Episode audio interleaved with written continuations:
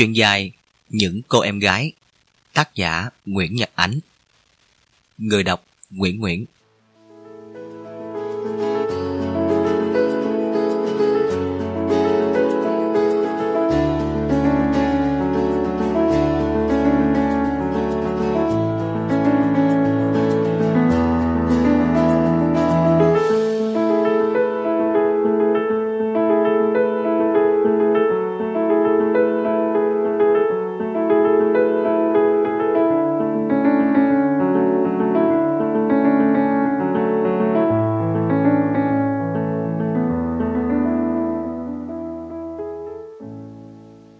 Đây là phần tiếp theo của tập truyện Hoa Hồng Xứ Khác của tác giả Nguyễn Nhật Ánh. Sau khi Khoa từ quê ra thành phố để tiếp tục học lớp 12, tập tỉnh làm thơ được đăng báo và bắt đầu nổi tiếng trong giới học sinh. Nhờ thế, Khoa được các bạn trai trong lớp hâm mộ, nhờ làm thơ để tặng em gái của mình. Nhưng thực tế là dùng thơ ấy tặng bạn gái hoặc người yêu. Trung tuổi thế nào, những bài thơ ấy được truyền tai qua một con đường vòng nào đó lại đến tay của Quyên, cô gái mà Khoa thầm yêu trộm nhớ. Và những bài thơ làm dùm bạn bè ấy đã lấy cảm tưởng thật từ mối tình chưa ngỏ với Quyên. Sự việc ấy gây nhiều hiểu lầm và nuôi trong Khoa niềm hy vọng trước khi Khoa đối diện với sự thật.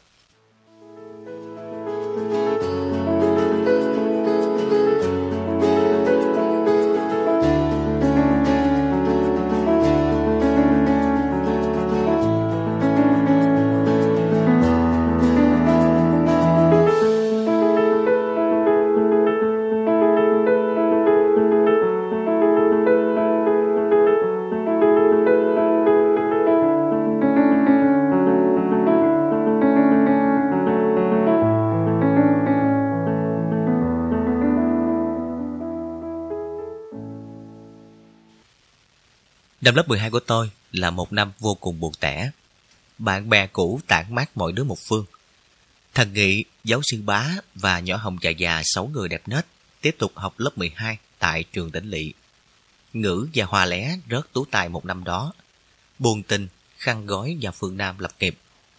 Tôi và Gia Khanh ra Đà Nẵng. Gia Khanh học khác trường với tôi. Nó học trường con gái, còn tôi học trường con trai. Nhưng dù nó có học chung với tôi, hai đứa cũng chẳng còn gì để nói. Từ khi phát hiện ra Gia Khanh có người yêu ngoài quê, sao chổi hai lây trong lòng tôi đã tắt. Không bà con thân thích, chẳng bạn bè quen. Tôi lọt thởm giữa thành phố lớn như lạc vào một hành tinh xa lạ. Buồn ơi là buồn.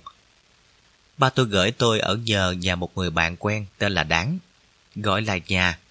Nhưng thực ra nó chỉ là một căn phòng nhỏ xíu ngay trong cơ quan bác Đáng làm việc. Gọi là căn phòng Thực ra cũng gọi cho oai. Đó chỉ là một khoảng diện tích nhỏ, ngăn bớt của phòng làm việc để làm chỗ ngủ. Phòng chỉ đủ chỗ kê một cái tủ, một cái bàn, một chiếc giường con. Từ khi tôi xuất hiện, căn phòng có thêm một chiếc ghế bố.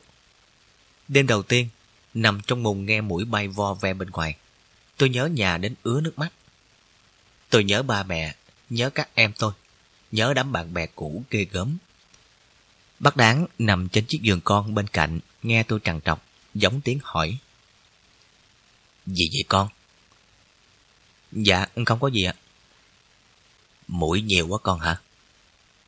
Dạ không ạ. Hay là bị rệp đốt? Dạ cũng không. Bác đáng không nghĩ tôi nhớ nhà. Con trai lớp 12 chuẩn bị vào đại học. Lẽ đâu là giống đứa con nít lên năm.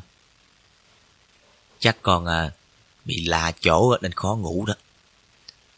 Bác đáng chép miệng nói rồi hạ giọng vỗ về. Tôi, ráng ngủ đi con. Ngày đầu á, bác cũng y như con vậy đó. Tôi đi học xa nhà lần này không phải là lần đầu. Lên lớp 10 tôi đã khăn gói vô Tam Kỳ. Sống xa ba mẹ tôi, xa các em tôi. Xa con suối trong vắt chạy qua làng. Xa ngõ tre bốn mùa râm mát. Nhưng hai năm ở Tam Kỳ tôi có ngữ, nghị, hòa và bá. Tôi có hồng dài già, tôi có gia khanh. Ra Đà Nẵng, tôi không có quen ai. Đêm đầu tiên ngủ trong căn phòng lạ. Tôi cứ thao láo mắt nhìn lên đỉnh mùng. băn khoăn tưởng mình là Robinson. Đêm đầu tiên ngủ ngoài hạt đảo. Sáng dậy, bác đáng đưa cho tôi một chiếc chìa khóa.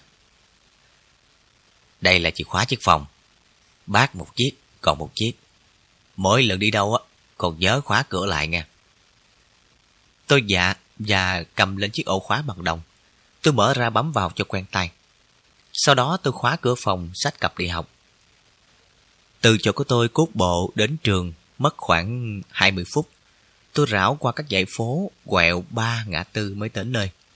Cũng như hôm khai trường, tôi ngồi trong lớp lẻ loi một mình một góc. Tụi bạn chung quanh trò chuyện như bắp rang. Chẳng ai để ý đến một học trò tỉnh lẻ mới lên như tôi. Ngồi cạnh tôi là một đứa có mái tóc dần sống, mặt xương xương, trông cũng khá là đẹp trai, nhưng lại mắt tật nói lắp. Nó cũng ngồi lơ ngơ một mình như tôi.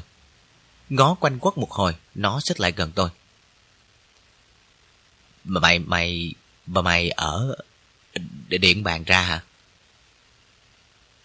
Chờ thằng này nói hết câu, tôi ngóng cổ muốn trẹo.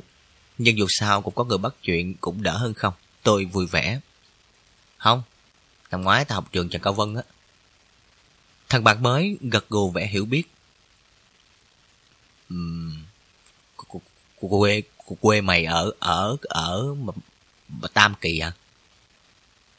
Không, tao ở Thăng Bình. Nhưng mà trường quê tao chưa có mở cấp 3. Nó gật gù. Tụi mày tên gì? Tao tên Khoa. Còn mày? Tao hả? Tao tao tên tên Hồng Hồng Hà. Tôi ngạc nhiên. Hồng Hồng Hà hả? Sao mày lót tới hai chữ Hồng lận? Nó lắc đầu vẻ khổ sở. Không phải. Tên tao là Hồng... À, Hồng Hà. Tôi lại trố mắt. Thì rõ ràng là hai chữ Hồng với cái gì nữa. Nó giơ một ngón tay lên. Có, có, có một, một chữ Hồng mà cha ơi. Đến lúc này tôi mới sực nhớ đến cái tật nói lắp của nó, bèn nhe răng cười. À, tao hiểu rồi. Tên mày là Hồng Hà chứ gì? Thấy tôi nói đúng tên nó, Hồng Hà sướng rưng Nó lại giơ một ngón tay lên. Mày... Mà mày tịch thông thông minh lắm đó. Tôi thấy tôi chả thông minh tẹo nào, nhưng nghe nó khen, tôi cũng vui vui. Tới phiên tôi chất vấn. Năm ngoái mày học trường nào vậy? Trần uh, Quý Cáp. Lần này thì tôi biết chắc là ông Trần Quý Cáp này chỉ lót có mỗi một chữ quý. Tôi nhèo mắt. À, vậy là mày ở Hội An ra à? Hồng Hà gật đầu. Ừ. Hội An là...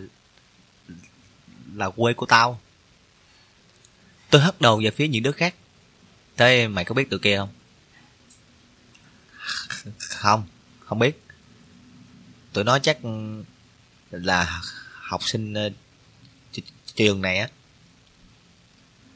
Do cảnh ngộ đưa đẩy, từ hôm đó tôi và Hồng Hà dần dần trở thành một đôi bạn thân. Nhưng hai đứa tôi chơi thân với nhau là chuyện sau này. Còn trong những ngày đầu, lòng tôi vẫn không ngồi buồn bã. Tôi buồn đến mức đầu óc lúc nào cũng nhớ nhớ quên quên. Hôm đầu tiên bấm cửa phòng, tôi không đem theo chìa khóa. Trưa tôi về, bác đáng đi đâu mất. Tôi lục khắp túi áo túi quần một cách vô vọng. Những ngón tay muốn đục thủng các lớp giải mà chiếc chìa khóa vẫn chẳng thấy đâu. Tôi lấy sợi kẽm chọc vào ổ khóa quấy quấy quá một hồi. Cuối cùng thúc thủ, tôi đành ném cặp sách rơi đánh soạt vào bên trong. Rồi bám dách leo vô. Không có bắt đáng, tôi không biết đường mò đến nhà bà dần nấu cơm tháng.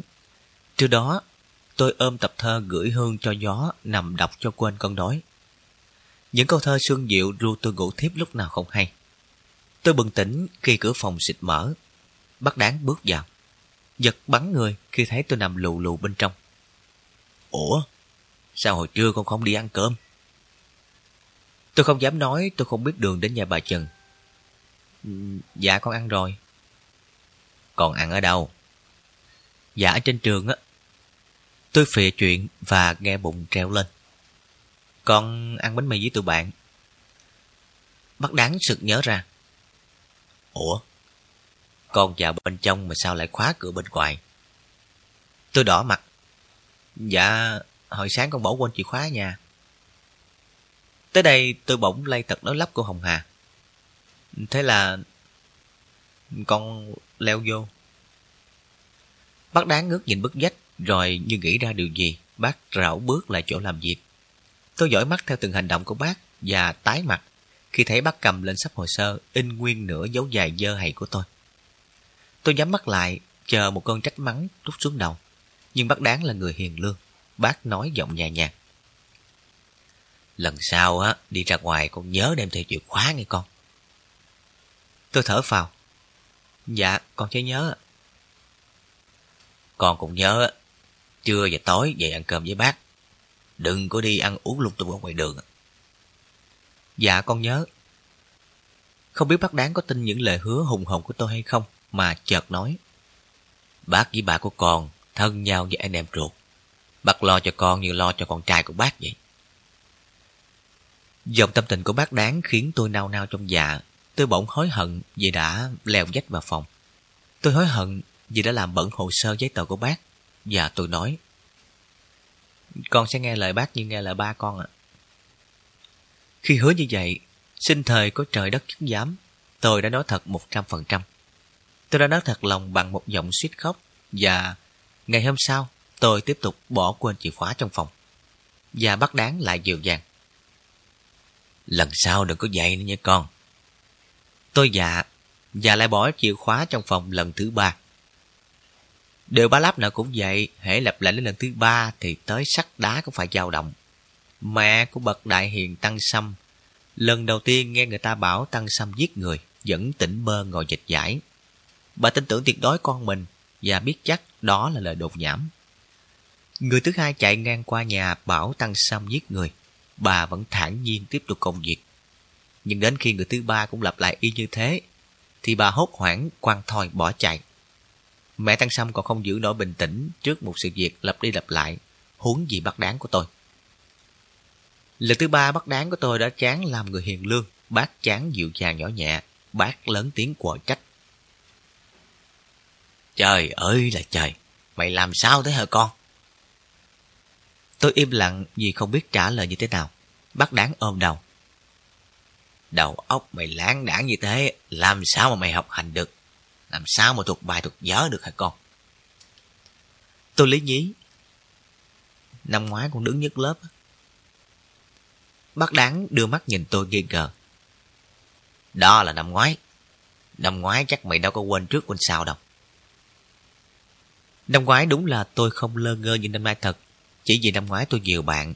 Chứ vì năm ngoái tôi mãi yêu. Dù yêu phải hoa hồng xứ khác, chẳng tới đâu. Năm nay tôi ra thành phố lạ. Tôi đang buồn viễn xứ khôn khoay, như lời thơ của Hoàng Dũng. Cho nên tôi cứ lơ lơ lửng lửng suốt ngày. Cho nên cách nhau có một bức vách mỏng mà tôi cứ ở bên ngoài. Còn chiếc chìa khóa thân yêu của tôi thì cứ ở bên trong. Hoài hoài như vậy, chán ghê.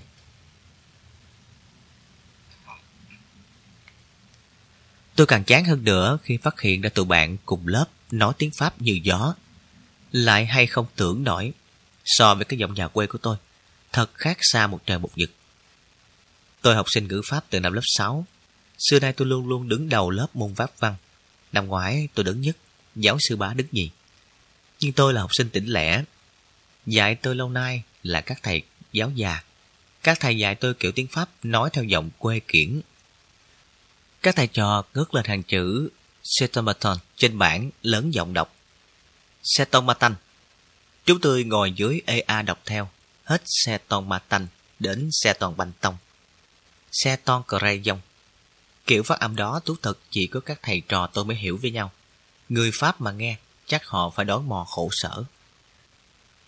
Thầy giáo dạy tiếng Pháp năm lớp 12 của tôi là thầy Xuân Thu, vừa tu nghiệp tại Pháp về khác với các thầy giáo tôi đã học trước đây. Từ đầu giờ đến cuối giờ, thầy Xuân Thu nổ toàn tiếng Tây, không chim một tiếng Việt. Tôi nghe như dịch nghe sấm. Trong khi đó, những đứa khác tỉnh bơ. Thầy Xuân Thu nổ một tràng, tôi nó liền nổ một tràng khác. Tôi đó lập tức đáp lễ bằng một tràng lạch tạch khác nữa. Những lúc đó, tôi tưởng như mình đang ngồi trong lớp học bên Tây, mặt méo đi vì lo lắng. Tiếng tiếng Pháp nào cũng thế, thầy Xuân Thu và tôi kia nổ qua nổ lại y xèo suốt buổi học. Nhiều lúc, tay ù như xây lúa. Tôi lại có cảm giác đang lạc vào một trận đấu súng. Suốt buổi cứ co rúm trong lớp, nơm nớp lo sợ thầy ngoắt mình ra, đấu súng tại đôi. Thấy tôi muốn xón ra quần, Hồng Hà mỉm cười hỏi. Mày... Mà mày có nghe... Nghe được hết không? Tôi gật đầu. Tất nhiên là nghe được hết rồi. Mày có... Có có hiểu được hết không? Tôi thở dài. Tất nhiên là không hiểu chữ nào hết. Rồi tôi nhìn nó mong tìm một đồng minh dốt đặt cắn mai như mình cho đỡ tuổi. Mày cũng không hiểu chữ nào phải không? Ta tao hả? Tao hiểu hiểu được, được khoảng uh, 8 8 90% đó. Xạo đi mày. Thấy thằng cà lâm này không chịu chốt như mình, tôi thình lình đổ quạo. Hồng Kha nuốt nước bọt. Thật thật, đó. Tao, tao chỉ nói là, là, là dở. Cái là thú nhận buồn bã của Hồng Hà, lòng tôi bất giác trùng xuống. Hồng Hà nói tiếng Việt còn khó khăn trăm bề, huống gì nói tiếng Pháp. Nó mà nói chữ carrot, sẽ không ai dám ăn củ cà rốt đó là cái chắc. Thế nào nó cũng phát âm là thành cà ca cà ca rote cho mà xem. Người Pháp mà nghe tới chữ ca ca ca ca là bịt mũi bỏ chạy cả ngàn cây số. Tự nhiên tôi thấy tội nghiệp Hồng Hà. Trình độ tiếng Pháp của đó chắc không kém như tụi bạn cùng lớp. Chỉ tại cái tật nói lắp tai hại kia mà nó phải chịu thiệt thòi. Để nó bớt buồn, tôi hỏi lãng sang chuyện khác. Tội kia nói tiếng Pháp giỏi quá mày. Tội, tội, tội đó đa, đa số là học học sinh ờ, Lisbon Khan chuyển qua. Hôm qua ta mới điều, điều tra ra đó. Tôi tròn mắt. Tụi nó là dân trường Tây hả? Ờ. À, ra là vậy. Tôi xích xoa. hàng gì tụi nó nói tiếng Tây y như Tây. Tôi chợt ngạc nhiên. Ủa? Tại sao tụi nó không tiếp tục học ở bên Pascal mà chuyển qua đây làm gì? Tụi, tụi nó sợ rớt tú tài tiếng Pháp. Tụi nó cho rằng thi thi bên này dễ hơn. Tôi đã tính toán khôn kê, tôi vũ bụng. Thi tú tài ban văn chương, một tiếng Pháp được xếp tới hệ số 3. Tôi nói học bên Lysebacan từ nhỏ, làm bài thi môn tiếng Pháp ẩm điểm 9 điểm 10 là cái chắc. Từ khi bắt đầu học tiếng Pháp, tôi đã nghe bạn bè trầm trồ kháo nhau về tụi học sinh trường Tây. Tôi đó báo dân trường Tây học siêu lắm, lại toàn dân nhà giàu. Tôi không ao ước là dân nhà giàu, tôi chỉ muốn học siêu. Vì tôi sợ thi rớt, vì tôi sợ mỗi khi thầy Xuân Thu kêu lên, tôi cứ đứng trơ ra như phỏng sẽ làm trò cười cho thiên hạ. Hôm sau, tôi đến Lysebacan để ghi tên học lớp đêm.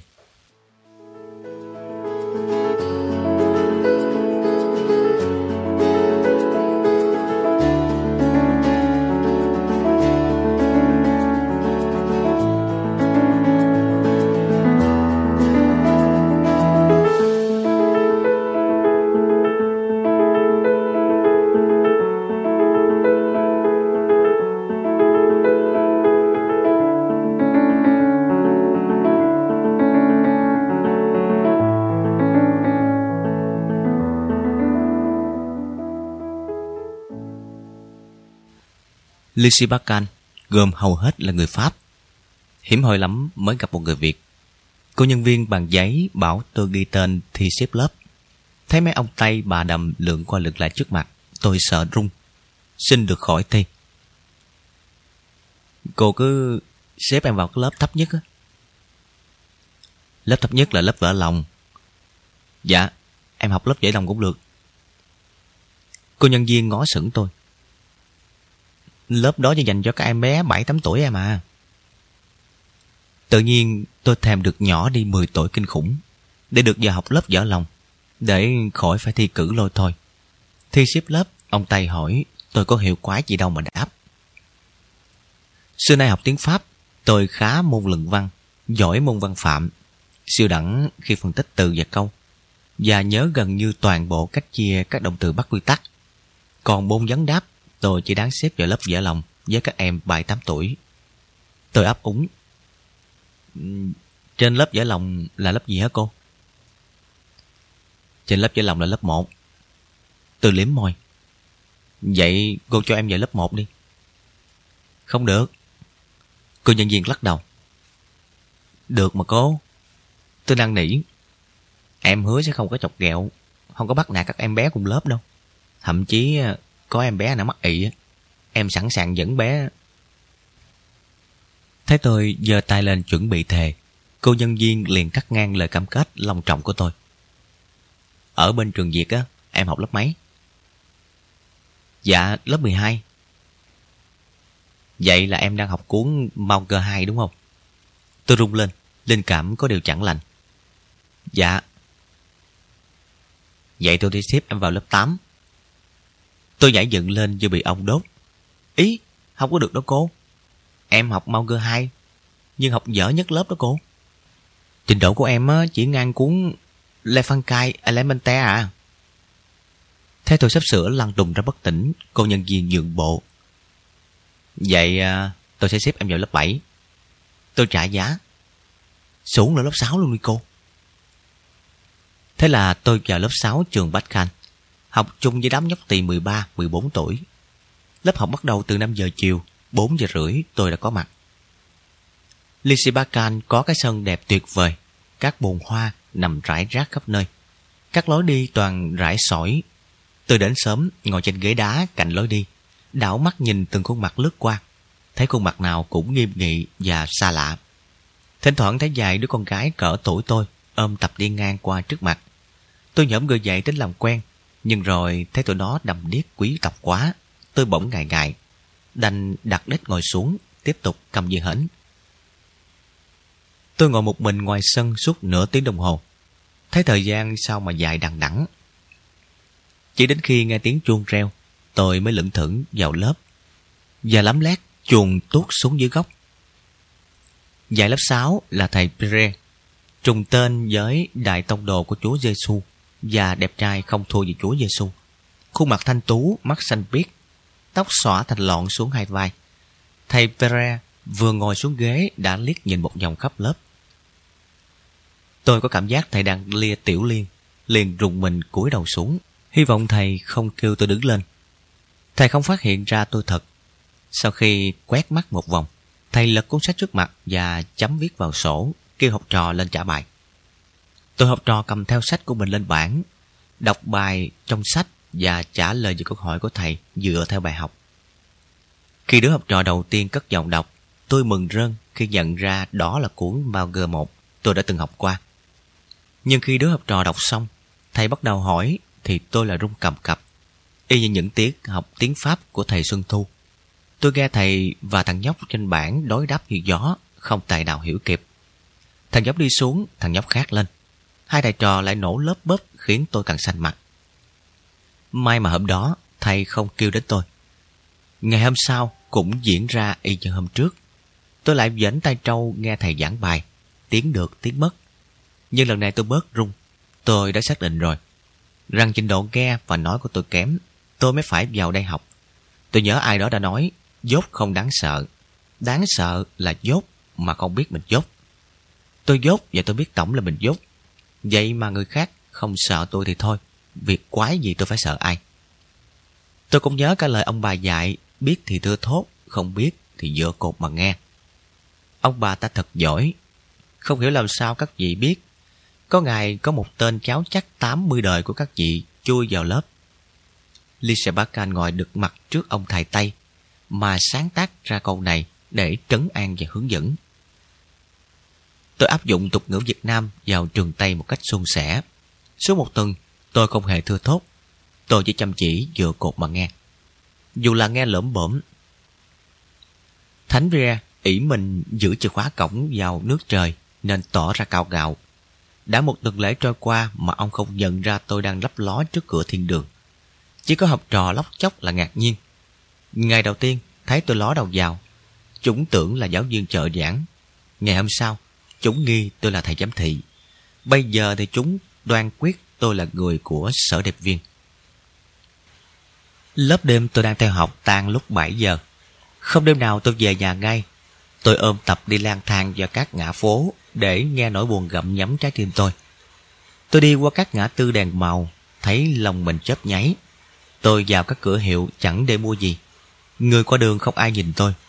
Trong khi tôi nhìn tất cả mọi người, để xem có ai quen, để mong mỏi được gọi trên môi một cái tên thân thiết. Tôi thèm được thốt lên một cách kinh ngạc và sung sướng. Ồ, Nghị, mày ra Đà Nẵng hồi nào vậy? Tôi thèm được reo tở mở. À, bá, mày ra ngoài này thăm bà con hả? Cũng có đôi khi tôi mơ mộng đến một điều kỳ diệu. Ủa, Gia Khanh đi đâu đây? Khoa hỏi lạ, Gia Khanh đi tìm Khoa chứ đi đâu? Tìm Khoa hả? Ừ, tiêm Khoa. Chứ vậy? Ừ, Gia Khanh nhớ Khoa lắm. Thường thì tôi chỉ mới tưởng tượng đến đó hình ảnh của gặp gỡ giữa tôi và gã người yêu của Gia Khanh ở quán ngàn khơi dạo nọ lại hiện ra cắt đứt giấc mơ ngọt ngào trong đầu tôi. Và tôi buồn bã quay về làm chàng chăn cừu cô đơn lang thang trên đồng cỏ. Nhìn trời mà nhớ nàng Stephanie. Cho đến một hôm, hôm đó sau khi ôm tập đi tha thẩn qua các phố, đến rã cẳng, tôi mệt mỏi lê gót về chỗ nằm ở trên đường Bạch Đằng, chạy dọc sông Hàn. Lúc đang xuôi theo đường Nguyễn Du để về bờ sông, tiếng đàn dương cầm không biết từ đâu vọng tới khiến tôi tự dưng bâng khuâng, vô hạn và bất giác trùng bước lại. Đường Nguyễn Du giờ này vắng vẻ, tiếng dân cầm càng thánh thoát và tôi không tài nào bước nổi. Tiếng đàn giữa đêm khuya đã níu chân chàng chân cừu cô đơn. Tôi sững sờ dừng chân bên hè phố, ngơ ngác nhìn quanh. Sau một lúc giáo giác, tôi phát hiện ra tiếng đàn kỳ diệu kia vọng ra từ ô cửa sổ sáng đèn trên lầu của một căn nhà nhiều tầng bên kia đường. Tôi còn nhìn rõ bóng người con gái tóc dài in trên bức rèm cửa cứ chốc chốc lại lay động mỗi khi có cơn gió thoảng qua. Trong một thoáng, tôi hiểu ra người con gái vô danh kia chính là nàng Stephanie của tôi. Gia Khanh không phải là nàng Stephanie. Gia Khanh chỉ là sao chọi Haley, thoát hiện ra rồi biến mất khỏi cuộc đời tôi. Để cho tôi mừng hụt, để cho tôi lúc nào cũng cảm thấy buồn thiêu. Trong những giờ phút quạnh hiu nhất của cuộc đời tôi, Gia Khanh đã không màng tìm đến. Chỉ có tiếng đàn dương cầm kia kịp lúc đến ăn ủi trái tim tôi. Xoa dịu nỗi cô đơn trong lòng người con trai xa xứ. Tôi gọi bệt xuống hiên nhà bên này đường, bâng khuâng nhìn lại ô cửa bên kia. Nghe tiếng đàn chảy qua lòng như dòng suối mát. Tôi không dám băng qua đường. Tôi không dám ngồi dưới cửa sổ nhà nàng. Tôi sợ chó giữ nhà nàng sồ ra. Tôi sợ nàng hắt nước trúng đầu tôi. Như vậy thì giấc mơ của chàng chăn cừu sẽ tan biến. Tối đó, tôi về nhà đến khuya lơ khuya lắc. Tiếng đàn đã ru tôi về cơn mơ màng từ lúc nào không hay. Tôi chỉ đứng lên khi tiếng đàn đã ngưng. Đèn trong nhà đã tắt và hai cánh cửa đã lạnh lùng đóng lại. Bác đáng hỏi, Sao hôm nay còn về muộn thế? Tôi nói dối, Con gặp một đứa bạn quen ở trong quê ra Bác đáng không hỏi gì thêm Có lẽ bác thấy tôi buồn buồn Có lẽ bác nghĩ tôi đang nhớ quê Sau khi gặp lại bạn cũ Càng ngày, bác đáng càng tin chắc điều đó Khi thấy tôi dạo này Mặt cứ thừ ra có khi bác bắt gặp tôi thẫn thờ Như người mất của. Bác đáng tôi đâu có biết, Đó là lúc chàng chăn cừu của bác Đang bồi hồi nhớ nàng Stephanie Ngự ở lầu cao. Suốt một tuần lễ liền, Tối nào cũng thế. Sau khi ôm tập ra khỏi cổng trường, Dạo một vòng phố xá, Tôi lại về ngồi bệt xuống vỉa hè đường Nguyễn Du, Trong mắt lên ô cửa sáng đèn Ở tầng hai bên kia đường, Ngẩn ngơ nghe tiếng piano phả nhạc xuống tâm hồn. Tôi cứ ngồi như thế hàng buổi và ngẩn ngơ hàng buổi. Tiếng đàn thánh thót của nàng Stephanie Lúc đầu khiến tôi vui, Nhưng càng về sau Càng khiến tôi buộc nẫu ruột. Càng về sau, Tiếng đàn càng khiến tôi tắm thía sự lẻ loi của mình. Càng khiến tôi nhận ra, Tôi đang lủi thủi trên đường khuya Giữa một thành phố lạ.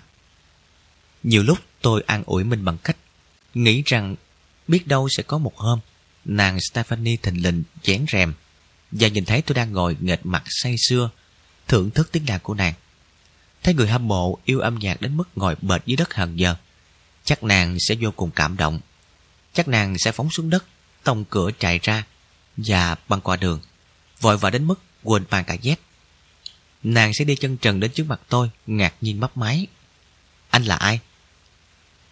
Tôi là người yêu tiếng đàn của em Anh ngồi đây từ bao giờ? Từ lâu lắm rồi. Giờ này có giờ khác, đêm này qua đêm khác. Ôi, sao em không hề biết? Rèm cửa kia đã che kín trái tim em. Sao anh không về nhà đi? Khuya rồi. Tôi đã nghe xương xuống trên vai. Nhưng tôi là chàng trai lang thang, chỉ dừng chân nơi bến đổ của tình yêu. Nàng Stephanie học dương cầm. Chỉ biết Beethoven, Mozart và Schubert, những nhà soạn nhạc thiên tài cả kính. Chắc nàng không bao giờ nghe cải lương, nên nàng không biết tôi đã thuẫn những lời đối đáp mùi mẫn kia trong dở tình anh bắn nón. Nàng không biết nên nàng nghe trái tim mình sao xuyến khôn tả, nàng nói tội nghiệp anh ghê, và xúc động nắm lấy tay tôi. Anh đứng lên đi. Rồi tôi đứng lên. Anh vào nhà em đi. Đây chính là bến đổ của anh. Tôi theo nàng bước qua cửa thiên đường. Khi tôi mơ thấy tôi bước qua cửa thiên đường, cũng là lúc mắt tôi nhìn lên và thản thốt nhận ra. Cửa sổ phòng nàng đã đóng tự đời tám khoánh nào. Chiếc chòi non mơ mộng của tôi chưa kịp đâm hoa, đạp dội, héo khô ngay tấp lử. Đêm đó, những câu thơ quyển bính đuổi theo tôi suốt dọc đường về. Đêm qua và đêm nay, và nghìn đêm về trước, ta đi trên phố này, ta đi trên phố khác, hỡi nghìn cái cửa sổ, rồi khép vào bên trong. Có thấu tình ta không? Có thấu tình ta khổ. Cửa hàng nghìn khép lại, tất cả một đêm nay. Có lòng ta rồ dại, mở ra muôn ngàn ngày.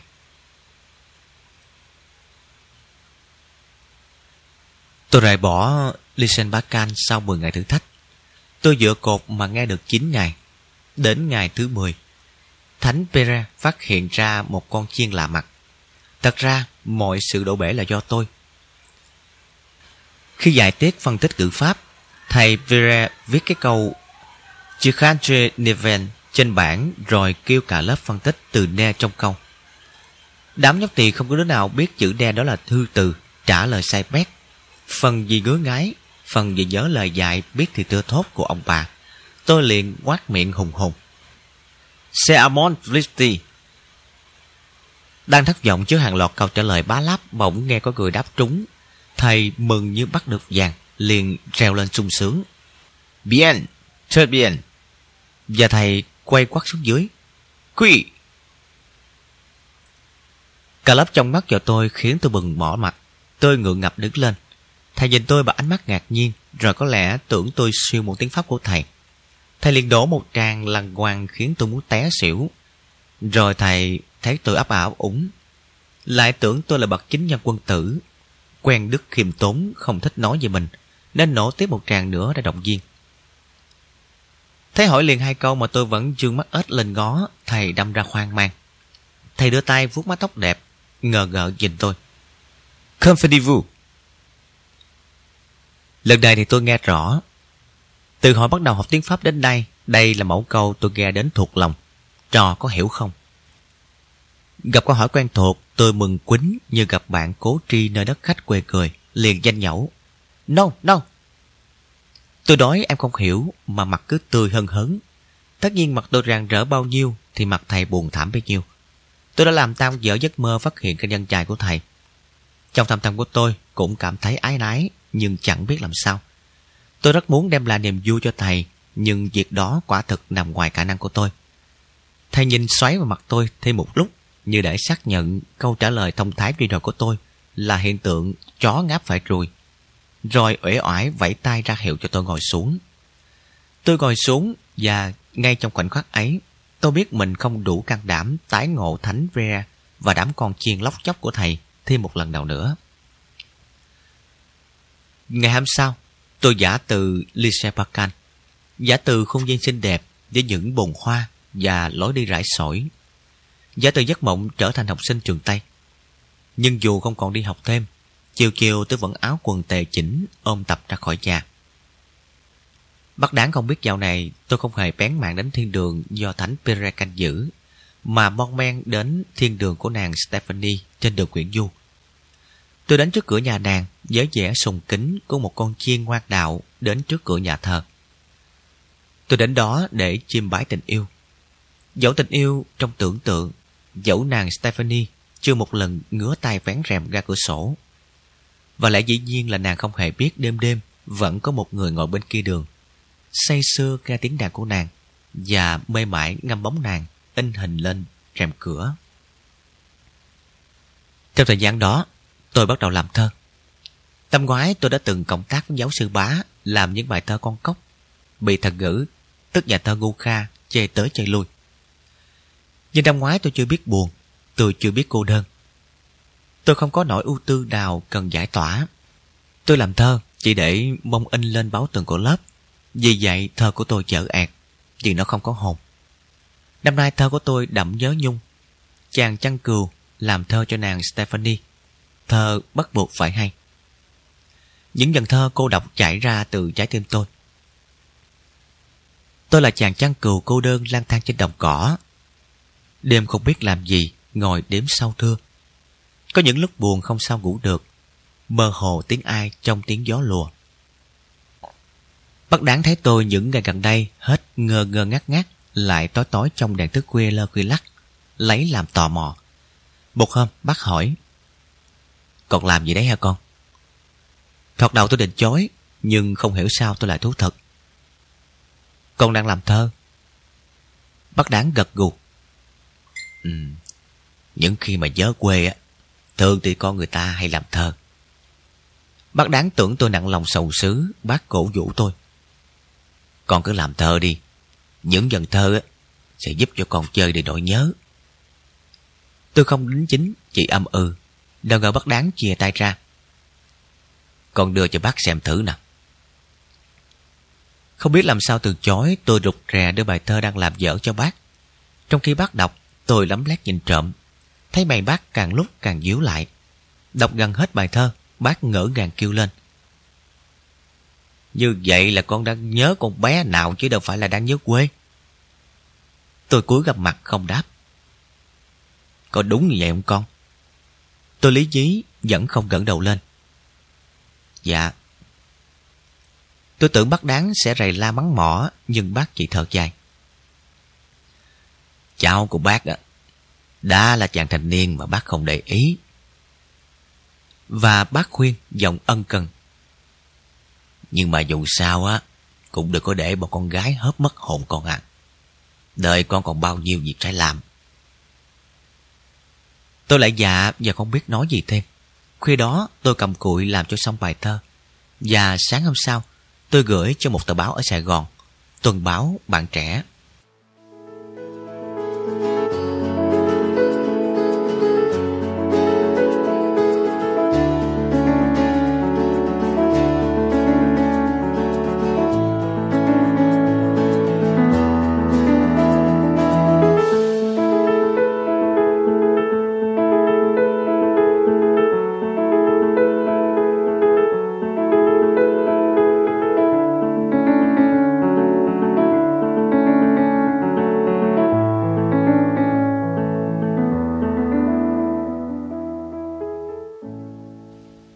Tôi gửi thơ cho từng báo bạn trẻ là gửi cho vui, không mong gì được đăng.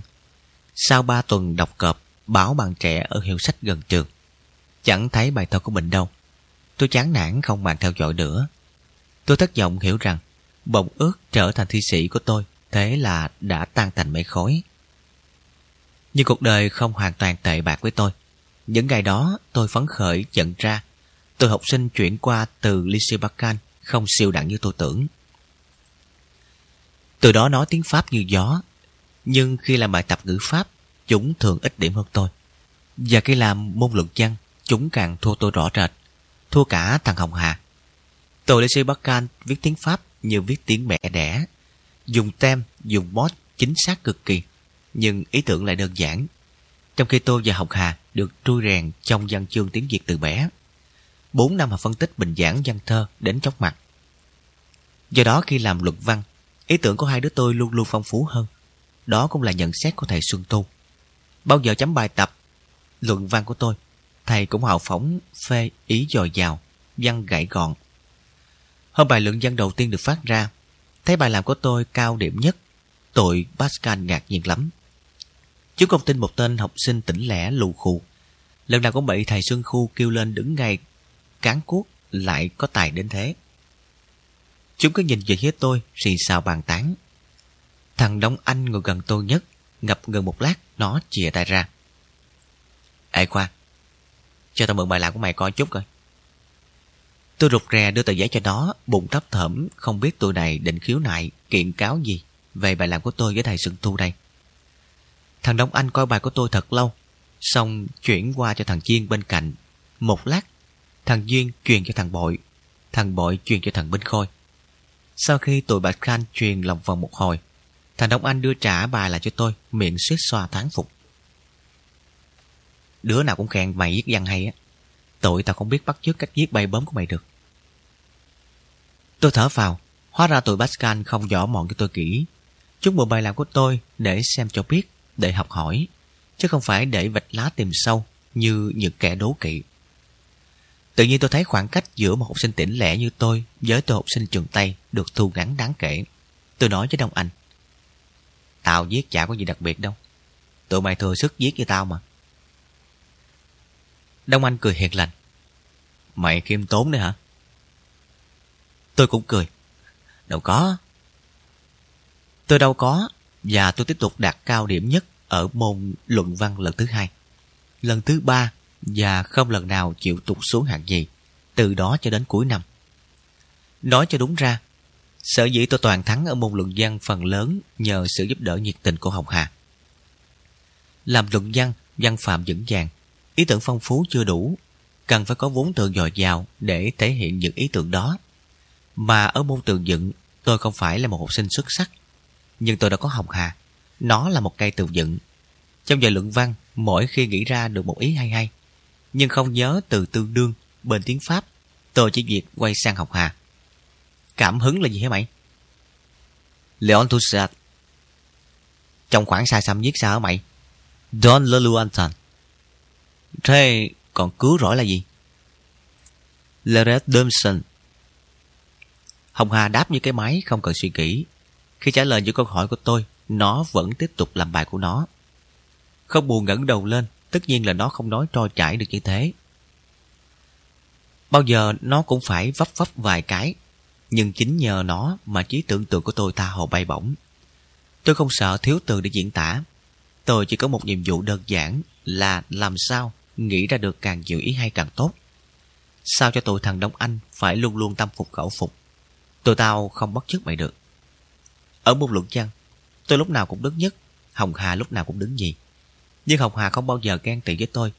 Mặc dù nó thừa hiểu khi tôi hỏi, nếu nó không thèm đáp hoặc giả vờ bảo không biết, tôi sẽ không thể nào đứng vững trên đỉnh cao chót chót của môn luận văn lâu như thế.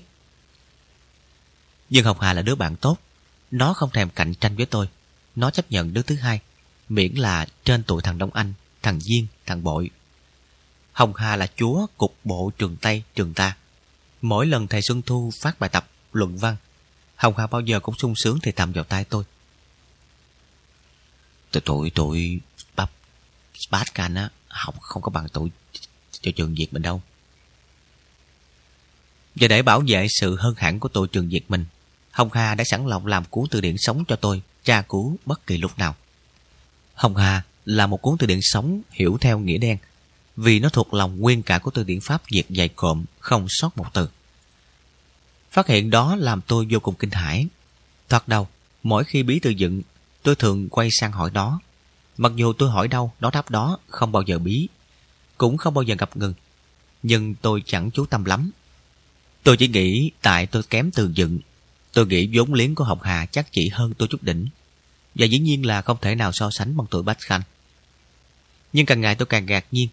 Khi nhận ra nhiều lúc tôi hỏi những từ vô cùng khó nó vẫn chẳng thèm lúng túng mãi may. Sự chiếu lệ là gì hả mày? Le Rustic. Còn chim cổ kiến là gì? Le Pris. Còn giống hồn? Le Bon. Tôi trố mắt khâm phục. Sao mày biết nhiều từ quá vậy? Ừ. Hồng Hà trả lời chán phèo. Tôi lại hỏi. Ừ, có từ nào mày không biết không? Chắc là có. Tôi thăm dò. Người bán thuốc tây gọi là cái gì? Lidogusti. Tôi nhíu mày và cố nghĩ thêm một từ thật khóc hiểm. Nên quân chủ lập hiến. Hồng Hà vẫn tỉnh khô. The Monarchy Constitution. Đầu tôi xoay tích. Còn bạch khuyết cầu. Leleocosi. Hồng Hà đó đáp như gió làm tôi đâm nghi. Đúng không đó mày? Đúng chứ. Tôi chớp mắt. Tao nghi mày bịa ra quá. Hồng Hà mỉm cười. Không tin mày thử thử gì dở từ điển cho coi là đi. Không cần Hồng Hà nhắc đến lần thứ hai, tôi lật đật lôi cuốn từ điển Việt Pháp trong ngăn bàn ra, lật vần B do chữ bạch huyết cầu. Chữ Leo Cosi đập vào mắt tôi khiến tôi xanh mặt. Có, có chữ đó không? Tôi sụi lơ. Có. Rồi tôi hơ cuốn từ điển trên tay.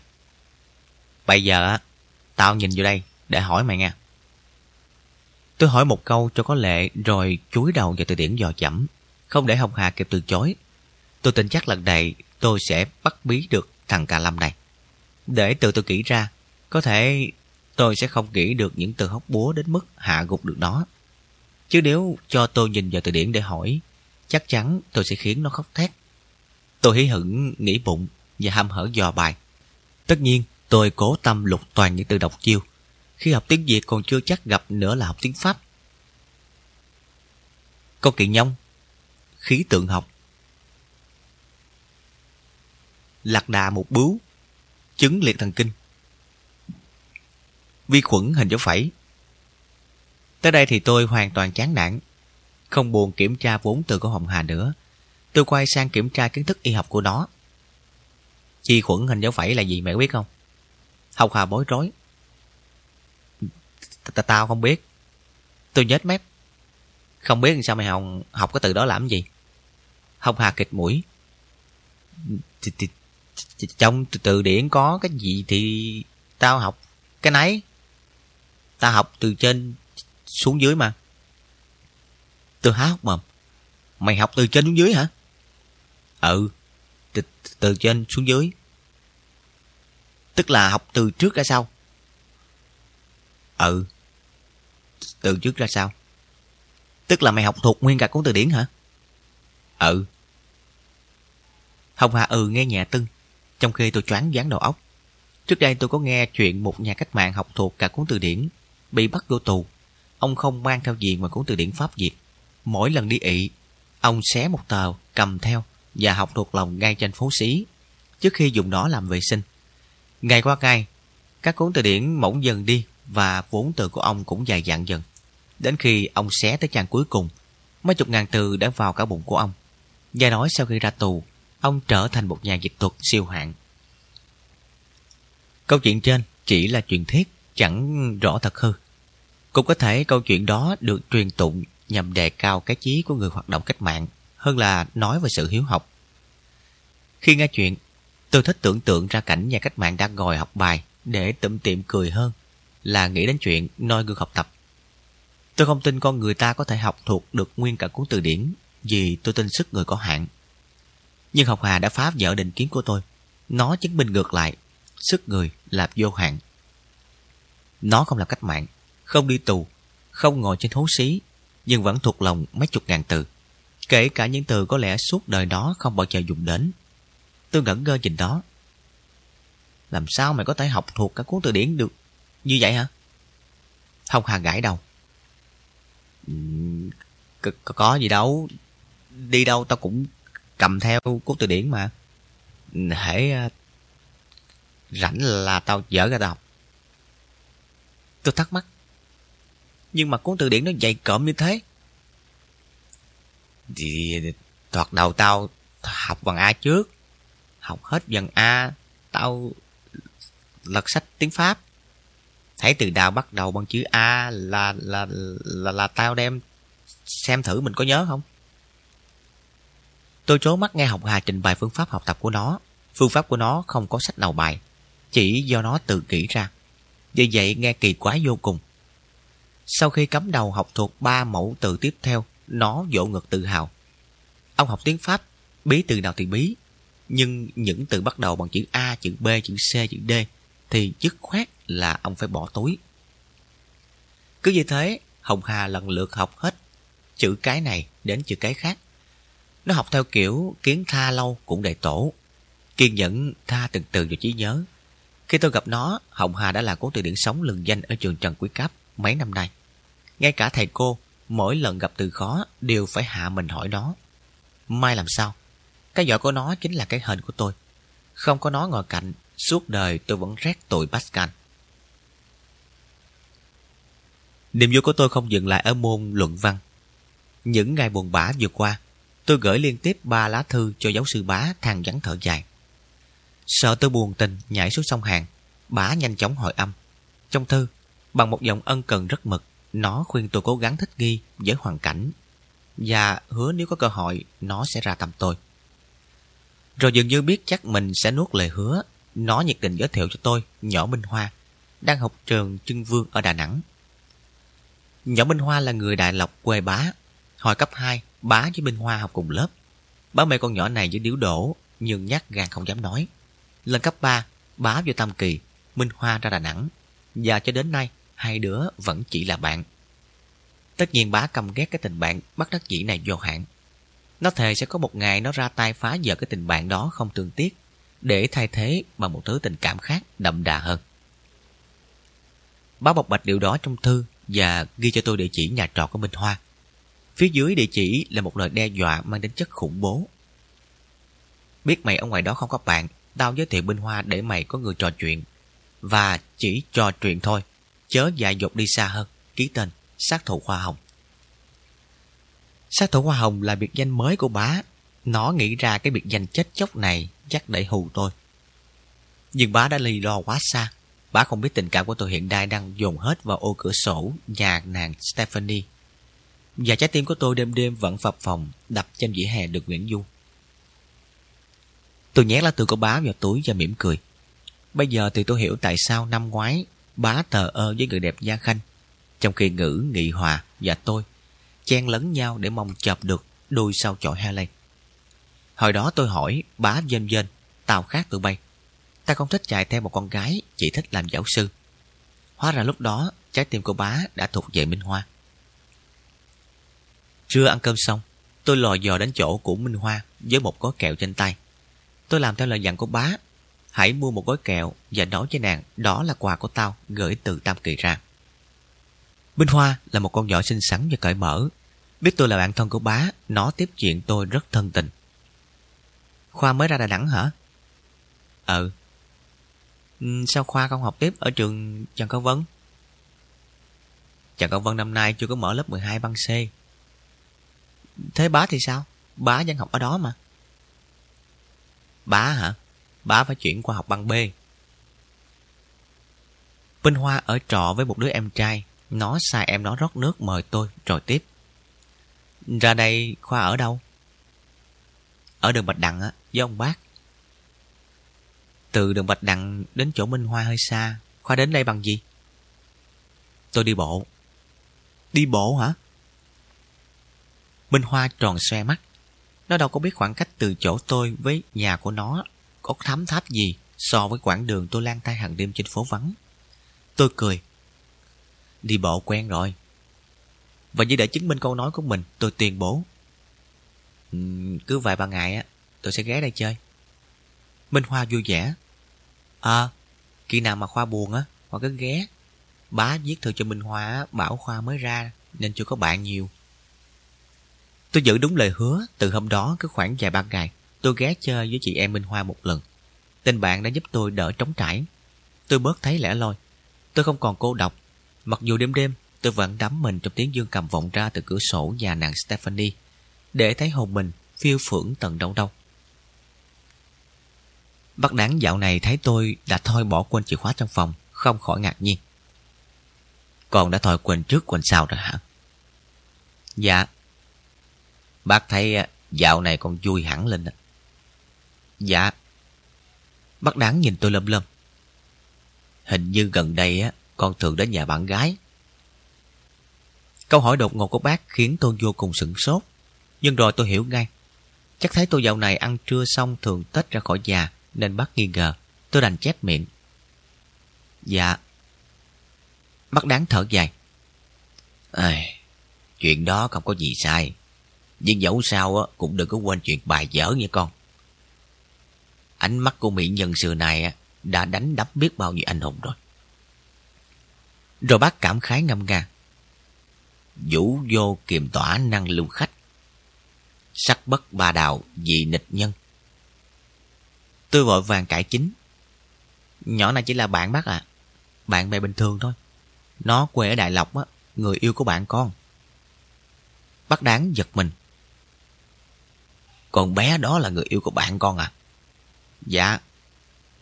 Mắt bắt đáng trố lên.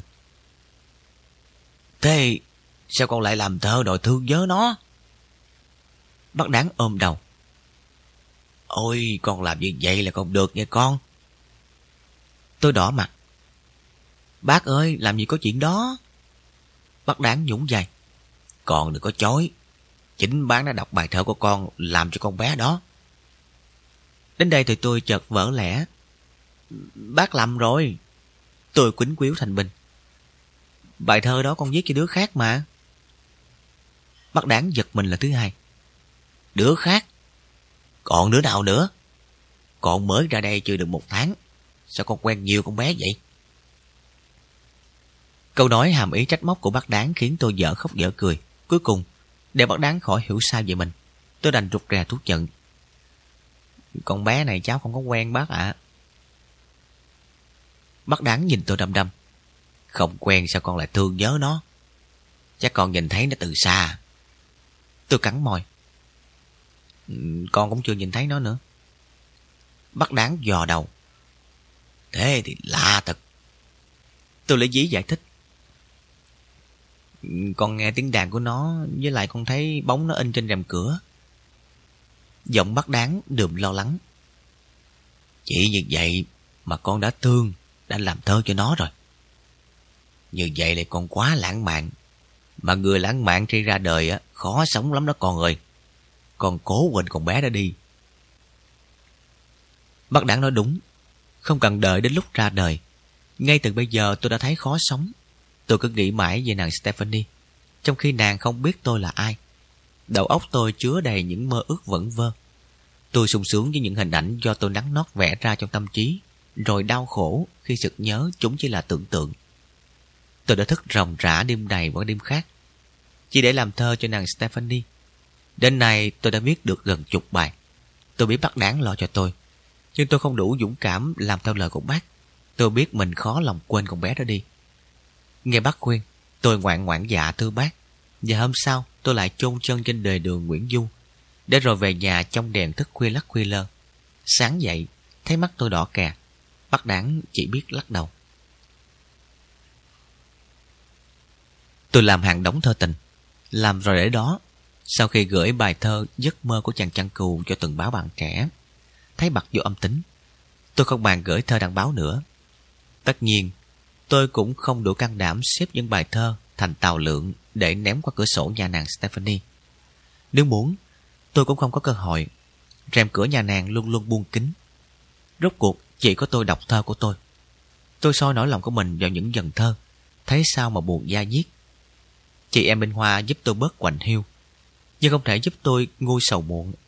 Tôi là chàng chăn cừu cô đơn, và tôi cũng là chàng thi sĩ cô đơn. Yêu trong bóng tối, làm thơ trong bóng tối, và tên tuổi cũng suốt đời chìm trong bóng tối. Nhưng Hồng Hà đã chứng minh ngược lại. Nó luôn luôn phá vỡ định kiến của tôi. Một buổi sáng tôi lò dò vào lớp, thấy tụi bạn dồn mắt vào tôi, reo ổn tỏi. Ê, nhà thơ tới kìa. Tôi ngơ ngác nhìn quanh, chẳng hiểu gì. Thằng bội hoa tờ báo bạn trẻ trên tay. Bài thơ giấc mơ của chàng nhân cụ hay quá mày. Đến lúc đó tôi mới thấy tờ báo trên tay thằng bội và câu nói của nó làm tôi nghe như có một luồng điện chạy dọc sống lưng. Mày nói gì? Mày đừng có giả bờ nữa. Bội chìa tờ báo ra trước mặt tôi, toét miệng cười. Hồi nãy á, chính thằng Hồng Hà đem tờ báo này vô lớp á, nó bảo mày in thơ trong này nè.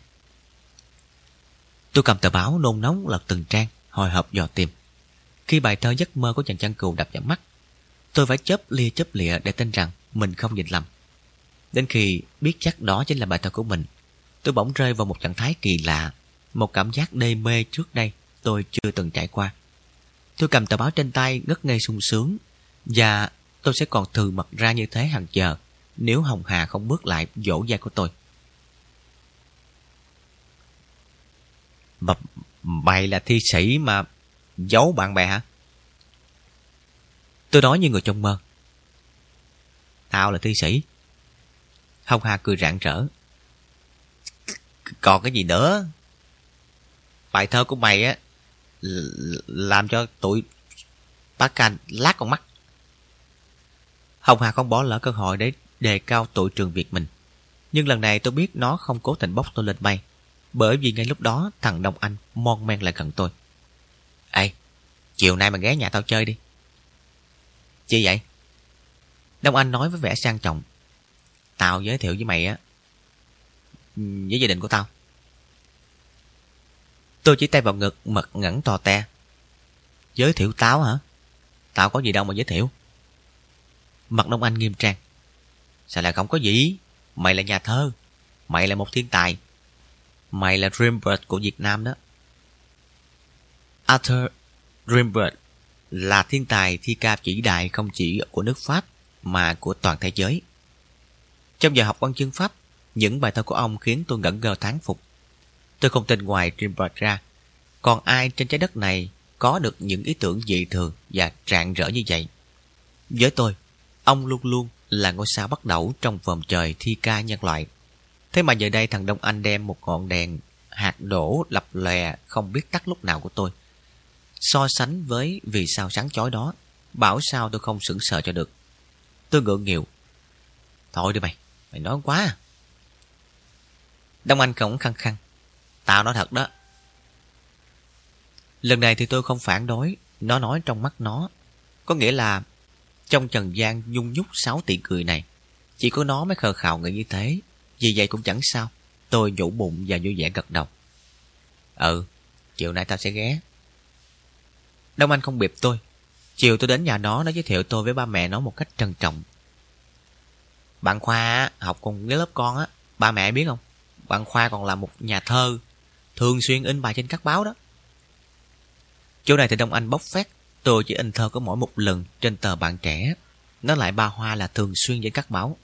Nhưng tôi không đến chính, chỉ mỉm cười bẽn lẽn. Bà của Đông Anh gật gù khen. Ừ, con còn nhỏ mà đã in thơ trên báo rồi, giỏi quá. Đông Anh thừa dịp ca ngợi tôi. Bạn Khoa có tài văn chương bẩm sinh đó ba. Khoa làm luận văn á, bao giờ cũng được thầy Xuân Thu khen nức nở. Đông Anh lập tôi đỏ mặt, vì ngượng ngùng cũng có, vì sung sướng cũng có. Để cảm ơn nó và những lời khen nó dành cho tôi, tôi lập tức đứng dậy đi theo nó khi nó ngoắt tôi ra trước hiên. Tôi lại gần Đông Anh. Có chuyện gì vậy? Có gì đâu, ra đây ngồi chơi cho mát. Hai đứa ngồi trên chiếc ghế xích đu đằng trước nhà. Đông Anh lôi từ trong túi áo ra hai bịch đậu phộng, da cá chia cho mỗi đứa một bịch. Tôi vừa nhai đậu phộng vừa trầm trồ. Nhà mày đẹp quá hả? Ừ. Ba mẹ mày hiền quá ha? Ừ. Mày là con một hả? Không. Ta còn một đứa em gái. Nó học lớp 11. Đông Anh hí hửng khoe. Em tao dễ thương lắm. Người đẹp mà tên cũng đẹp nữa. Nó tên là Đinh Lăng. Tôi liếc vào trong nhà. Bộ em ở đằng sau hả? Không, nó đi mua đồ, lát nữa nó về. Rồi chừng như sợ tôi không có cơ hội chiêm ngưỡng dây đẹp của em gái nó, Đông Anh dỗ dai tôi. Mày ngồi chơi đi, lát đi. Để tao giới thiệu ờ, em gái tao với mày. Đông Anh làm tôi ngạc nhiên quá đổi. Xưa nay tôi ít thấy đứa nào hồn nhiên như nó Xưa nay lũ bạn của tôi đứa nào cũng sợ bạn bè chọc ghẹo em gái của mình. Mỗi lần dẫn bạn về nhà, làm mắt láo liên cảnh giác. Đông Anh thì ngược lại. Nó sợ tôi không gặp được em gái nó, cho nên thấy tôi sốt ruột nhìn ra đường. Nó cứ nhấp nhà nhấp nhởm. Xem ra nó còn sốt ruột hơn tôi gấp bội. Cứ chốc chốc, nó lại trấn an tôi. Em gái tao sắp về rồi đó. Tối đa là 5 phút nữa em tao sẽ về tới đó. Tôi dán mắt ra đường, vì tò mò hơn là vì háo hức. Trái tim tôi đã thuộc về nàng Stephanie vô hình, vô ảnh trên đường Nguyễn Du. Nàng Đinh lăng dẫu đẹp như tiên giáng thế, vẫn chỉ là người đến sau. người đến sau hẳn sẽ không có chỗ trong trái tim của tôi. Dù tôi rất yêu một loài hoa có tên là Đinh Lăng. Cuối cùng, Đinh Lăng cũng về tới. Tất nhiên, không phải sau 5 phút như thằng Đông Anh nói, mà sau 50 phút ngóng chờ đằng đẵng. Đinh Lăng dắt xe vào trong sân, thấy khách lạ, nói cúi đầu lặp lưỡi bước. Tôi định nên Đông Anh sẽ kêu em gái lại để giới thiệu hai bên với nhau. Nhưng nó vẫn ngồi trơ, chỉ thì thào. Em tôi đó, đẹp không? Tôi không chờ đợi cái kiểu giới thiệu lén lút như thế, lại trông có vẻ đầu trộm đuôi cướp nữa. Y như hai tên trộm vặt đang trình người có của. Gã đó, giàu không? Dreamberg của Việt Nam chẳng lẽ không đáng xuất hiện trước mặt người đẹp đinh lăng, đường đường chính chính. Nghĩ vậy nên tôi giận dỗi. Mày không kêu lại nó cứ cúi gầm như thế. Tao có thấy mặt nó gì đâu. Tôi đó cho bỏ tức. Chứ thật ra dù em gái thằng Đông Anh không ngẩng đầu lên. Tôi vẫn thầm công nhận đó là một con nhỏ xinh đẹp. Nước da trắng hồng, dáng đi uyển chuyển, mái tóc ống ả. Một người con gái đã hội tụ được ba yếu tố đó thì khuôn mặt chắc chắn phải đẹp. Đông Anh xoa dịu sự hận giận trong tôi. Em tao nhút nhát lắm. Nó mới có trông thấy mày lần đầu còn mắc cỡ. Rồi e giải thích như thế vẫn không khiến tôi nguôi ngoai. Nó lật đật hứa hẹn. Từ từ đi, rồi tao sẽ giới thiệu hai đứa với nhau. Chữ hai đứa làm tôi mắt lòng mắt dạ. Tôi không còn ấp ức nữa mà nhe răng cười. Nhớ nha. Đông Anh gật đầu. Và ngày hôm sau vừa gặp tôi trên lớp, nó ngoắt tôi ra trước hành lang, lòng trọng thông báo. Hôm qua, lúc mày về rồi á, em gái tao hỏi thăm mày thiếu tích luôn. Nó hỏi sao? Thì nó hỏi mày là ai, quê ở đâu? Rồi mày nói sao? Còn nói sao nữa? Tao nói mày là thằng Khoa, quê ở Thăng Bình, học chung lớp với tao. Tôi tò mò. Ừ, thế nó còn hỏi gì nữa không? Có. Nó hỏi mày học giỏi không? Tôi đính thở. Mày trả lời sao? Tao bảo á, mày làm luận dân hay nhất lớp đó. Đông Anh làm tôi cảm động quá chừng.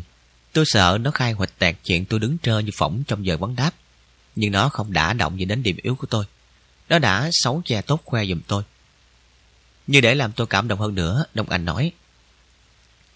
Tao còn khoe mày làm thơ hay tuyệt luôn á. Rồi tao đọc bài thơ Giấc mơ của chàng chân cụ cho nó nghe. Nó nghe xong á, nó trầm trồ hoài.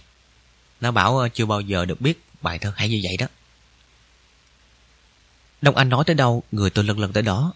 Tôi làm thơ cho nàng Stephanie, không ngờ lại khiến nàng Đinh Lăng sao xuyến đến thế. Nàng Đinh Lăng có vẻ sao xuyến tận tâm can, nên sau khi khen thơ tôi, nàng nhờ anh trai nàng năn nỉ tôi là một bài thơ tặng nàng. Đông Anh bảo tôi như vậy, nhưng tôi không tin. Tôi ngẩn ngơ hỏi lại. Mày nói thật không đó? Đông Anh hoa tay. Sao lại không thật? Em gái tao sẽ vô cùng cảm động.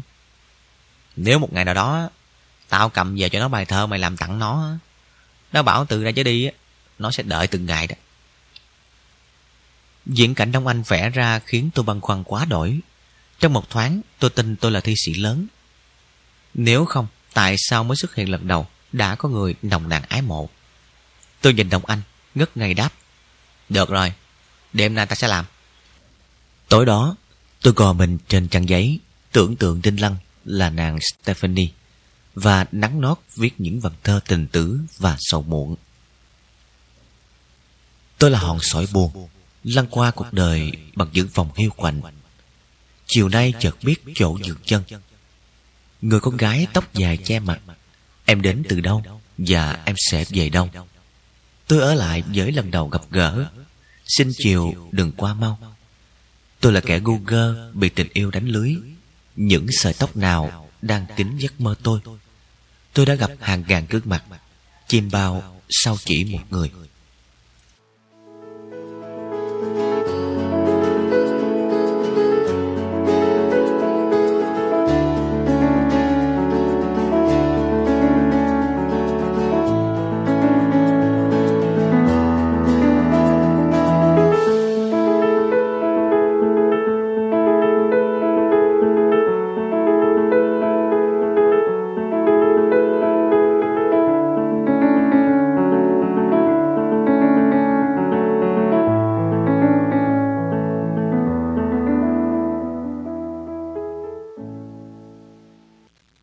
Ghé chơi nhà Minh Hoa đến lần thứ 10 thì gặp một vị khách lạ.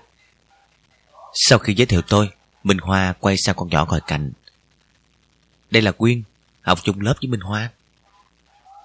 Nhỏ Quyên xinh xắn lạ lùng, xinh đến mức thoạt trông thấy nó. Bỗng dưng tôi đâm bối rối. Tóc nó dài không thua về tóc đinh lăng, da trắng như trứng gà bóc và đôi mắt đen láy như những hạt nhãn trong vườn nhà ông tôi. Nghe Minh Hoa giới thiệu, hai hạt nhãn chớp chớp nhìn tôi. Chào anh. Võ Quyên e lệ mỉm cười. Khi nó cười, tôi nhìn thấy lúm đồng tiền trên má nó và tôi ấp úng. Chào Quyên. Tôi chỉ nói được một câu ngắn rồi ngồi thường ra, mặc cho Minh Hoa và nhỏ Quyên trò chuyện với nhau. Tôi mới quen biết Minh Hoa đây thôi, nhưng vừa gặp nó lần đầu tiên, tôi đã thấy ngay sự gần gũi. Tôi chuyện trò với Minh Hoa vui vẻ và thân mật nhưng với một người bạn cũ. Với Nhật Quyên không thế. Tôi ngạc nhiên nhận ra sự lúng túng của mình. Tôi hết đặt hai tay lên đùi, lại gác lên thành ghế. Thậm chí có lúc tôi nhét cả vào trong túi quần, vẫn thấy chúng như thừa ra. Thỉnh thoảng nhỏ Quyên quay sang hỏi chuyện tôi, và những câu trả lời ngượng nghịu của tôi bao giờ cũng kèm theo một tiếng ho. Đó là những tiếng ho che giấu sự bối rối. Tôi biết thế, và tôi không cắt nghĩa được tâm trạng kỳ lạ của mình. Chắc chắn tôi không phải lòng gió quyên. Trái tim của tôi đã có chủ, mặc dù cho đến nay tôi vẫn chưa có diễm phúc được thấy mặt chủ nhân của nó. Nhưng không hiểu sao, ngồi trước nhỏ quyên, tôi trở nên rụt rè quá mức. Khi nó đưa tay vén tóc, những ngón tay trắng muốt, thôn dài của nó khiến tim tôi mất giác đập nhanh. Phải chăng đó là cảm xúc của một tâm hồn nghệ sĩ trước cái đẹp? Dreambird ngày xưa, khi đối diện với các gia nhân cỡ nhỏ quyên, chắc cũng đầu dáng mắt hoa cho tôi.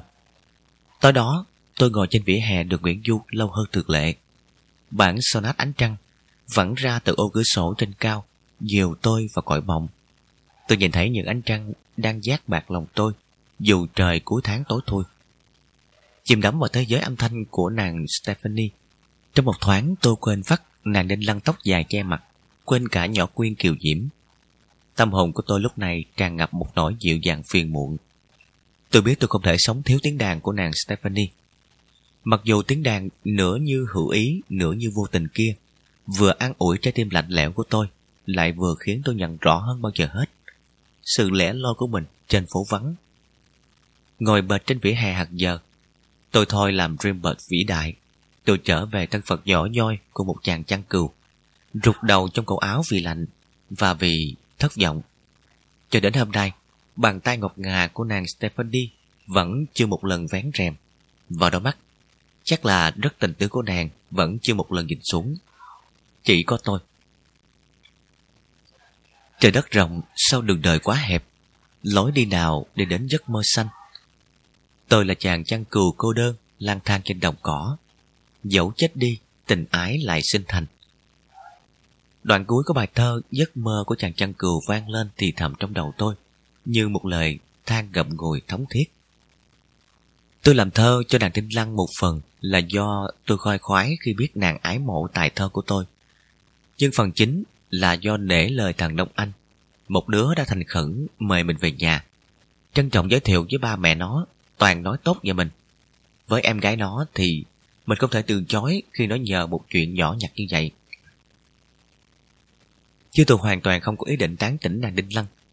Tôi làm thơ cho nàng Đinh Lăng, nhưng tâm sự trong bài thơ lại là tâm sự dành cho nàng Stephanie. Đó chỉ là bài thơ đền ơn đáp nghĩa. Khi thằng đốc Anh đem bài thơ về nhà, dúi vào tay em gái nó và em gái nó toét miệng cười hoan hỉ tức là xem như tôi đã trả ơn xong tôi nghĩ đơn giản như vậy và tôi đinh ninh ngoài anh em thằng đông anh ra sẽ không có thêm một ai biết chuyện tôi mới gặp em gái nó lần đầu mà đã vội vãng ca khẩm tôi là kẻ ngu ngơ bị tình yêu đánh lưới như một tên đa tình hạt bét nào ngờ mấy hôm sau tôi vừa đút đầu vào lớp thằng hồng hà đã chạy lại bá dài tôi gật gù mà, mà, mà mày đúng đúng đúng là thi sĩ á. Tôi tưởng Hồng Hà bày tỏ sự ngưỡng mộ đối với một nhà thơ lớn liền hí hửng. Thằng Đông Anh nó cũng bảo tao như vậy á. Hồng Hà tiếp tục cảm khái. Chỉ chỉ thi, thi sĩ mới đa tình thế thôi. Câu nói thứ hai của thằng Cà Lâm này làm tôi chột dạ. Sao mày lại nói như thế? Hồng Hà cười tủm tỉm. Chứ không phải vừa vừa gặp mặt em gái thằng Long Anh mày đã thương sao? Tôi kêu lên sửng sốt. Trời đất, ai nói với mày vậy? Thằng Đông Anh nói, chứ ai? Nó còn bảo mày là làm thơ tặng em gái nó nữa. Lúc này xét nổ bên tai cũng không làm tôi choáng váng đến thế. Hóa ra thằng Đông Anh hại bạn kia đã tiết lộ chuyện này ra ngoài. Không có chuyện đó đâu mày. Tôi ấp úng, còn cà lâm hơn cả Hồng Hà. Mày đừng có chói. Tiếng thằng bội vang lên bên tai cắt đứt lời thanh minh của tôi. Thằng Đông Anh đem bài thơ của mày á làm cho con nhỏ đinh lăng vào lớp khoe nhận nè ai mà chả biết. Rồi không để tôi kịp phản ứng, nó ra rã đọc. Tôi là kẻ ngu ngơ bị tình yêu đánh lưới. Những sợi tóc nào đang kín giấc mơ tôi. Cũng như thằng bội, thằng Minh Khôi tiến sát sau lưng tôi lúc nào không hay. Bội mới đọc có hai câu, Minh Khôi đã nhanh nhậu tiếp. Tôi đã gặp hàng ngàn gương mặt, chim bao sao chỉ một người. Trong khi tôi đang đường đỏ mặt thì Minh Khôi giơ ngón tay cái lên khen. Mày làm thơ hay lắm đó. Hôm nào mày làm tặng em gái tao một bài nha. Sợ tôi từ chối, nó lật đật quảng cáo. Em gái của tao đẹp hơn em của thằng Đông Anh gấp tỷ lần á. Gặp mặt là mày mê tít liền. Thằng bội sợ mất phần, liền vọt miệng. Em gái tao nữa. Em gái tao là hoa coi của trường sao mai đó mày. Mày làm tặng nó một bài nghe Hoa. Hết thằng bội tới thằng Duyên, rồi những đứa khác. Tụi nó sớm vào khoe em gái. Đứa nào cũng khẳng định em gái nó mới là người đẹp nhất trong những người đẹp và thi nhau đặt hàng tôi. Trong một thoáng, tôi không còn nhớ mình là ai. Tôi tưởng tôi là trưởng ban giám khảo cuộc thi Hoa hậu quốc tế. Tôi tưởng tôi là siêu sao trên vòng trời thi ca hoàng phủ, được hàng ngàn người đẹp vây quanh dạch giật. Tôi là Rimbert. Có khi còn hơn cả Rimbert. Ừ, biết đâu. Và tôi bắt đầu khệnh khạng. Tao không có hứa à. Bội năn nỉ. Hứa đi Hoa, em gái tao dễ thương lắm á. Tôi tiếp tục cao gạo. Dễ thương cũng mà, Thi ca là dương quốc của tâm hồn. Không có thể nào mà ban phát bừa bãi được. Muốn làm thơ á, phải có cảm xúc. Bội kiên trì. Chiều nay mày ghé nhà tao chơi đi. Mày gặp em gái tao á, rồi mày sẽ có cảm xúc liền. Minh Khôi hồ theo. Đúng rồi đó mày. Chiều nay mày ghé nhà tao đi. Thằng Nhiên không chịu thua. Nhà tao nữa nè. Tôi lạnh lùng cắt ngang. Tụi mày phải xếp hàng. Chỉ tay vô bội tôi phán. Chiều nay á, tao ghé nhà thằng bội trước. Rồi tôi xô tay với cái cách một ông vua đuổi đám nịnh thần. Thôi, giải tán. Từ nãy đến giờ, Hồng Hà đứng bên cạnh im lặng quan sát cảnh tụi Pascal quỵ lụy tôi với vẻ mặt hả hơi. Khi tụi kia ai về chỗ nấy, tôi quay sang Hồng Hà ngạc nhiên. Sao mày không kêu tao làm thơ cho em gái mày luôn đi? Hồng Hà liếm môi. Tao không, không có em gái. Tôi tò mò. Nếu mày có, mày có kêu tao làm thờ tặng em gái mày không? Tao không biết. học Hà bối rối đáp, tôi gật gù hào hiệp. Nếu mà mày có em gái á, tao sẽ làm thờ tặng em mày trước tiên đó. Hồng Hà có vẻ cảm động trước sự ưu ái lớn của tôi. Nó nói mà mặt buồn so. Ờ, tiếc ghê. Chiều đó y như hẹn tôi đến nhà bội. Sở dĩ tôi chọn đến nhà thằng bội trước bởi vì tôi muốn biết hoa khôi của trường sao mai xinh đẹp cỡ nào. Hóa ra em gái của thằng bội chả xinh đẹp tẹo nào như nó quảng cáo. Khi em gái nó bước ra bẻn lẻn chào tôi. Tôi tò mò dán mắt vào mặt hoa khôi trường sao mai, tim đập rộn. Nhưng rồi tôi thất vọng cay. Hoa khôi tóc ngắn cung cẩn, lại lưa thưa. Mặt hoa khôi trổ đầy mụn. Lúc hoa khôi cười e lệ, tôi thấy hoa khôi thiếu mất một cái răng cửa trên. Bội chẳng thèm đếm xỉa gì đến tâm trạng não nề của tôi. Khi em gái nó quay gót, nó nhìn tôi, giọng thản nhiên. Em tao đó mày. Ừ.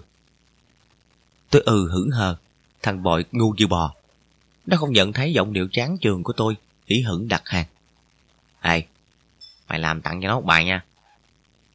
Tôi lại ừ gõn lọn và kêu tôi ừ. Tôi biết tối nay tôi về nhà làm thơ.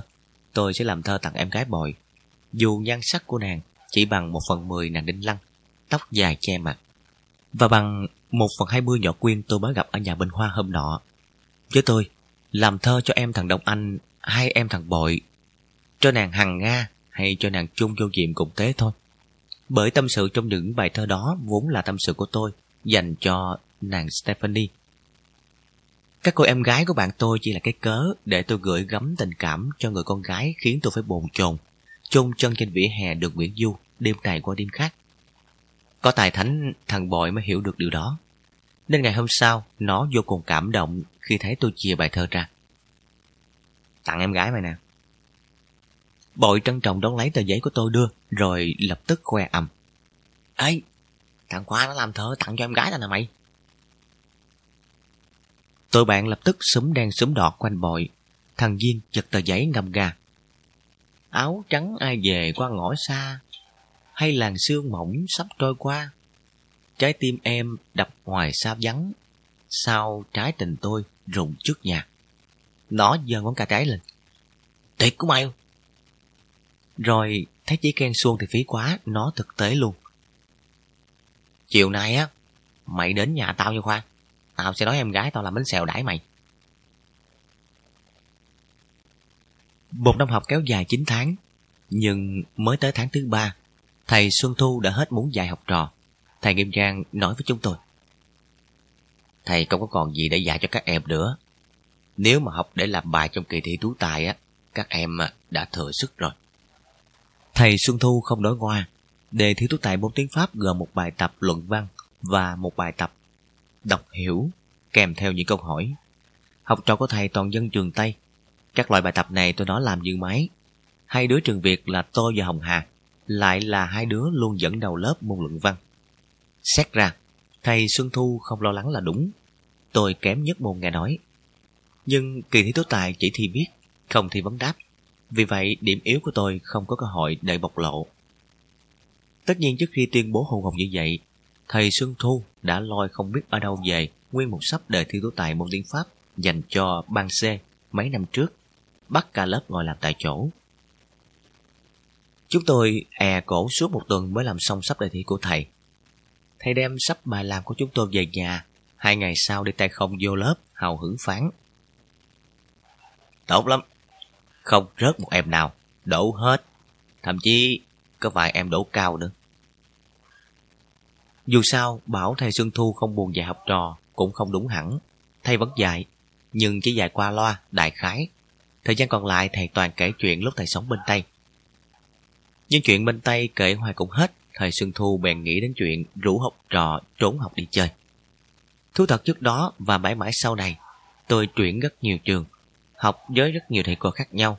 Vẫn không thấy ai tài tử bạc mạng như ông thầy dạy tiếng Pháp năm lớp 12 của tôi.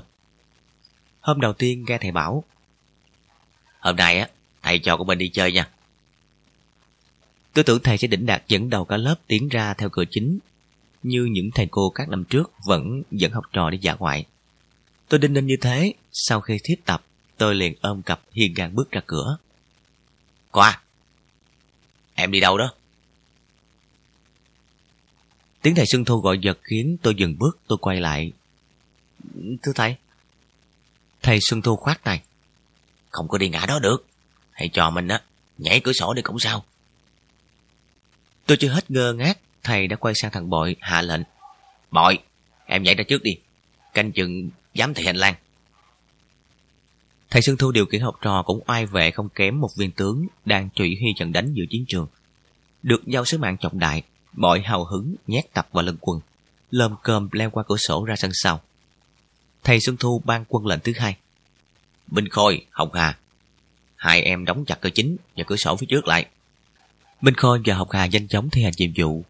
Cửa vừa đóng, cả thầy lẫn trò lập tức bu lại chỗ cửa sổ. Thằng bội vừa leo qua, hồi hộp chờ nó ra hiệu. Tôi đứng sau lưng thằng Duyên, nhón chân nhìn ra ngoài. Thấy thằng bội đang ngồi thu lưu sau góc mẫu đơn trắng ở góc rào. Nó nấp sau bụi cây, giáo giác đảo mắt tứ phía. Bội ngồi lâu thật lâu, có đến cả chục phút, mặt không ngừng nhăn nhó. Chắc giám thị hành lang vẫn còn đang lãng vãng quanh các dãy lớp gần đó, nên thằng bội mới mặt mày bí xị như thế. Tôi đang nghĩ ngợi vẫn dơ, thì mình Khôi thúc mạnh vào lưng. Chuẩn bị leo ra. Tôi giật mình ngước lên, thấy bội đang đưa tay ngoắc ngoắc Thế là người trước kẻ sau. Thầy trò tôi lục tục trèo lên bệ cửa, phóc ra ngoài. Bác bao về cổng sau thấy đoàn người tiến ra một cách đáng nghi, liền chặn lại. Tụi mày đi đâu giờ này đây? Thầy Xuân Thu vẹt học trò đàng hoàng tiến lên. À, bác Tám, bữa nay à, tôi dẫn học trò đi thực tập đó mà. Bác Tám nhát thấy thầy Xuân Thu liền lễ phép cúi đầu. À, chào thầy. Vậy mà tôi tưởng các em à, trốn học đi chơi không chứ? Nói xong, bác móc sổ chìa khóa trong túi áo ra, lay hoay mở cổng. Cảm ơn bác nha. Thầy Xuân Thu nói và ung dung dẫn học trò tiến qua cánh cổng mở hé. Rồi như sực nhớ ra điều gì, đi vài ba bước, thầy liền quay lại. À, bác Tám nè, sắp tới thầy trò tôi đi thực tập thường xuyên lắm á. Thầy Xuân Thu nói xa xôi nhưng bác bảo vệ hiểu ngay. À dạ, tôi biết rồi, thưa thầy. Tôi sẽ để cổng cho thầy và các em qua. Bác Tám bảo biết rồi, nhưng tôi ngờ là bác chẳng biết gì cả. Vì khi miệng bác trả lời sốt sắng như vậy, tôi vẫn thấy mặt bác nghệch ra đến tội. Chắc từ ngày giữ chân bảo vệ của trường đến nay, chưa bao giờ bác thấy một ông thầy dẫn học trò chuồn ra cổng sau để đi thực tập như ông thầy dạy tiếng Pháp của tôi. Lần trốn học đầu tiên, thầy Xuân Thu dẫn tụi tôi đi thực tập ở rạp cine. Tất nhiên là thầy bao toàn bộ tiền vé. Thầy trò chưa vào rạp chân vương gần ngã năm Thái Bình Dương ngồi xem phim Love Story. Bộ phim đã nổi tiếng như cồn tại Bỉ do Ryan O'Neill và Ali Macro thủ vai.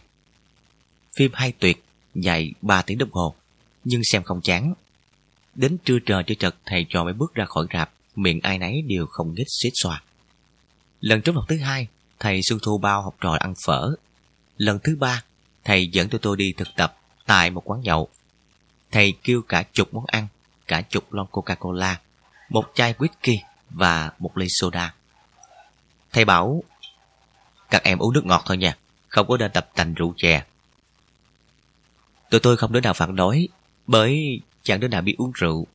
Trong khi thầy Xuân Thu ngồi nhâm nhi từng ngụm rượu, thì tụi tôi thi nhau tấn công ồ ạt các đĩa thức ăn thơm phức. Đến giữa trưa, xem chừng no nê, đám học trò bắt đầu quay sang thách nhau, xem đứa nào uống được rượu. Đầu tiên là thằng Bình Khôi. Nó bưng đi rượu thầy Xuân Thu vừa đặt xuống, đưa lên miệng nhấp một hộp, rồi chùi mép khề khà. Ê, con ghê đó mày, đố đứa nào làm được như tao á. Tụi tôi xanh mặt ngó nhau, không đứa nào mở miệng, vì không có đứa nào có gan nốc rượu như Minh Khôi. Thầy Xuân Thu không cản, chỉ nói Hơn giao có chuyện học tập mày đáng kể Hơn giao có chuyện rượu chè đâu có gì hay ho Bất chấp lời bình luận sáng suốt của thầy Xuân Thu Thằng Minh Khôi đảo mắt một vòng Mặt nhân dân Sao? Tụi bay chịu thua rồi phải không?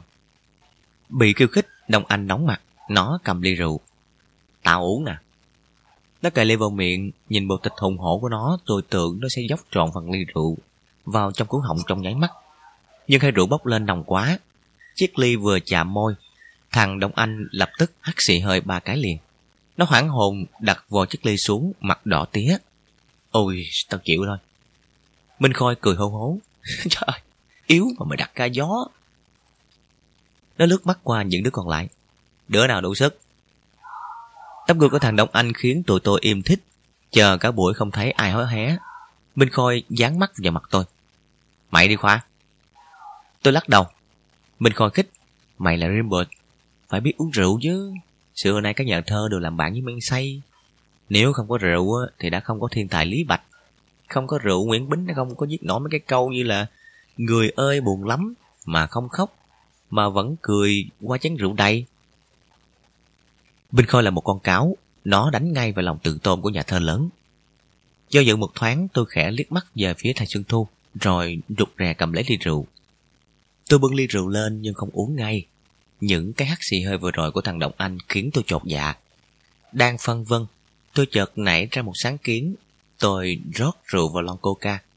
Tôi nghĩ như vậy sẽ dễ uống hơn. Rượu hòa vào nước ngọt chắc chắn sẽ bớt mùi đi nhiều.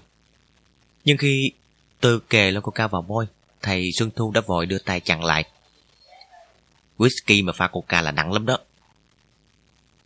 Thầy Xuân Thu làm tôi nhục nhảy khí quá xá. Tự nhiên tôi hết ham làm Lý Bạch. Lý Bạch say rượu nhòi ra khỏi thuyền, vớt trăng dưới đáy sông mà chết. Tư lượng của ông ngang cỡ lưu linh mà còn thế, huống gì tôi. Tôi là thằng Khoa, học trò tỉnh lẻ. Từ bé đến lớn chưa nhúng môi vào rượu bao giờ. Nhưng đúng vào lúc tôi định đặt lon coca xuống và mở miệng nhận thua, thầy Xuân Thu bỗng nói. Nếu như mà em chưa từng uống rượu bao giờ á, thì cứ đừng có uống. Câu nói vô tình của thầy khiến tôi bỗng thay đổi ý định. Từ ái dồn dập, tôi không muốn đầu hàng thằng Bình Khôi nữa. Tôi cầm lon coca lên, hùng hồn. Không sao đâu thầy. Và tôi dốc ngược lon coca vào miệng, đúng như tôi nghĩ. Whisky pha nước ngọt, không đến nỗi khó uống. Tôi nấu một hơi cạn queo, rồi hiên gan dàn chiếc lon rộng xuống bàn, dõng dạc. Có gì đâu mà ghê gớm, tao uống hoài. Tôi liếc mắt một vòng qua những gương mặt hả hê khi thấy tụi bạn đứa nào đến ấy tròn mắt thán phục. Minh Khôi bật con tay cãi lên. Ngon, mày đúng là Lý Bạch của Việt Nam đó. Hôm trước, được Đông Anh tôn làm Dreambird. Này được Minh Khôi phong làm Lý Bạch, tôi sướng rơn. Tưởng như đang ngồi trên chính tầng mây. Nhưng Lý Bạch chỉ ngồi trên mây được khoảng 10 phút, tới phút thứ 11. Lý Bạch dụi mắt xuống gầm bàn, nồn thóc nồn tháo. Và qua phút thứ 12 thì không còn biết trời trăng gì nữa.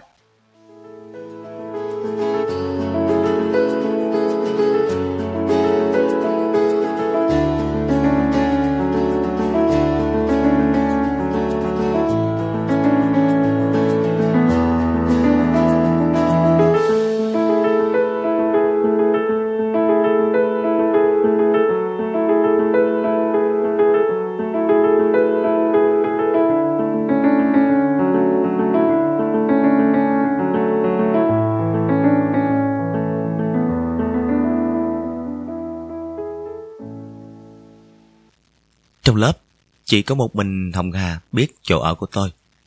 Hôm đó chính nó đã cổng tôi về nhà. Tất nhiên là bác đáng vô cùng kinh hoảng khi thấy tôi nằm vặt vẻo trên vai của Hồng Hà, như một xác chết.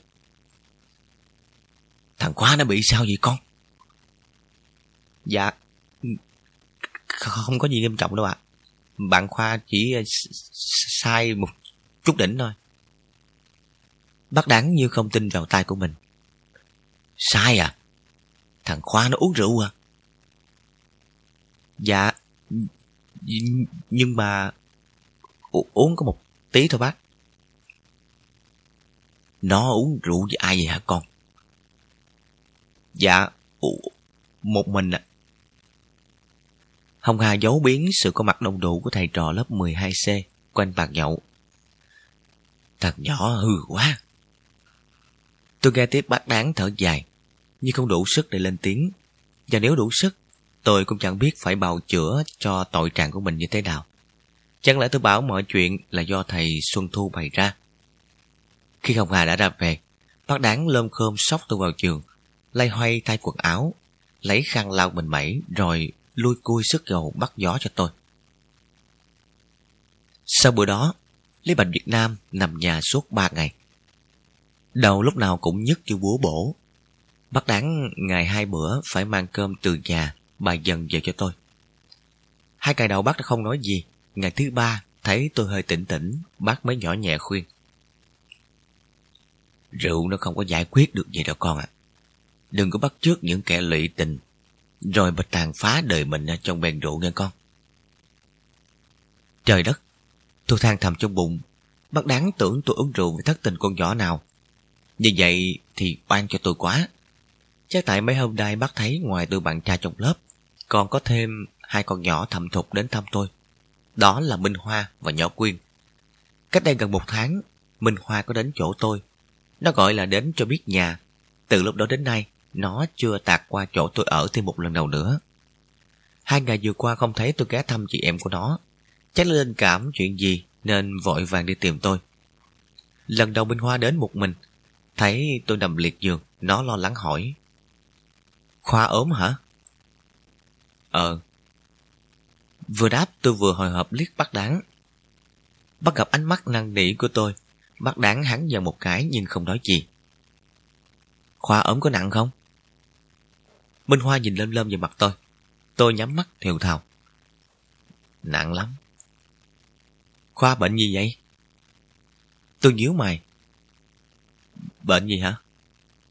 Ờ, bệnh cúm. Thấy bên Khoa đang đưa tay định sờ trán tôi. Tôi lật đật kéo mình trùm kính đầu. Đừng, đừng. Minh Hoa ngạc nhiên. Minh Hoa định xem thử chứ Khoa có nóng không ấy mà. Tiếng tôi vọng ra từ trong mình. Không có được đâu. Bệnh cúm là chúa hay lây á. Minh Hoa mà chạm vào là nhiễm bệnh liền. Nghe tôi hù ghê quá, Minh Hoa rụt tay lại. Khoa thò đầu ra đi, Minh Hoa không sờ chán của Khoa nữa đâu. Tôi thò đầu ra thấy Minh khoa đã buông tay xuống, nhưng tôi vẫn chưa yên tâm, liền nhăn nhó. Minh Hoa phải lùi chiếc ghế ra xa chút nữa đi. Minh Hoa tròn xe mắt. Chi vậy? Thì ngồi xa một chút nó mới an toàn. Bữa đó, Minh Hoa ngồi trên chiếc ghế tuốt dưới chân giường và trò chuyện với người bệnh. Tôi nằm thu lưu trên giường, đầu xoay như trong trống để nghĩ ra cách trả lời hàng mớ những câu hỏi nhiệt tình và đầy lo âu của nó. Cho đến khi Minh Hoa đứng dậy cáo từ, tôi mới thở phào thoát nạn. Nhưng tôi chỉ thoát nạn được có mấy tiếng đồng hồ. Minh Hoa vừa ra về buổi trưa, đến tối nó đã nhanh chóng quay lại. Lần này nó dắt theo nhỏ Quyên. Tôi đành phải tiếp tục đóng vai người bệnh, giọng thều thào như sắp chết đến nơi. Nhưng lần này tôi không sợ lây bệnh cho nhỏ Quyên. Tôi mong được nó đặt tay lên trán tôi biết bao. Mặc dù không hiểu tại sao tôi lại mong như thế. Nhưng nhỏ Quyên khác Minh Hoa. Nó cũng hỏi thăm đủ thứ về bệnh tình của tôi, nhưng không buồn kiểm tra xem tôi có nóng hay không. Suốt buổi trò chuyện, hai bàn tay trắng muốt thon dài của nó vẫn đặt trên đùi. Tất nhiên là đùi nó một cách bình thản đến đáng ghét. Chuyện Minh Hoa và Võ Quyên cái năm tôi chỉ có thế Nghĩa là quanh quẩn chỉ hỏi qua đáp lại, xen kẽ với những lời nhắc nhở chăm uống thuốc, ráng nghỉ ngơi như hỏi đáp giữa bác sĩ và bệnh nhân. Thế mà không hiểu căn cứ vào đâu, bác đáng lại ghi tôi đang lụy một trong hai con nhỏ này đến mức tàn phá đời mình trong men rượu. Tôi nhìn bác đáng, miệng méo sạch. Không có có chuyện đó đâu bác ơi. Bác đáng không tin. Thế thì tại sao con lại đi uống rượu? Câu hỏi vặn là của bác làm tôi tắc tị. Tôi không biết phải trả lời như thế nào. Tôi không thể nói sự thật. Tôi không thể khai ra chuyện thầy Xuân Thu rủ học trò trốn học, dẫn học trò vào rạp cine, vào quán nhậu. Tôi sợ bác đáng sẽ xỉu lăn đùng ra chửi nhà. Thấy tôi gặp tâm, bác đáng càng tin vào suy đoán của mình. Bác gật gù. Chỉ khi mà đau khổ lắm, con người ta mới uống rượu một mình. Người xưa đọc ẩm để công phá thành sầu con ạ. Tôi không đọc ẩm, cũng không công phá thành sầu, nhưng tôi buộc phải làm thinh. Mắt bắt đáng nhèo nhèo. Con bé ghé lúc trưa hôm qua là bạn con à? Dạ. Còn con bé đi theo tối hôm qua là người mà con đem làm thương nhớ lâu nay. Là con bé đánh đàn vẫn khiến con tối tối thức làm thơ hả? Dạ không phải đâu thưa bác. Con đừng có giấu bác nữa. Bác biến chính là con bé đó. Bác đáng nói giọng khẳng định khiến tôi ngơ ngác. Nhỏ Quyên quả có làm tôi sao xuyến. Nhưng đâu tới mức bắt tôi thao thức làm thơ cho nó. Xưa nay tôi chỉ làm thơ cho nàng Stephanie, chủ nhân dấu mặt của trái tim tôi. Chắc bác đáng thấy nhỏ Quyên xinh đẹp nên phỏng đoán thế thôi. Khổ nổi bác đáng nói sai, nhưng tôi không dám thành minh. Tôi không thể một lần nữa khai ra người con gái tôi thương là người cho đến tận hôm nay tôi vẫn chưa biết mặt. Hôm trước nói như vậy thì được, nhưng hôm nay, thời gian đã qua lâu rồi mà tôi tiếp tục thú nhận là chưa có cơ hội diện kiến người mình đem lòng yêu thương thì đúng là kỳ khôi quá đổi. Tôi không muốn là người kỳ khôi. Tôi không muốn bắt đáng một lần nữa chê tôi là người lãng mạn rồi bắt tôi quên con bé đó đi. Vì vậy, rốt cuộc tôi đã chẳng nói gì. Nhưng chẳng nói gì cũng không phải là thượng sách, bởi chẳng nói gì gần như là thừa nhận. Bắt đáng thở dài. Hey, nhi nữ tình trường anh hùng khí đoạn. rồi đời con sẽ ra sao đây hỡi con? Dĩ nhiên nàng Stephanie không biết người yêu nàng là ai, càng không biết người yêu nàng đang nằm liệt giường ba ngày không dậy nổi. Cho nên nàng không đến thăm tôi. Nhưng đó là nói ban ngày, còn ban đêm nàng vẫn đến. Không phải qua con đường bạch đằng chạy dọc sông Hàn, mà là qua cả những giấc mơ. Trong giấc mơ tôi không nằm trên giường mà nằm bệt trên vỉa hè được Nguyễn Du rên hừ hừ. Tiếng rên của tôi có lẽ lay động được tâm can của nàng Stephanie. Nên tiếng đàn đang thánh thoát bên tai tôi chợt im bặt. Rồi từ bên trong căn phòng trên tầng 2, một bàn tay thò ra vén rèm cửa sổ. Nàng Stephanie vén rèm bằng bàn tay trắng thuôn như làm bằng sứ của nhỏ Quyên. Rồi nàng nhô đầu qua ô cửa, cũng bằng khuôn mặt của nhỏ Quyên. Đôi mắt đen như hai hạt nhãn nhìn xuống vỉa hè bên đường. Chớp lia chớp lịa khi nhận ra một anh chàng đang thò thấp. Cũng như trong cơn mơ lần trước, nàng tức tốc chạy xuống nhà, xô cửa chạy ra. Nhưng khác hơn mơ lần trước là nàng nhận ra tôi ngay. Nàng không hỏi anh là ai, mà hỏi là Khoa đấy ư. Tôi đáp là tôi đây. Anh đang làm gì đó? Tôi sắp chết. Tôi nói bằng giọng vẻ như chỉ còn 5 phút nữa là tôi sẽ đi chầu trời. Nàng Stephanie lập tức hòa lệnh khóc. Không, anh không thể chết. Tôi triết lý. Con người, ai mà không chết. Chỉ có sớm hay muộn mà thôi.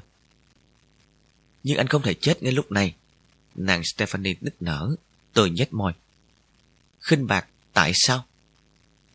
Tại vì em cần anh. Nàng sờ chán tôi. Anh bị bệnh gì thế? Tôi cục kịch mũi, bệnh tương tư. Môi nàng vẽ thành hình chữ O. Tương tư à? Đúng thế. Tôi dũng vai. Các nhà khoa học thừa sức tìm ra các loại thần dược trị bách bệnh. Chỉ trừ cái bệnh tương tư thôi. Anh tương tư cô nào vậy? Còn cô nào nữa? Tôi tương tư em. Tương tư tiếng đàn của em. Những giấc mơ của tôi thường không trọn vẹn, bao giờ chúng cũng đứt khúc nửa chừng. Thường là ở những chỗ hấp dẫn, gây cấn nhất, hệt như là cuốn sách hay bị quá nhiều người truyền tay, nên luôn bị mất những trang thú vị nhất ở phía sau. Những lúc đó tôi thường giật mình tỉnh giấc, để đau khổ thừa nhận rằng có người ta không ai có thể sống bằng chim bao, càng không thể yêu bằng chim bao. Nàng Stephanie cho đến nay vẫn ngạo nghễ ngự trên tầng 2, trong tòa lão đại của nàng. Chưa hề đặt chân xuống đất để hỏi thăm sức khỏe của thần dân. Dù thần dân đó là một thiên tài vĩ đại bằng cả Lý Bạch lẫn Rimbert cộng lại. Thức giấc nửa đêm, thiên tài cô đơn lắng nghe tiếng mưa tiết tách ngoài hiên. Càng thêm buồn nẫu ruột, hí hoái trút nỗi niềm vào thơ. Chiều nay tôi nằm bệnh, em không buồn ghé thăm. Nhưng đêm nay trong giấc mơ tôi, thể nào em cũng đến. Như em đã từng đến bao lần những lần em đến. Em chẳng mang theo nón che đầu, Chẳng có áo đi mưa. Cũng chẳng khăn quàng cổ, Nếu mưa cứ rơi vào giấc ngủ, Ước em tôi còn gì. Thiên tài buồn, nhưng thiên tài rộng lượng. Đêm nay mưa cứ rơi, Miễn là đừng làm em tôi ướt áo, Miễn là đừng làm em tôi ướt tóc, Miễn là đừng rơi vào giấc mơ tôi đang ngóng chờ. Còn thì mưa cứ ướt dù đấy là lòng tôi, Có hề gì Giữa cơn đau, Nghĩ đến em là lòng tôi ấm lại. Tôi không hề đau, Chỉ bị whisky cộng với coca quật ngã. Tôi chỉ ốm giả vờ Để gạt Minh Hoa và nhỏ Quyên. Nhưng không hiểu sao, Khi viết những câu thơ lủi thủi kia, Tôi có cảm giác như tôi đang ốm thật. Tôi thấy ngực tôi nóng rang Và lòng tôi quặn thắt. Xét cho cùng Nàng Stephanie không đến thăm tôi dù sao cũng còn chăm trước được. Nhưng em gái thằng Đồng Anh và em gái thằng Bội biết tôi liệt giường ba ngày ba đêm mà không thèm bén mạng đến, thì đúng là vô tình vô nghĩa quá sức. Ngày thứ tư, tôi đi học lại. Bạn bè sớm vào hỏi han tiếu tích. Ai hỏi tôi cũng vồn vã trả lời. Chỉ riêng Đông Anh và thằng Bội là tôi lờ tiệt.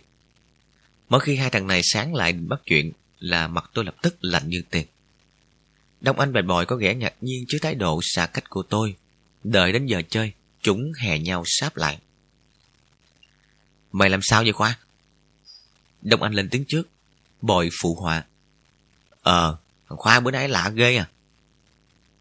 Tôi làm thinh ngoảnh mặt ở chỗ khác, Đông Anh níu tay tôi. Mày dặn tao hả? Tôi vẫn không hé môi. Nhưng nhìn bộ mặt sụ xuống một đống của tôi, hai đứa kia biết là tôi đang giận ghê gớm lắm.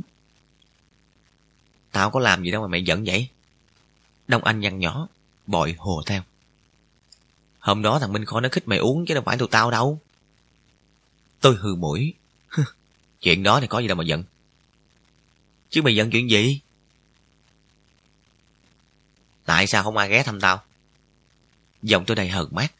Tất nhiên chữ ai trong lời trách cứ của tôi nhằm ám chỉ nho đinh lăng và hoa khôi trường sau mai. Nhưng Đông Anh và thằng bội ngu như bò, đâu có hiểu. Đông Anh hầm hở kêu oan.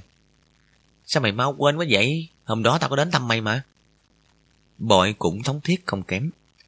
Khoa ơi là Khoa, tao đến thăm mày rõ ràng. Còn lấy cái quần xà lón đưa cho mày thay. Mày không nhớ gì hết vậy? Tôi dũng dai. Tao không có nói tụi bay. Cả bội lẫn Đông Anh đều há hốc miệng gận ngơ. Chứ mày nói ai?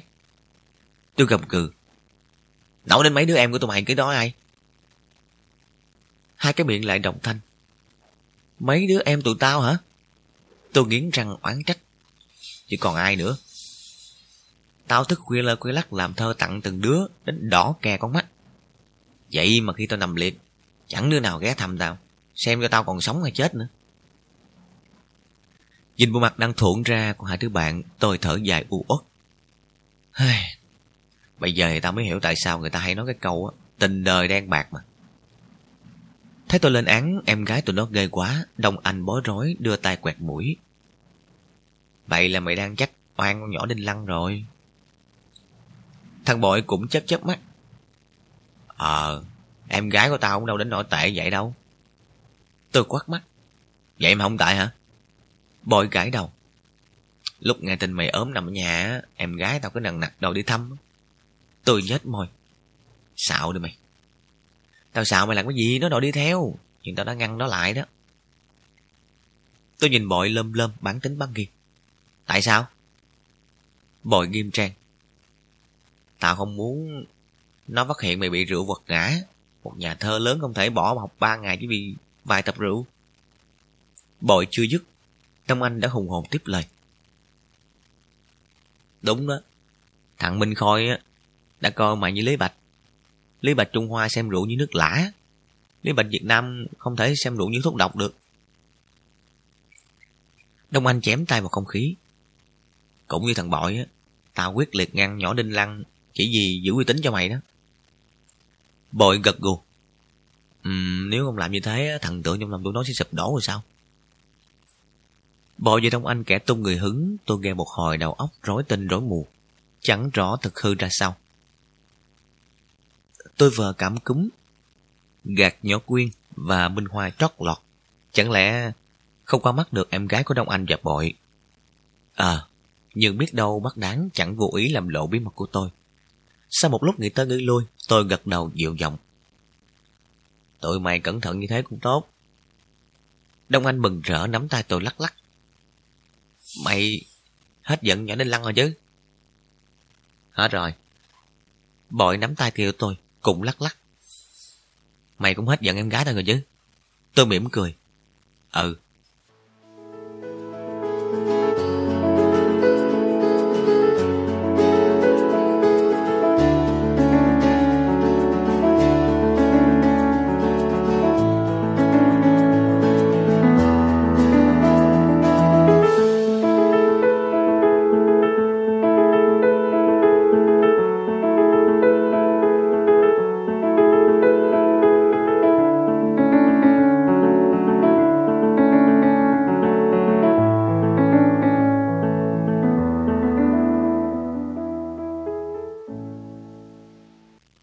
Buổi sáng, Đông Anh và Bội vừa phân bua với tôi. Buổi chiều tôi đã ngồi ở nhà thằng Duyên, chờ em gái của nó đổ bánh xèo đại tôi. Tôi đã hết giận các em gái của bạn mình. Tụi nó không đến nỗi bất nhân bất nghĩa như tôi nghĩ. Những ngày vừa qua, nhỏ Đinh Lăng và Hoa Khôi trường sau mai, nóng lòng đi thăm thần tượng của mình biết bao. Nhưng bị các ông anh trai cản trở, nên tụi nó không thể thực hiện được nỗi khao khát cháy bỏng trong lòng đó thôi. Không đi thăm tôi được, chắc tụi nó buồn lắm. Tôi gọi xếp bằng trên tấm phản trước hiên, phấn khởi nghĩ gợi lung tung và rung đùi chờ bánh xèo đem ra. Thằng duy ngồi cạnh không ngừng xung xoe, chắc nó sợ nhà thơ lớn đợi lâu đói bụng rồi đòi bỏ về. Mày cố đợi một lát nha, gần xong rồi đó. Thấy tôi không đáp, Duyên sợ rung là định nọt. Lâu như thế nè, biết sao không? Vì em tao muốn làm thật ngon để đãi mày đó. Tôi nhìn nó độ lượng. Trời, nên nãy giờ tao có nói gì đâu. Lát sau, em gái thằng Duyên bưng mâm bánh xèo ra. Duyên hấn hở giới thiệu hai bên với nhau. Em gái thằng Duyên bèn lẹn y hệt em gái thằng Bội và thằng Long Anh. Nó luống cuốn gật đầu chào tôi, rồi hấp tấp quay gót chở vô nhà, nhanh như chớp. Duyên khoe. Nó tên là Linh Sang á, hay không? Tôi cười khẩy. Giống hệt tên con gái của nhạc bắt quần trong chuyện Tiếu ngạo dân hộ của Kim Dung vậy. Viên nhăn mặt. Mày đừng có bao giờ nhắc đến cái tên thằng cha tiểu nhân nhạc bất quần trước mặt em gái tao nha. Nó nghe được nó buồn lắm đó. Rồi Viên cẩn thận gợi ý. Mày muốn khen giống á, thì bảo giống tên người yêu của Lê Hồ Sung là được rồi. Tôi gật gù hiểu biết. Tao sẽ làm theo lời của mày. Viên vỗ vai tôi. Bà tao á, mẹ Kim Dung. Khi sinh em gái tao á, bà tao đã thích nhân vật nàng Linh Sang. Nên lấy cái tên này đặt cho nó đó. Tôi ngạc nhiên. Nhạc Linh Sang tham dạng phụ nghĩa. Bỏ lăng tử lên nội sung để chạy theo tên thái giám Lâm Bình Chi. Sao ba mày lại thích? Duyên cười khổ. Ở lúc đó chuyện tiếng còi dân hồ đang đăng dở trên báo. Ông Kim Dung chưa viết đoạn sau, bà ta đâu có biết đâu. Đến khi hay ra thì đã muộn mất rồi. Nghe Duyên than thở tôi không nói gì, chỉ tủm tỉm cười. Vì câu chuyện đặt tên con éo le của bà nó. Cũng cười vì nhan sắc của Linh Sang trong truyện và nhan sắc Linh Sang ngoài đời khác xa nhau quá. Nhạc Linh Sang trong truyện của Kim Dung dễ thương hết biết. Không tuyệt thế gia dân, cũng thập phần duyên dáng. Trong khi em gái của thằng Duyên, nhan sắc quá trung bình. Chỉ hơn được em gái thằng Bội chút đỉnh gọi là. Nhưng tôi không bình luận, mà cũng không có ý do gì để bình luận. Tôi biết thằng Duyên rủ tôi về nhà và bắt em gái nó ngồi toát mồ hôi bên bếp lò, đổ bánh xèo đãi tôi. Đâu phải để gả em gái của nó cho tôi. Cũng như Đông Anh và thằng Bội. Nó chỉ muốn làm thơ tặng em gái của nó. Vậy mà suốt buổi tôi cấm cúi ăn bánh xèo. Linh sang không đẹp, nhưng nó đổ bánh xèo ngon tuyệt cú mèo. Tôi ăn một lèo sáu cái rồi đứng dậy. Nó rồi, tao về ạ. À. Viên chân hề phật ý trước thái độ bất lịch sự của tôi. Chị nói... Nhớ nha. Đã quá quen với vai trò của mình, tôi cười toe. Rồi, sáng mai ta sẽ đưa cho mày bài thơ. Tôi không nghĩ bài thơ tôi làm cho nhỏ Linh Sang lại khiến thằng Duyên thích thú đến vậy. Sáng hôm sau, nó kê bài thơ của tôi vào một sát con mắt, ra rã ngâm tới gặp lui. Đừng như hoa lá, đừng như cỏ, phủ xuống hồn anh một tối đầy. Và như hoa lá mà như cỏ, thức dậy tình anh những sớm mai. Ngâm nga chán, nó hoa hoa hoa lại bài thơ trên đầu. Như thế bắt được một báo vật, mặt mày tràn trở. Tuyệt, tuyệt! Trên đời này á, không thể có bài thơ nào hay hơn như vậy nữa. Tôi sung sướng. Mày nói thiệt á hả? Thiệt. Trước khi làm thơ tặng Linh Sang, tôi cũng đã làm thơ tặng nàng Đinh Lăng và Hoa Coi Sườn Trong Mai. Nhưng Đông Anh và thằng Bội chẳng buồn ganh tị, cũng chẳng buồn bất bình dùng em gái tôi đó. Nghe thằng Duyên bốc bài thơ Khoa cỏ lên mây, hai đứa đó súng vào tán tụng. Ờ, thằng Khoa làm thơ hay ghê mày. Nó là Rimbert mà. Minh Khôi bước lại. Là Lý Bạch nữa. Lời khen của Minh Khôi làm tôi đỏ mặt. Tôi ngờ rằng nó xỏ xuyên chuyện tôi làm anh hùng rơm trong bàn nhậu bữa trước. Nhưng tôi đã nghĩ oan cho Minh Khôi. Khen xong nó vỗ vai tôi. Mày chưa đến nhà tao đó nha. Hôm trước tôi nhớ Minh Khôi khoe với tôi là em gái nó đẹp lắm. Nó bảo em gái nó đẹp hơn em gái thằng Độc Anh gấp tỷ lần. Lần đó nghe nó nói tôi hơi tin tin. Nhưng bây giờ thì tôi không còn háo hức xem mặt bạn gái Minh Khôi nữa. Thằng Bội và thằng Duyên đã làm tôi tục hững. Hôm đầu tiên, lúc còn tụi bạn trong lớp đem nhan sắc em gái ra đòi nhau để lấy lòng tôi. Duyên tán tụng, sắc đẹp của nàng Linh Sang đến tung tóe nước bọt. Nhưng sự thật thì hoàn toàn không giống chút gì như nó nói. Bội cũng vậy. Nó đã quảng cáo săn về hoa khôi trường sông Mai, khiến tôi đâm ra bớt tin là bạn bè hơn trước. Tôi nhìn Minh Khôi, nhũng vai nói. Mày yên tâm, tao không đến nhà mày, nhưng tao sẽ làm thơ tặng em gái mày. Minh Khôi cũng chỉ còn có thế, nó đồng ý ngay, còn nhắc. Nhớ đó nha mày. Nhớ. Tôi nói giọng quả quyết, và tôi biết ngay ngày mai tôi sẽ có thơ cho Minh Khôi, đem về chuối vào tay của em gái. Làm thơ tặng em gái bạn bè, từ lâu tôi đã là một chuyên gia có hạn, và có lẽ là chuyên gia duy nhất trên thế giới trong lĩnh vực kỳ quái này. Tôi mừng húm khi Minh Hoa bất ngờ rủ tôi đến nhà của nhỏ Quyên chơi. Minh Hoa nói thật hả? Thật. Tim đập thình thịch nhưng tôi vẫn làm ra vẻ. Có cái gì đằng đó mà chơi?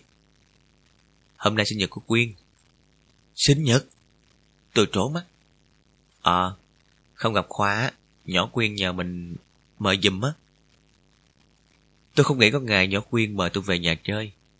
Nhỏ Quyên xinh đẹp, nhưng nghiêm nghị và mực thước. Thậm chí, có lúc tôi thấy nó hơi lạnh lùng xa cách. Lần nào gặp nó, tôi cũng lúng ta lúng túng hệt như những lúc đứng trước mặt thầy giám thị. Nói không dám nói lớn, cười chẳng dám cười to. Tất nhiên tình cảm của tôi trước sau vẫn dành cho nàng Stephanie, điều đó đời đời không đổi. Nhưng tôi chưa từng thấy mặt chủ nhân của trái tim tôi bao giờ. Nên mỗi khi muốn hình dung ra nàng, tôi phải đành mượn đỡ hình bóng quỷ miều của nhỏ Quyên. Nàng Stephanie dường như chẳng phật ý về chuyện đó. Cho nên trong những giấc mơ ngọt ngào của tôi, nàng cũng sẵn lòng cười với tôi bằng nụ cười của nhỏ Quyên. Âu yếm nhìn tôi bằng đôi mắt đen lái láy của nhỏ Quyên. Và vén rèm cửa sổ cũng bằng đôi tay trắng thu như làm bằng sứ của nhỏ Quyên nốt. Nhưng chuyện vay mượn nay dần dần trở nên phức tạp. Không đơn giản như khi tôi mượn tiền thằng Hồng Hà trên lớp. Thoạt đầu, tôi mượn hình bóng của nhỏ Quyên. Chỉ để đơn giản là bày tỏ nỗi mong nhớ của tôi với nàng Stephanie. Nhưng chẳng bao lâu sau tôi giật mình nhận ra Sở dĩ càng ngày, tôi càng mong nhớ nàng Stephanie chính bởi vì nàng luôn đến với giấc mơ của tôi qua hình bóng của nhỏ Quyên Kiều Diễm. Phát hiện bất ngờ đó khiến tôi bối rối khôn tả. Minh Hoa không hiểu tâm trạng của tôi, nên thấy tôi bần thần, nó bèn nói Khoa không biết nhà của Quyên á, thì tối nay 6 giờ Khoa ghé chở Minh Hoa đi. Tôi không có xe, thì đi bằng xe của Minh Hoa nè. Tối đó tôi lết thết đến nhà Minh Hoa với gói quà khề này trên tay. Gì mà lớn vậy? Minh Hoa nhìn bọc quà đã gói sẵn trên tay tôi mỉm cười hỏi. Um, chẳng có gì hết á, mấy cuốn sách thôi mà. Tôi đèo Minh Hoa, công lưng đạp qua cầu vòng cao vời vợi. Minh Hoa ngồi phía sau, chốc chốc lại chỉ đạo. Quẹo trái. Coi cứ chạy thẳng. Quẹo trái nữa. Tôi quẹo lên lần thứ tư thì xe qua đường Nguyễn Du. Con đường tình ái với khung cảnh quen thuộc đập vào mắt khiến các mạch máu trong người tôi căng ra như sợi dây đàn. Khoa làm sao thế? Thấy tôi đạp bê đan chật lên chật xuống liên tục, Minh Hoa ngạc nhiên hỏi. Ờ, không có gì. Minh Hoa vẫn không yên tâm. Nếu mà Khoa mệt đó thì ngừng xe lại đi, để Minh Hoa chở cho. Ờ không không, Khoa chở được mà. Tôi nói và cố guồn chân vào một cách khoan thai. Căn nhà của Stephanie ở bên tay phải dần dần hiện ra trong tầm mắt. Tôi nhìn chăm chăm lên tầng hai, tim đập rộn. Vẫn phòng sáng đèn như những bóng người con gái tóc dài đã không thấy in trên rèm cửa như mọi lần. Tiếng dương cầm cũng im bặt, khiến tôi bất giác thẫn thờ. Bàn chân đạp xe trở nên lười nhát. Tôi uể oải nhấn từng vòng rời rạc. Tôi đã lang thang qua đây bao nhiêu đêm, đã ngồi bệt xuống dĩa hè bên kia đường bao nhiêu đêm, chỉ để nghe tiếng đàn du dương của nàng Stephanie rót vào tai, như những lời thủ thỉ. Chưa bao giờ nàng Stephanie quên dạo nhạc cho tôi nghe. Trong những ngày tháng cô đơn nhất, chính tiếng đàn của nàng đã giúp cho tôi nguôi ngoai nỗi buồn xứ lạ. Tiếng đàn của nàng như những cơn mưa mùa hè tưới xuống sa mạc lòng tôi, giúp cây mơ mộng trong hồn tôi nở hoa suốt bốn mùa, mười hai tháng. Tiếng đàn của nàng đã sinh ra những câu thơ lấp lánh nhất trong sự nghiệp cầm cõi của Rimbert Việt Nam. Đôi khi ta vẫn rong chơi một mình Chợt hai phố xá bỗng dưng rộng thanh Khiến cho ta nhớ một người không quen Ở trong xa cách một đôi vai gầy Ở trong tăng vỡ nụ cười thơ ngây Ở trong mờ tôi em ơi sáng đầy Vậy mà đêm nay, tiếng đàn quen thuộc kia đột ngột rời bỏ tôi không một đêm báo trước. Bảo làm sao tôi không gỡ gàng hụt hẫng. Khoa làm gì mà nãy giờ cứ ngưng, người mất hồn vậy? Ngừng lại đi. Tiếng Minh Hoa đột ngột vang lên sau lưng khiến tôi giật mình choàng tỉnh. À à. Ngừng lại đi Khoa. Minh Hoa lại dục. Không sao đâu mà. Minh Hoa cứ ngồi yên đó, Khoa chở cho. Chở đi đâu nữa? Tới nhà Quyên rồi kìa. Tôi ngơ ngác. Nhà Quyên đâu? Minh Hoa chỉ tay vào nhà của nàng Stephanie. Nhà này nè. Người tôi lập tức ngay ra như cán cút. Tôi chưa bao giờ bị sét đánh, cũng chưa bao giờ bị điện giật. Nhưng tôi tin rằng dù cả hai cái đó cùng một lúc, tôi cũng không thể nào choáng váng hơn lúc này. Gơ ngẩn, bàng hoàng. Tôi lẻo đẻo dắt xe theo Minh Hoa như người mộng du. Cảnh vật chung quanh bỗng trở nên hư ảo ảo. Tôi tưởng tôi đang đi trong sương mờ. Tôi tưởng tôi là con chiên ngoan đạo đang bằng thần dắt xe vào cổng thiên đường. Ở Lysibacan, thiên đường có thánh Pire chấn giữ. Chìa khóa cổng ngài luôn cất giữ kỹ trong túi. Muốn vào, phải trả lời được câu hỏi của Cofernevu hóc búa. Thiên đường của nàng Stephanie đêm nay không người gác cổng. Cũng chẳng ai hỏi han. Lại có thiên sứ Minh Hoa làm người dẫn đường tin cậy. Bảo thằng Khoa tỉnh lẽ là tôi bước chân làm sao không đột nhiên siêu vẹo như thi hào lý bạch cho được. Sau bữa tiệc, tôi ngồi co ro ở góc nhà xem nàng Stephanie dạo nhạc. À, bây giờ nàng đã là nhỏ quyên xinh đẹp.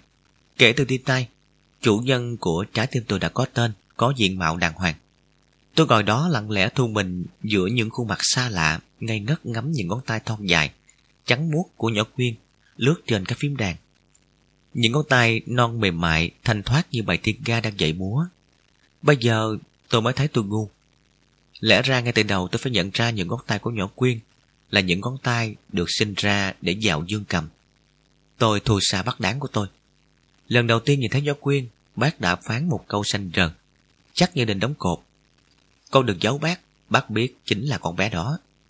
Bác đáng tôi chẳng căn cứ vào đâu cả, bác chỉ buộc miệng theo linh cảm của một người bác thương cháu và chắc là của cả một người đàn ông nhiều năm đau khổ vì tình. Suốt buổi tối hôm đó, tôi chẳng nói mấy câu. Tim tôi rộn rã nhưng lòng tôi vẫn chưa hết hoang mang. Tôi vẫn chưa kịp hiểu hết những gì đang xảy ra và xảy đến trong cuộc đời lắm hạnh ngộ của tôi. Khi tôi chào về, nhỏ Quyên nhìn tôi. Sao bữa nay Khoa ít nói thế? Tôi chói quanh. Chắc có nhiều người lạ đó. Không nói thì cười đi, hôm nay là ngày vui của Quyên mà. Nhỏ Quyên xưa nay nghiêm nghị, ít bao giờ nói những câu như thế. Hôm nay có lẽ lòng nó đang vui vẻ nên phá lệ đùa với tôi. Tôi nhe răng cười, chắc giống đời ơi.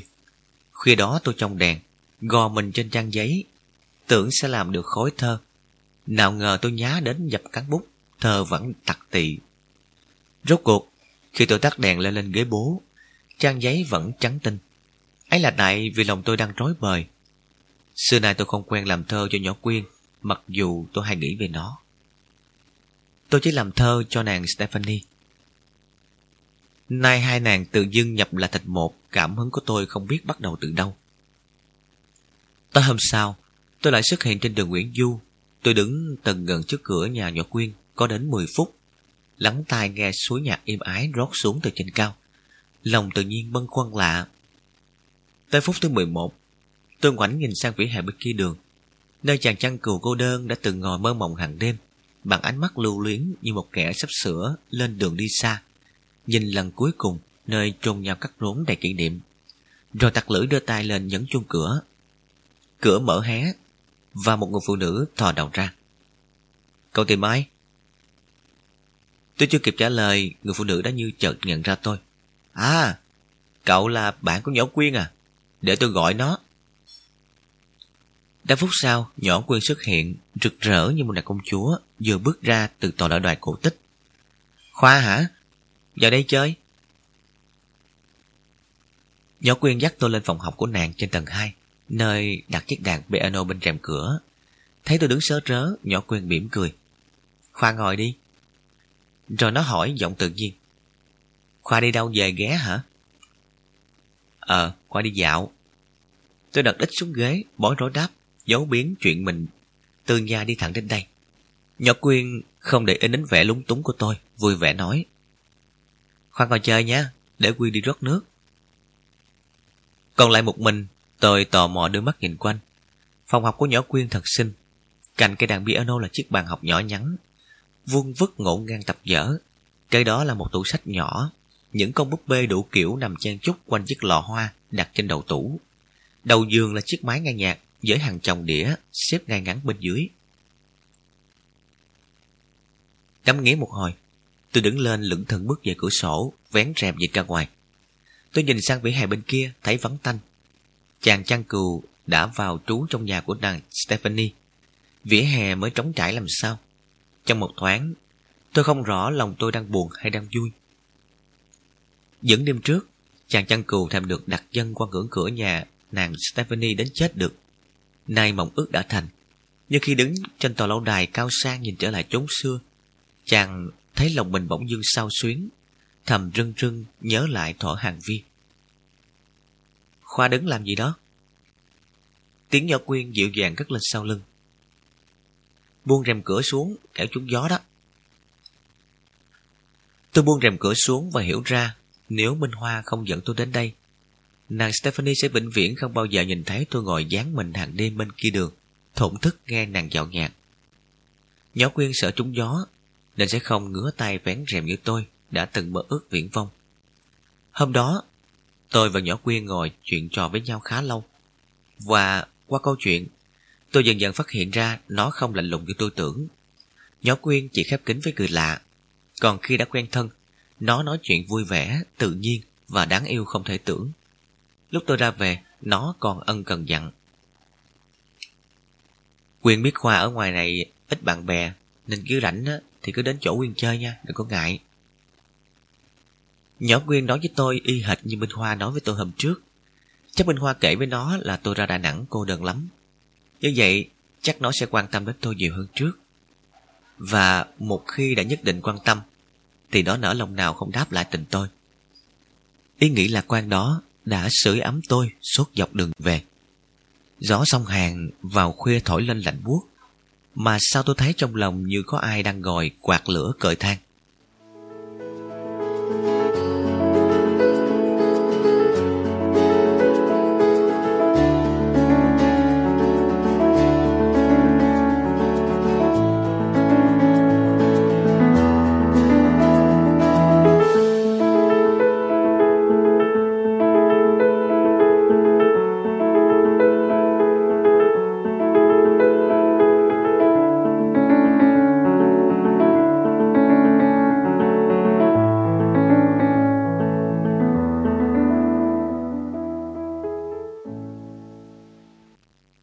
Thấy tôi vào lớp, cứ luôn miệng cười nói, te toét. Lấy làm lạ, nó cứ tò tò theo tôi, gặn hỏi. Mày có chuyện gì mà vui thế? Tôi chói phát. Có chuyện gì đâu. Mày đừng có giấu, tao. Hồng Hà vừa nói vừa nhìn tôi chầm chầm. Thấy tôi làm thinh, nó lại dòi dẫm. Mày Mày đang thương con nhỏ nào phải không? Bậy à? học Hà vẫn không chịu nhận là mình bậy, lại hỏi. Em của th thằng Đông Anh hả? Nó hỏi mặt nó, tôi im ru. Hay là em thằng bội? Trời đất! Không hiểu thằng cả Lâm này căn cứ vào đâu, mà nghĩ rằng tôi thương hoa khôi súng răng chuồng sau mai. Lần này không những không trả lời, mặt tôi xa sầm xuống. Hồng Hà chứng tỏ không ai lì lợm bằng nó. Bất chấp sự phật ý của tôi, nó quyết tìm ra sự thật đến cùng. Hay là em thằng Duyên? Thế tôi vẫn không buồn chết mép. Hồng Hà ngó sững tôi hồi, rồi treo lên. À, tao biết rồi. Vậy là em của thằng Minh Khôi rồi. Tới đây thì tôi hết chịu đựng nổi. Em thằng Minh coi cái đầu mày á, Con nhỏ đó, tao thương không phải là em cứ gái của đứa nào hết trơn á. Thấy tôi trúng kế, Hồng Hà sáng mắt, hỏi dồn. Chứ nó là ai? Nó là con của cha mẹ nó. Hồng Hà nhăn mặt. Cha mẹ nó là ai? Tôi hừ mũi. Là con của ông bà nó. Mày đừng có hồng gài bẫy tao.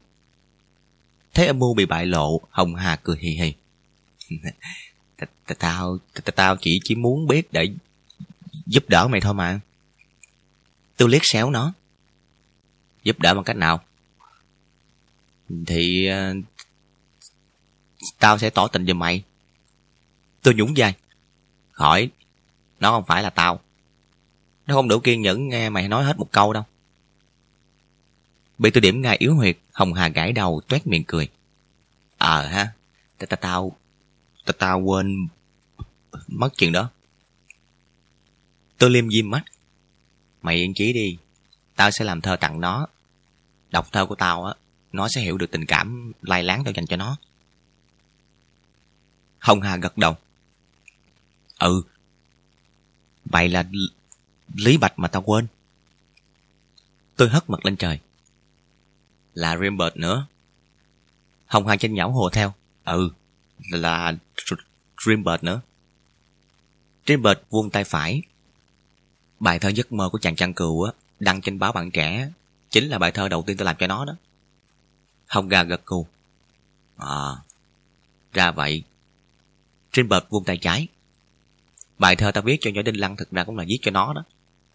Hồng Hà tròn xoe mắt. Thế hả? Dreambird vùng cả hai tay. Cả những bài thơ ta viết cho em gái thằng Bội, em gái thằng Duyên, rồi em gái thằng bên Khôi cũng thế. Cũng đều viết cho nàng Stephanie.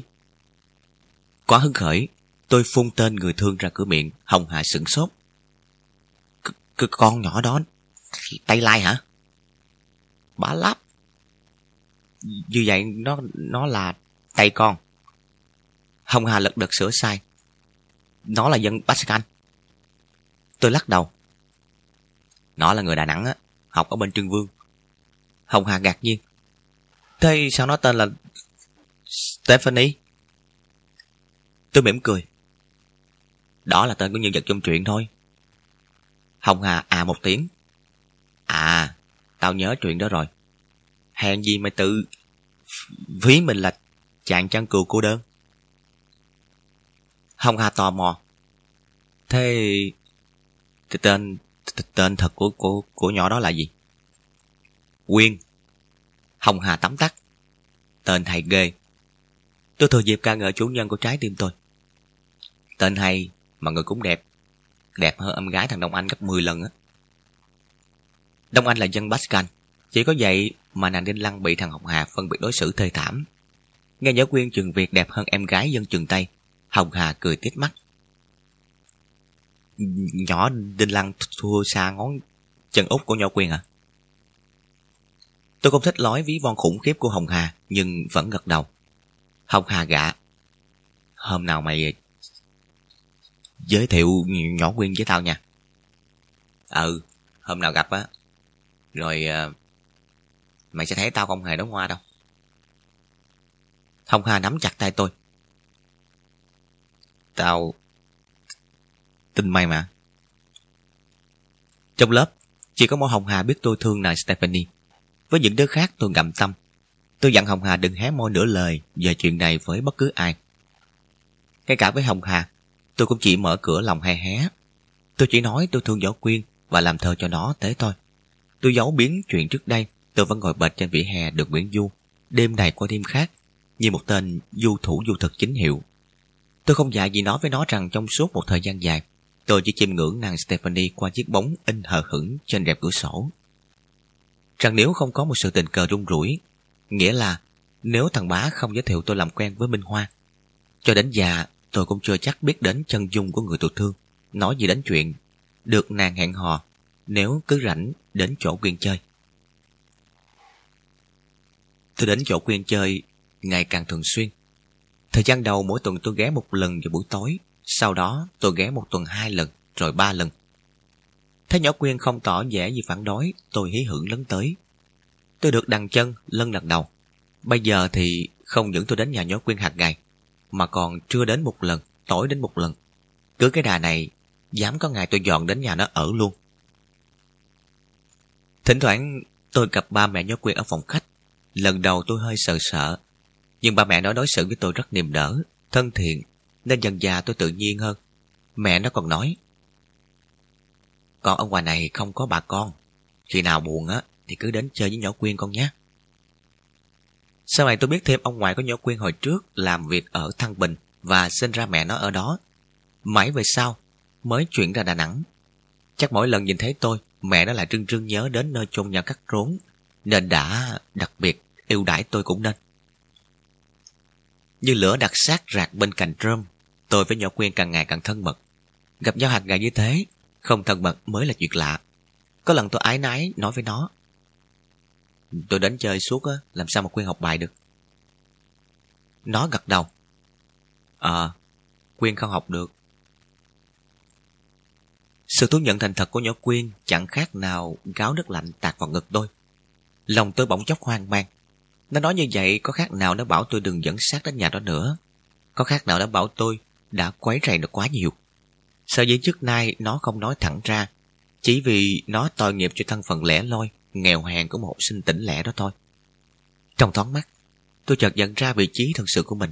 Tôi chỉ là chàng chăn cừu cô đơn, lang thang trên đồng cỏ. Đêm không biết làm gì, ngồi đếm sau thưa. Và chàng chăn cừu cúi đầu ngậm ngùi. Tôi xin lỗi Quyên nha. Tôi sẽ không đến đây nữa. Sao thế? Giáo Quyên có vẻ bất ngờ trước quyết định của tôi. Tôi cay đắng ừ, để cho Quyên học bài. Khoa buồn cười quá, đâu có nhất thiết phải như vậy. Nhỏ Quyên cười khúc khích. Khoa cứ ôm tập đến học chung với Quyên. Khoa ngồi một góc, Quyên ngồi một góc. Như vậy á thì ai cũng học bài được mà. Nhỏ Quyên đề nghị một cách thản nhiên trong khi tôi nghe lùng bùng lỗ tai. Mặt bất giác thần ra. Nhìn với mặt ngơ ngẩn của tôi, nhỏ Quyên ngạc nhiên hỏi. Bộ Khoa không thích học chung với Quyên hả? Tôi lắp bắp. Không, thích, thích chứ. Nhỏ quyên mỉm cười. Vậy thì bắt đầu từ ngày mai nha. Khoa nhớ ôm tập theo nhé. Thế là kể từ hôm đó, chàng chăn cừu ngày ngày ôm tập đến học chung với nàng Stephanie. Điều mà dẫu táo tận đến mấy, nhà văn Alphonse Doughted cũng không dám nghĩ tới. Tôi học băng si, toán lý hóa dốt đặc cắn may, nhỏ quyên phải chỉ tôi. Ngược lại tôi phụ đạo tiếng Pháp, tiếng Anh cho nàng nữ sinh băng A. Mãi vừa đầu tụng bài, không có thời giờ để trao đòi ngoại ngữ. Bác đáng thấy tôi dạo này, ngày hai bữa ăn xong là âm tập tót ra khỏi nhà. Lấy làm ngạc nhiên lắm. Con đi học thêm hả? Dạ. Học thêm sao ngày nào cũng đi thế? Lại đi trưa đi tối nữa. Tôi nói nước bọt. Con học nhiều môn bác ạ, con sợ thi rớt. Bác đáng không biết đi học thêm theo kiểu của tôi khả năng thi rớt nhiều hơn là thi đậu, bèn gật gù. Còn biết lo tới là tốt, nhưng cũng phải biết á, giữ gìn sức khỏe nha con. Dạ. Bác đáng sực nhớ ra. À, còn chuyện á, con bé kia đánh đầu rồi con? Tôi giật thót, miệng vội vàng đáp. Chưa đánh đâu cả bác ạ. Mặc dù tay tôi đã ôm sẵn tập chuẩn bị vù thẳng đến nhà nhỏ Quyên. Nghe tôi nói vậy, bác đáng không chất vấn nữa, Bác nhìn ra ngoài đường, chép miệng bâng qua. Sao bác vẫn cứ thấy lo cho con quá? Tâm hồn con quá lãng mạn. Không cẩn thận giữ mình á, sẽ có ngày bị lũ lụt tình ái cuốn trôi. Không đâu bác. Tôi khẳng khái đáp và nôn nao bước chân ra khỏi nhà. Tối đó, sau khi ở nhà nhỏ Quyên về, tôi hứng khởi ngồi vào bàn, ngất ngây phóng bút. Có một kẻ làm ta đau khổ, còn hơn đời chẳng vấn vương ai. Lũ lụt tình anh xin chịu hết chớ để lòng như suối cạn hoài. Bài thơ này sau khi làm xong tôi xé khỏi tập gấp lại nhét vào giữa lần mấy giấy bao bìa. Tôi sợ bác đáng đọc được tôi không muốn bác lên cơn đau tim. Chuyện nhỏ quyên tôi giấu được từ bạn trong lớp nhưng không giấu được minh hoa. Một hôm minh hoa hỏi tôi Sao dạo này Khoa ít ghé chơi vậy? Tôi không dám nói lộ trình của tôi, dạo này đã phanh sang ngã khác. Tôi ấp úng. Dạo này tôi bận học. Minh Hoa nhìn tôi đăm đăm. Khoa nói thật đấy hả? Tôi gõ lời chỗ khác, lý nhí đáp. Thật. Minh Hoa mỉm cười. Khoa bằng học ở nhà quyên chứ gì? Tôi không ngờ Minh Hoa biết chuyện này. Vì vậy mặt tôi đỏ bừng. Ai bảo Minh Hoa vậy? Quyên chứ ai? Quyên nói gần đây ngày nào Khoa cũng đến. Giọng Minh Hoa đột nhiên rạch mảnh. Mà một ngày lại đến những hai lần cơ. Tôi bỏ rối phân buồn. Thì tôi chỉ đến để học bài. Cách đứng đáp của tôi có vẻ quá vụng về, cho nên Minh Hoa không buồn vặn vẹo trêu trọc. Nó không muốn dồn tôi vào chân tường. Nó ngó tôi một hồi rồi ngoảnh đầu nhìn ra sân nắng, buộc miệng bâng quơ. Quyên có bạn trai rồi Khoa ạ. Thông báo của Minh Hoa quả là đột ngột. Nhưng lúc này tôi không buồn thắc mắc tại sao tự dưng nó lại nói đến chuyện này. Tôi chỉ nghe tim tôi thắt lại. Như người đang ở trong mơ. Tôi hỏi là Minh Hoa bằng cái câu nó vừa hỏi tôi. Minh Hoa nói thật đấy hả? Và tôi nghe tiếng Minh Hoa như từ xa xăm vọng lại. Thật. Trong thoáng mắt, tôi có cảm giác tai tôi như ù đi. Tôi không thể tin được nhỏ Quyên đã có bạn trai. Trước này, tôi không nghe nó nói gì về chuyện đó. Dạo trước, tối nào tôi cũng ngồi trước cửa nhà nó đến khuya lơ khuya lắc. Đâu có thấy ai thập thò bén mảng. Gần đây, tôi thường xuyên đóng đô nhà nó. Cũng không thấy bóng dáng người con trai nào thấp thoáng tới lui. Nhưng tôi biết Minh Hoa không bịa chuyện để hù tôi. Minh Hoa thương tôi lẻ loi nơi xứ lạ. Nó không nỡ nào làm tôi đau khổ một cách vô cớ. Thấy tôi thừa người ra, Minh Hoa ngập ngừng ăn ủi. Đừng buồn Khoa. Minh Hoa là con nhỏ tốt bụng nhưng vô duyên. Lúc này mà nó khuyên tôi đừng buồn, có khác nào nó chọc quê tôi. Mặt tôi xịu xuống. Hắn là ai vậy? Minh Hoa không biết. Tôi định bắt bẻ thấy sao Minh Hoa biết Quyên có bạn trai. Nhưng cuối cùng tôi nén lại được. Câu hỏi đó tôi còn vô duyên hơn cả Minh Hoa cấp bội. Không hỏi được, tôi đứng lên, giọng buồn rười rượi. Tôi về nha. Minh Hoa không cản, nhưng khi tiện tôi ra cửa, nó bỗng rụt rè buộc miệng. Lẽ ra Minh Hoa không nên... Tôi giơ tay, hùng dũng cắt ngang. Minh Hoa đừng có ái nái, tôi không có sao đâu. Rồi trước vẻ mặt buồn chồng của nó, tôi không nói thêm được một tiếng nào. Quay mình lật đật rảo bước. Tôi tuyên bố như một người hùng và bỏ đi như một tên thua bạc. Tối đó tôi lang thang qua các ngã phố như những ngày đầu tiên ra Đà Nẵng. Tôi là đi qua các ngã tư đèn màu để nghe lòng mình chớp nháy. Tôi lại vào các cửa hiệu để chẳng mua gì. Bây giờ tôi đã có nhiều bạn bè hơn, đã bớt quạnh hiu hơn. Nhưng chiếc chòi non mơ mộng trong hồn tôi đã héo. Nàng Stephanie đã có ý trung nhân, mà chàng chăn cừu ngôn nghê đâu có biết. Tôi là Rembert nửa mùa, chỉ biết làm thơ ca tụng tình mình. Hạt mưa nằm ngủ trong mây, lửa kê trang trúc ngủ đầy hợp diêm. Mặt trời ngủ gật mỗi đêm, chân anh ngủ trước nhà em mỗi ngày.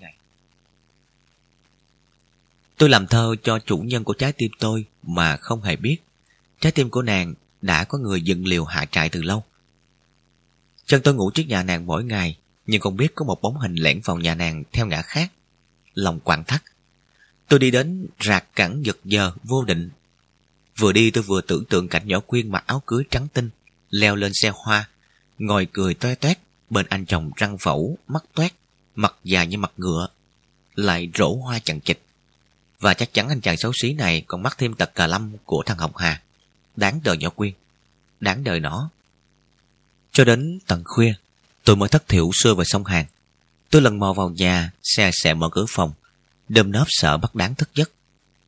Những thứ thơ trào ra theo nỗi buồn chất ngất, nhưng tôi không dám bật đèn ngồi chép. Tôi leo lên ghế bố, nằm buồn tình, ngẫm tới ngẫm lui. Người con gái ấy lấy chồng, người con trai ấy tần gần trông theo. Phố phường bữa ấy vắng teo, trên cành cây ấy lá treo một mình.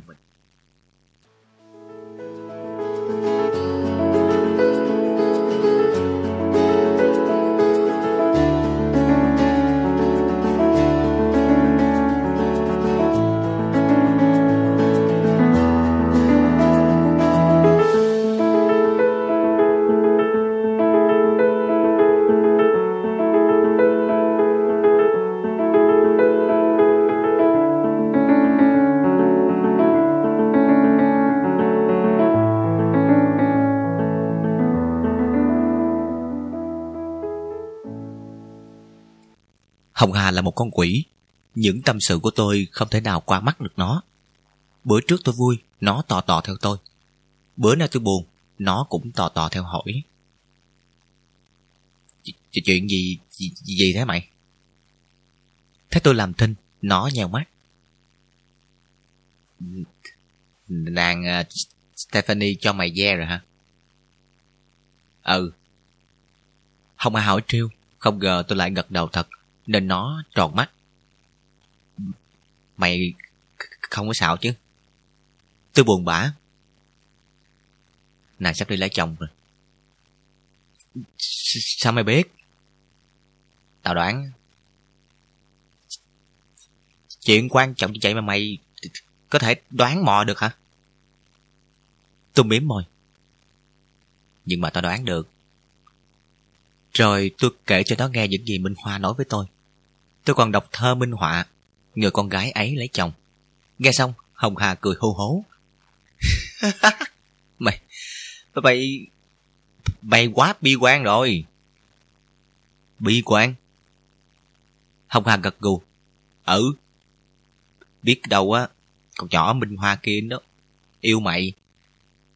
Rồi nó phao cái tin bậy bạ để cho mày bỏ con Quyên. Rồi chuyển hướng tình cảm sang nó. Tôi được mặt nghe Hồng Hà giải thích, lòng nửa tin nửa ngờ. Tôi không nghĩ Minh Hoa có cảm tình đặc biệt với tôi. Nếu có, tôi biết ngay. Xưa nay Minh Hoa chẳng để lộ một dấu hiệu gì đáng nghi cả. Nhưng giả như nó yêu tôi thật, tôi cũng không dám đáp lại. Thằng bá đã đe tôi rồi, chớ dài dột tiến xa hơn. Nhớ biệt danh sát thủ hoa hồng bá ký dưới bức thư. Tôi muốn rợn tóc cái. Tuy vậy, những điều Hồng Hà nói không phải là hoàn toàn vô lý. Tôi không rõ Minh Hoa căn cứ vào đâu để bảo nhỏ Quyên có bạn trai. Tôi không tin Minh Hoa cố tâm gạt tôi. Nhưng tôi ngờ rằng nó trong gà hóa cốt rồi suy diễn lung tung. Cuộc trò chuyện ngắn ngủi với Hồng Hà đã giúp tôi lấy lại tinh thần. Tôi đã không ủ rũ. Chiếc chòi non mơ mộng trong hồn tôi đã xanh tươi trở lại. Tôi thấy cuộc đời toàn một màu hồng. Tôi muốn ôm choàng cả thế giới trong tay. Tôi tưởng tôi là Xuân Diệu. Ta muốn ôm cả sự sống mới bắt đầu mơn mởn. Ta muốn riết may đưa và chó lượng. Ta muốn xài cánh bướm với tình yêu. Ta muốn thâu trong một cái hôn nhiều. Và non nước, và cây, và cỏ rạng. Lòng vui vẻ, tôi vỗ vai Đông Anh. Chiều nay ta đến thăm em gái mà nha. Tôi tưởng Đông Anh sẽ hào hứng trước đề nghị của nhà thơ lớn, nào ngờ nó nhúng vai. Chiều nay con nhỏ Đinh Lăng không có nhà, nó đi sinh nhật của bạn rồi. Tôi nhìn bội. Thế thì chiều nay tao đến nhà mày vậy? Tao muốn tâm sự với Hoa Khôi trường sau mai đó. Bội tặc lưỡi. Chiều nay em tao cũng đi vắng rồi. Đông Anh và Bội làm tôi đâm sượng. Tôi quay sang thằng Duyên, cẩn thận hỏi trước. Nhỏ Linh Sang chiều nay có nhà không mày? Thằng Duyên khẽ lấy Đông Anh và Bội liếm môi đáp. Em tao hả? Em ta thì có đó. Nhưng chiều nay nó phải phụ với mẹ tao à, giật mùng mền suốt đến tối. Sự từ chối của tụi bạn khiến tôi vô cùng ngạc nhiên. Hôm trước, lúc tôi chưa làm thơ cho tụi các em gái nó, đứa nào cũng vồ vập mời tôi về nhà chơi, thậm chí còn kiên nhẫn xếp hàng đợi tới lượt mình. Sao hôm nay tôi đòi ghé chơi, chẳng đứa nào nhiệt tình hưởng ứng. Tôi không cắt nghĩa được thái độ kỳ lạ đó. Nhưng sự lạnh nhạt của tụi nó làm tôi đâm chán. Tôi ngó sang chỗ thằng Minh Khôi, nhưng không đủ can đảm gạ nó dẫn về nhà. Tôi ngờ rằng nếu tôi đề nghị, thằng Minh Khôi cũng nghĩ ra một lý do nào đó để lắc đầu như mấy đứa kia. Tôi hỏi nhỏ Hồng Hà. Sao tụi nó không muốn tôi đến nhà mày? Hồng Hà dũng dai. Tụi Pascal là vậy. Chả chơi với ai được lâu đâu. Tôi đã chán, nghe giọng điệu của thằng Hồng Hà, tôi lại càng chán hơn. Thằng cục bộ này chỉ chờ dịp là kết án tụi trường Tây vô tội vạ. Nhưng dẫu sao tôi cũng không buồn cho lắm.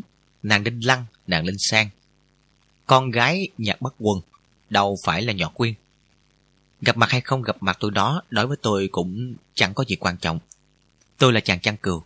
Biết chuyện nàng Stephanie có bạn trai chỉ là tin vịt. Lòng đã hăng hoang lắm rồi. Bác đáng thấy tôi thoát vui tóc vuông, lấy làm lo lắm. Nhưng rồi thấy khuyên mãi mà tôi vẫn chứng nào tật nấy. Hôm nào cũng chuồn ra khỏi nhà đi chơi, đến tối mù tối mịt. Bác ngán ngẩm, không buồn nhắc nhở nữa. Bác sai qua nhắc nhở chuyện khác. Con đi giặt đồ đi chứ con. Sao quần áo cứ cầm hoài trong thao vậy? Dạ. Dạ là chừng nào con mới chịu giặt.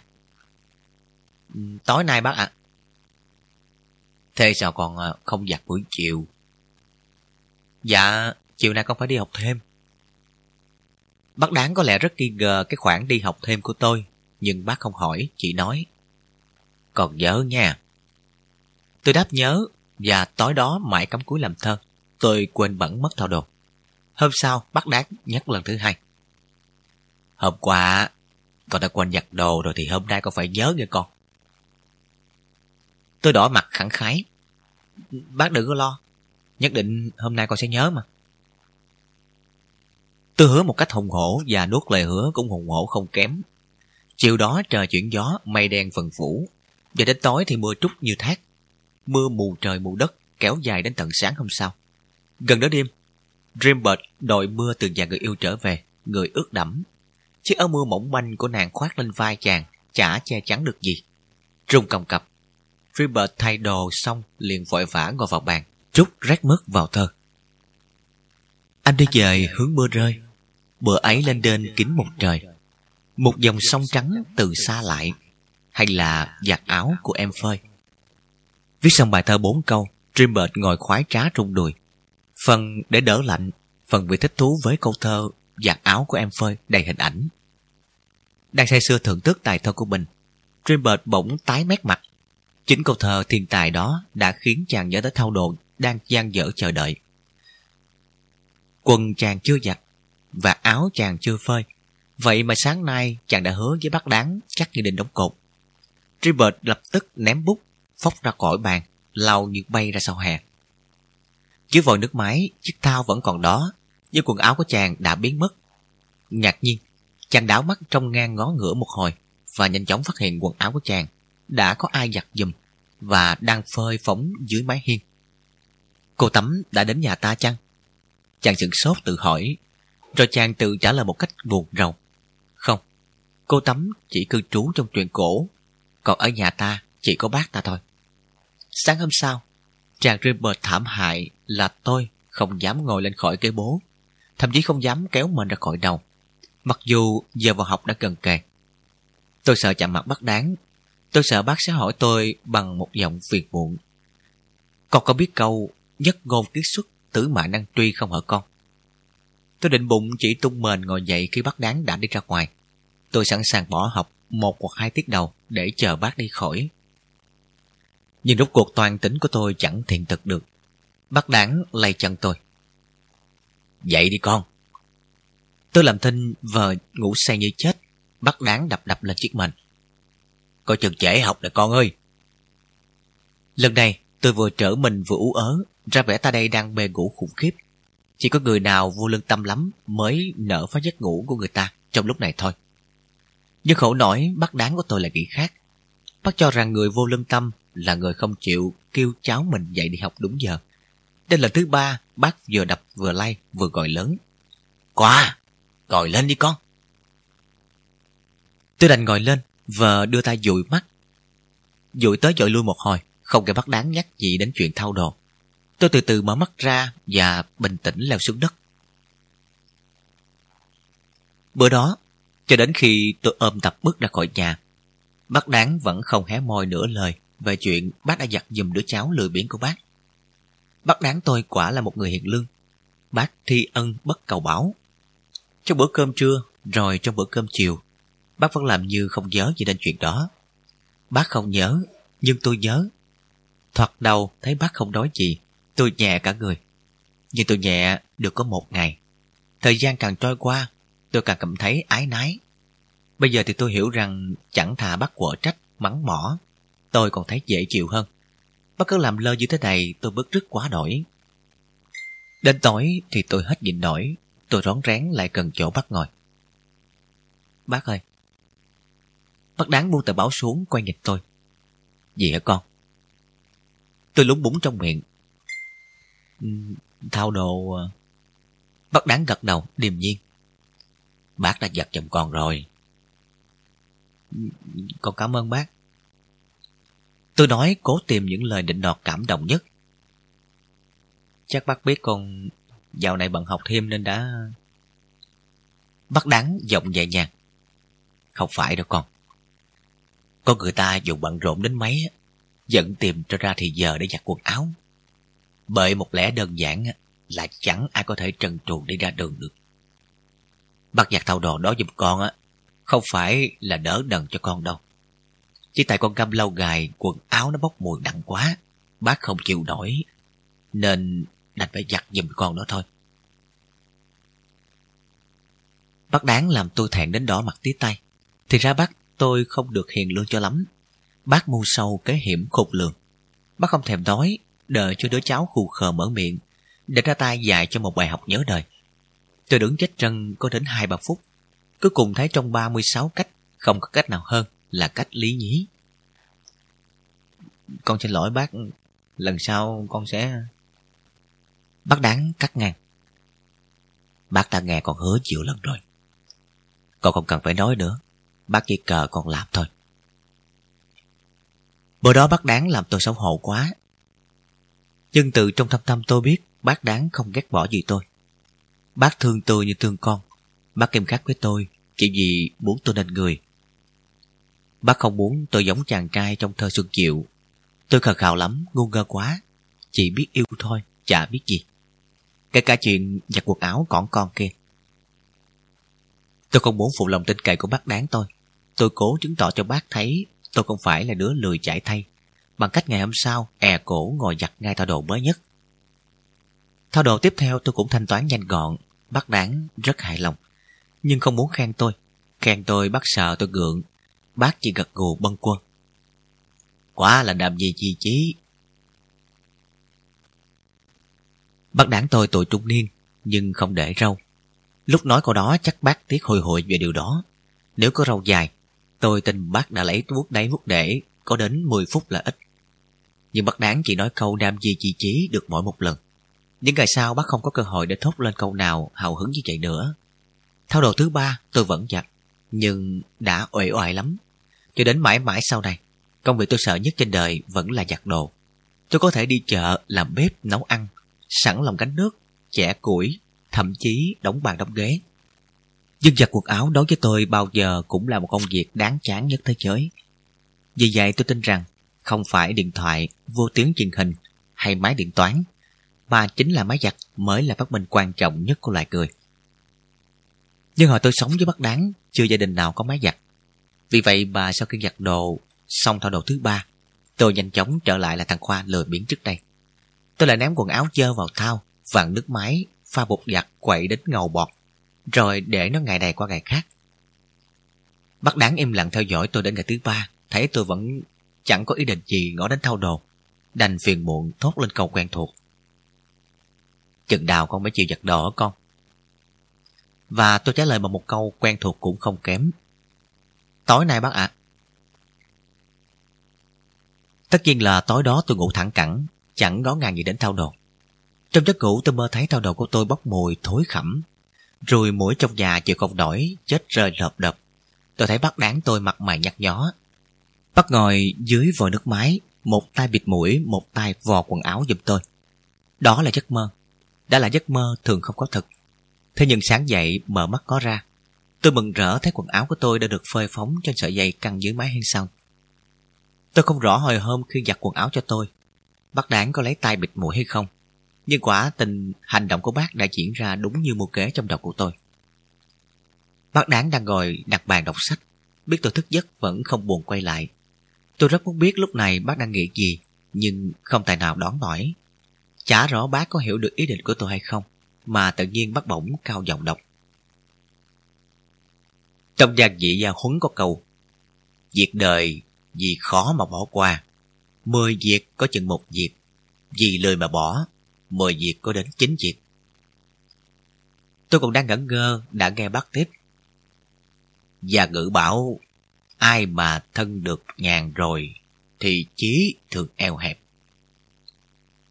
Thật đầu tôi tưởng bác đọc sách thật, nhưng nghe đến câu thứ hai, biết bác muốn mượn lời vàng ngọc của Thánh Hiền để răng tôi. Tôi liền nhón gót đi thụt lui và len lén chuồn tuốt ra sau hè. Đứng lan hoay ngoài hè, tôi bỗng vẫn vơ nghĩ đến nhỏ quyên. Nếu nó chịu về ở chung với tôi, tôi đâu có rơi vào cảnh ngộ éo le này. Tôi đâu có để cho bác đáng mượn cớ đọc sách nói xa nói cần. Nhỏ quyên xinh đẹp, dịu hiền, chắc chắn sẽ là một người vợ đảm đang, không ai bị. Nghĩ ngợi lan man một hồi, tôi lại đâm lo. Những có tay nuột nà chỉ biết dạo dương cầm kia có thích hợp với chuyện giặt đồ không dĩ. Hay có nói về, tôi phải è cổ giặt chủ gấp đôi. Từ ngày được không hạ động viên, khuyên giải lòng tôi đã thôi buồn. Cũng thôi lo sợ. Tôi lại ngày hai buổi đến nhà nhỏ khuyên vui vẻ như trước đây. Và cũng như trước đây, mỗi khi tôi đến, thường tôi ngồi một góc, nhỏ quyên ngồi một góc, mỗi đứa một cuốn tập trên tay. Chúng tôi im lặng học bài bên nhau. Những lúc đó, chẳng ai nói với ai một câu nào, mà sao lòng tôi ngập tràn hạnh phúc. Có lẽ vì tôi sung sướng biết rõ tôi đang được ở bên cạnh người tôi thương. Nếu bạn thương một người nào đó, và bạn biết chắc rằng người đó đang ở bên cạnh bạn trong vòng bán kính 10 mét, thì dù cả hai không nói gì với nhau một câu nào, thậm chí không nhìn thấy nhau, bạn vẫn cảm nhận rất rõ hương thơm và hơi ấm của người bạn yêu đương đang lan tỏa quanh người bạn. Và trái tim của bạn sẽ không ngừng tổn thức một cách dịu dàng đập thắm, cũng như tôi vậy. Tất nhiên là sau khi học bài xong, chúng tôi lại trò chuyện với nhau. Tôi và Nhỏ Quyên rất rất đủ chuyện trên đời. Nếu là bữa tối, bao giờ trước khi tôi ra về, Nhỏ Quyên cũng đàn cho tôi nghe vài bản nhạc. Những bản nhạc đó, khi còn bó gối, nơi bên kia đường ngóc cổ trong lên. Tôi đã nghe đến thuộc lòng. Nhưng tôi vẫn chăm chú nghe, không hé môi nửa lời về những chuyện đã qua. Cho đến mãi sau này, nàng Stephanie vẫn không hề biết. Có một dạo đêm đêm, tôi vẫn quanh quẩn trước cửa nhà nàng và ngồi bệt xuống vỉa hè như một gã hành khất, để nghe nàng chào nhạc và để mơ tưởng viễn vong. Nghĩa là nàng không biết tôi yêu nàng, thậm chí yêu từ rất lâu trước khi tôi gặp nàng. Và dĩ nhiên, yêu nhiều hơn là nàng tưởng. Nhỏ quyền không biết, cho nên khi đóng hộp đàn lại, nó nheo đôi mắt đẹp nhìn tôi. Ngày mai á, Quyên sẽ đàn cho Khoa nghe bản khác. Bản này lạ lắm. Có thể Khoa chưa từng nghe qua đó. Tôi tủm tỉm. Bản nhạc nào có Quyên á, tôi cũng nghe lạ hết á. Tôi dốc tổ và tôi hân hoan ra về. Suốt trong thời gian đó, tôi như sống trên mây. Ngày nào tôi cũng được gặp nhỏ Quyên, được nhìn nó cười, được nghe nó nói, được xem nó dạo nhạc. Tôi làm cả khối thơ, những vần thơ tươi tắn đầy chim nắng lá hoa. Tình anh như lá, reo vui mỗi ngày. Có chim về hót, trong lòng sớm mai. Mai này lá rụng là mùa thu phai. Không, tình yêu vẫn âm thầm trong cây. Khi mùa xuân đến, tình anh lại đầy. Lá nằm trong lá, tay nằm trong tay. Tôi chưa được nắm tay nhỏ quyên lật nào. Nhưng trong mơ và trong thơ, tôi đã nắm. Tôi tin rằng một ngày đẹp trời nào đó, tôi sẽ làm được như mơ và như thơ của tôi. Chìm đắm trong viễn cảnh sáng lạc đó, tôi quên bẵng câu chuyện nhỏ Minh Hoa nói với tôi hôm nào. Tôi đến đến ngoài tôi ra, nhỏ Quyên không có một người bạn trai nào khác. Nhưng cuộc đời bao giờ cũng tréo que. Làm như không tréo que thì không phải là cuộc đời hay sao ấy. Điều tréo que đó xảy ra vào lúc tôi tình cờ bắt được một tờ giấy trong tập của nhỏ Quyên rơi ra. Hôm đó, làm bài tập Rame xong, tôi định ôn tiếp bài địa lý nhưng lại bỏ quên tập ở nhà. Thế là tôi lục lọi tìm cuốn địa trong chồng tập của nhỏ Quyên. Lúc này, nhỏ Quyên không có trong phòng. Nó than đói bụng và mò xuống bếp định tìm xem có thứ gì ăn được hay không. Lúc tờ giấy rơi ra bàn, tôi thờ ơ nhặt lên và định nhét vào lại trong tập. Nhưng những câu thơ trong tờ giấy đập vào mắt khiến tôi tò mò. Tôi đoán chắc nhỏ Quyên chép thơ Nguyễn Bính hay Xuân Diệu chi đây. Tôi dán mắt vào tờ giấy nhẩm đọc. Và ngay câu thơ thứ nhất đã làm tôi bạc hoàng. Tôi là hòn sỏi buồn. Tôi vừa không tin vào mắt mình. Vì đó là câu thơ đầu tiên trong bài thơ tôi làm tặng nàng Đinh Lăng. Trong một thoáng, tôi tưởng tôi bị hoa mắt. Tôi tưởng tôi thức khuya làm thơ nhiều quá, nên mắt tôi kèm nhèm, trong gà khóa cuốc. Tôi phải đưa tay lên dụi mắt hai ba cái rồi hối hả đọc tiếp. Lần này thì tôi tin rằng đấy chính là bài thơ của tôi. Tôi là hòn sỏi buồn, lăn qua cuộc đời bằng những vòng hiu quạnh.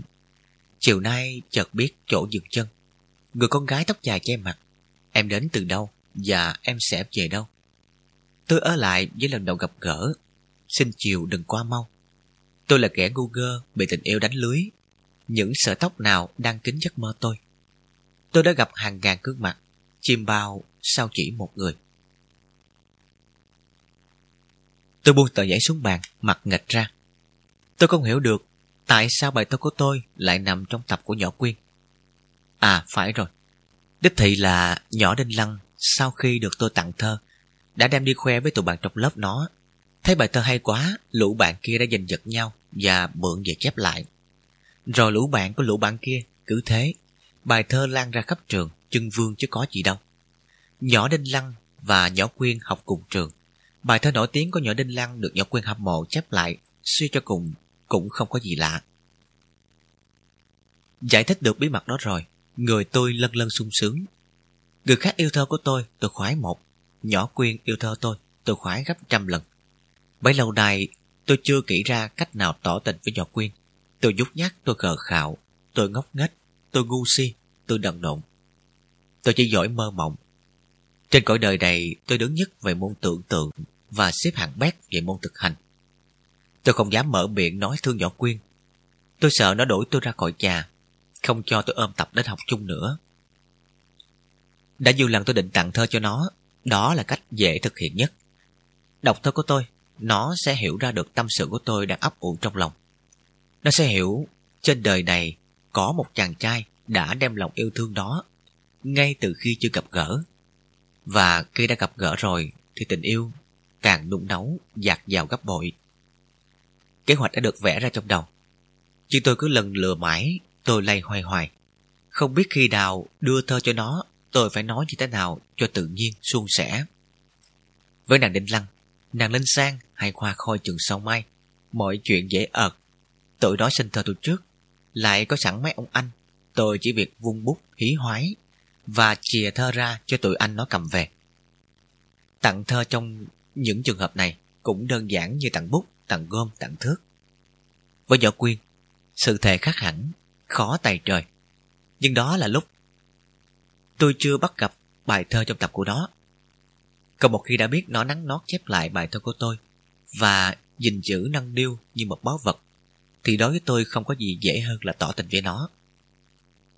Đó là chưa kể, đấy lại là chính là bài thơ tôi làm cho nó mặc dù trên danh nghĩa là thơ viết tặng em gái thằng Đồng Anh. Tôi nghe tiếng chân nhỏ Quyên đi lên cầu thang, lập tức tôi cầm bài thơ lên, vờ chăm chú đọc.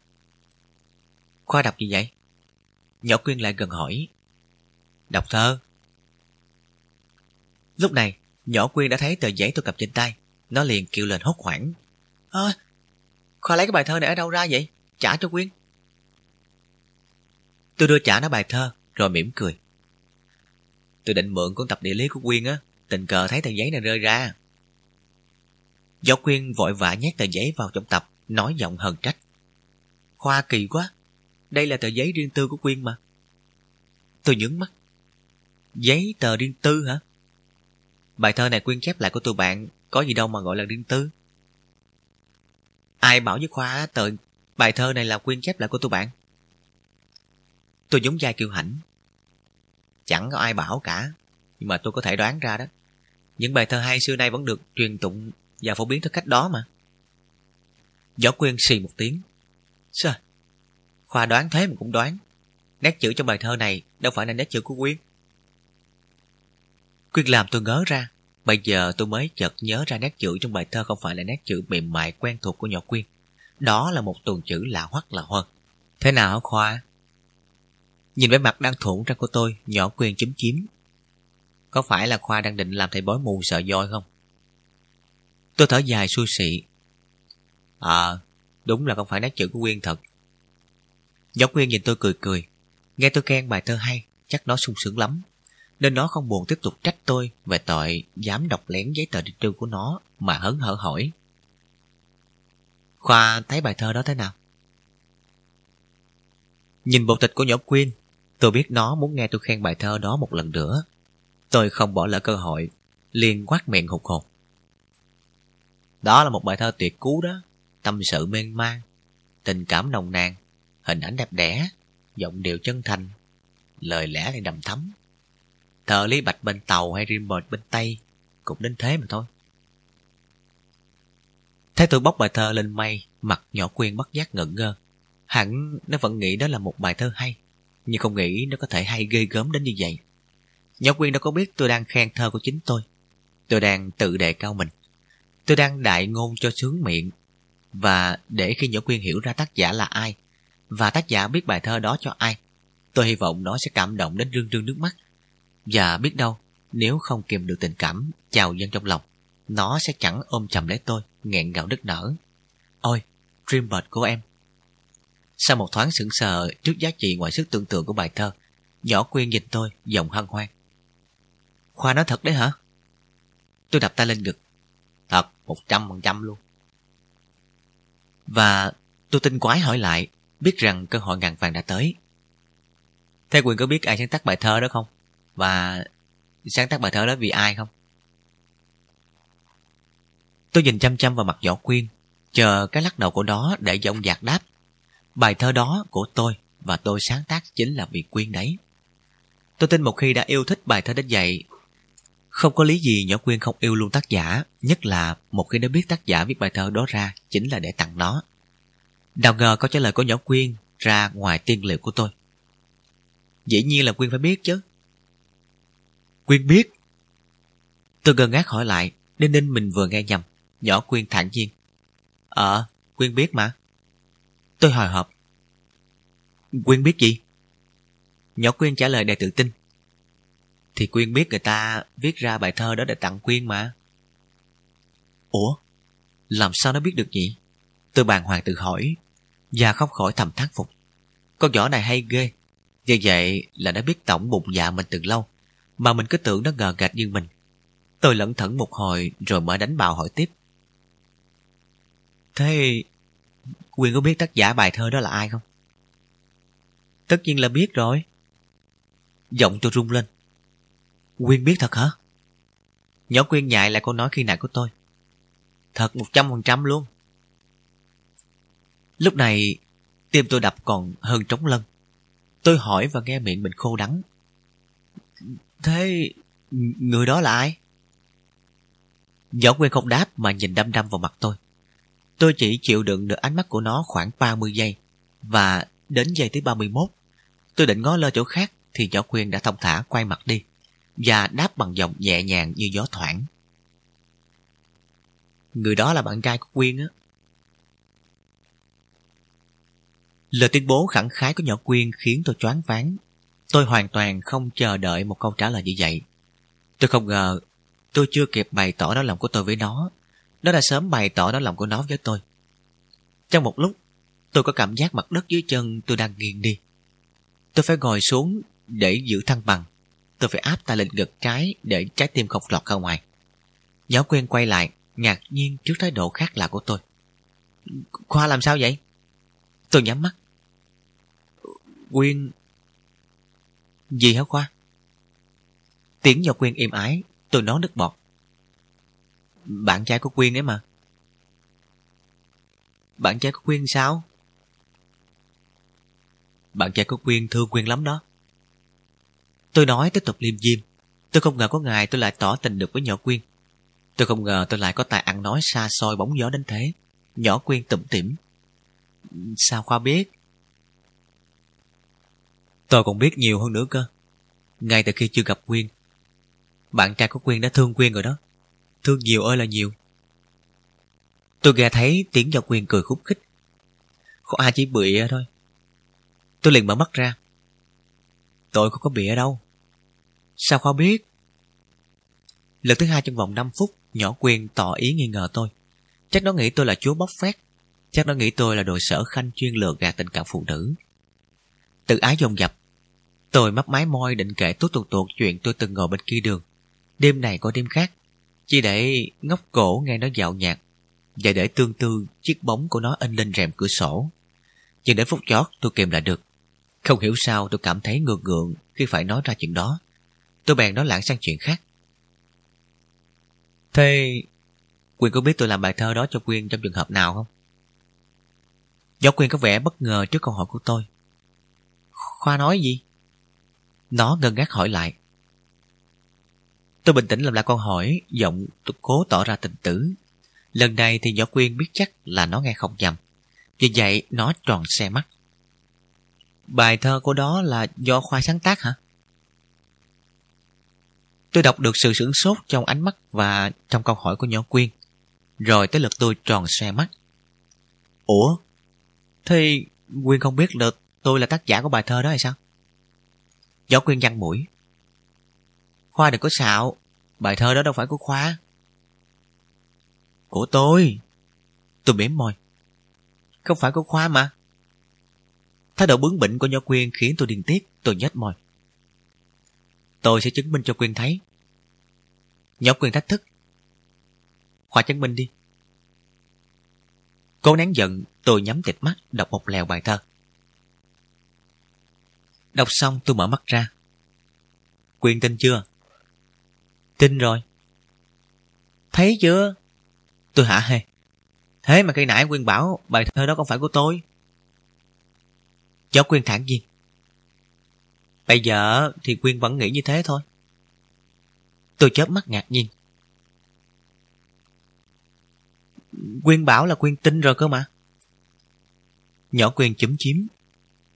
Quyên tin là tin chuyện khác kìa. Quyên tin Khoa là người có trí nhớ tuyệt vời á.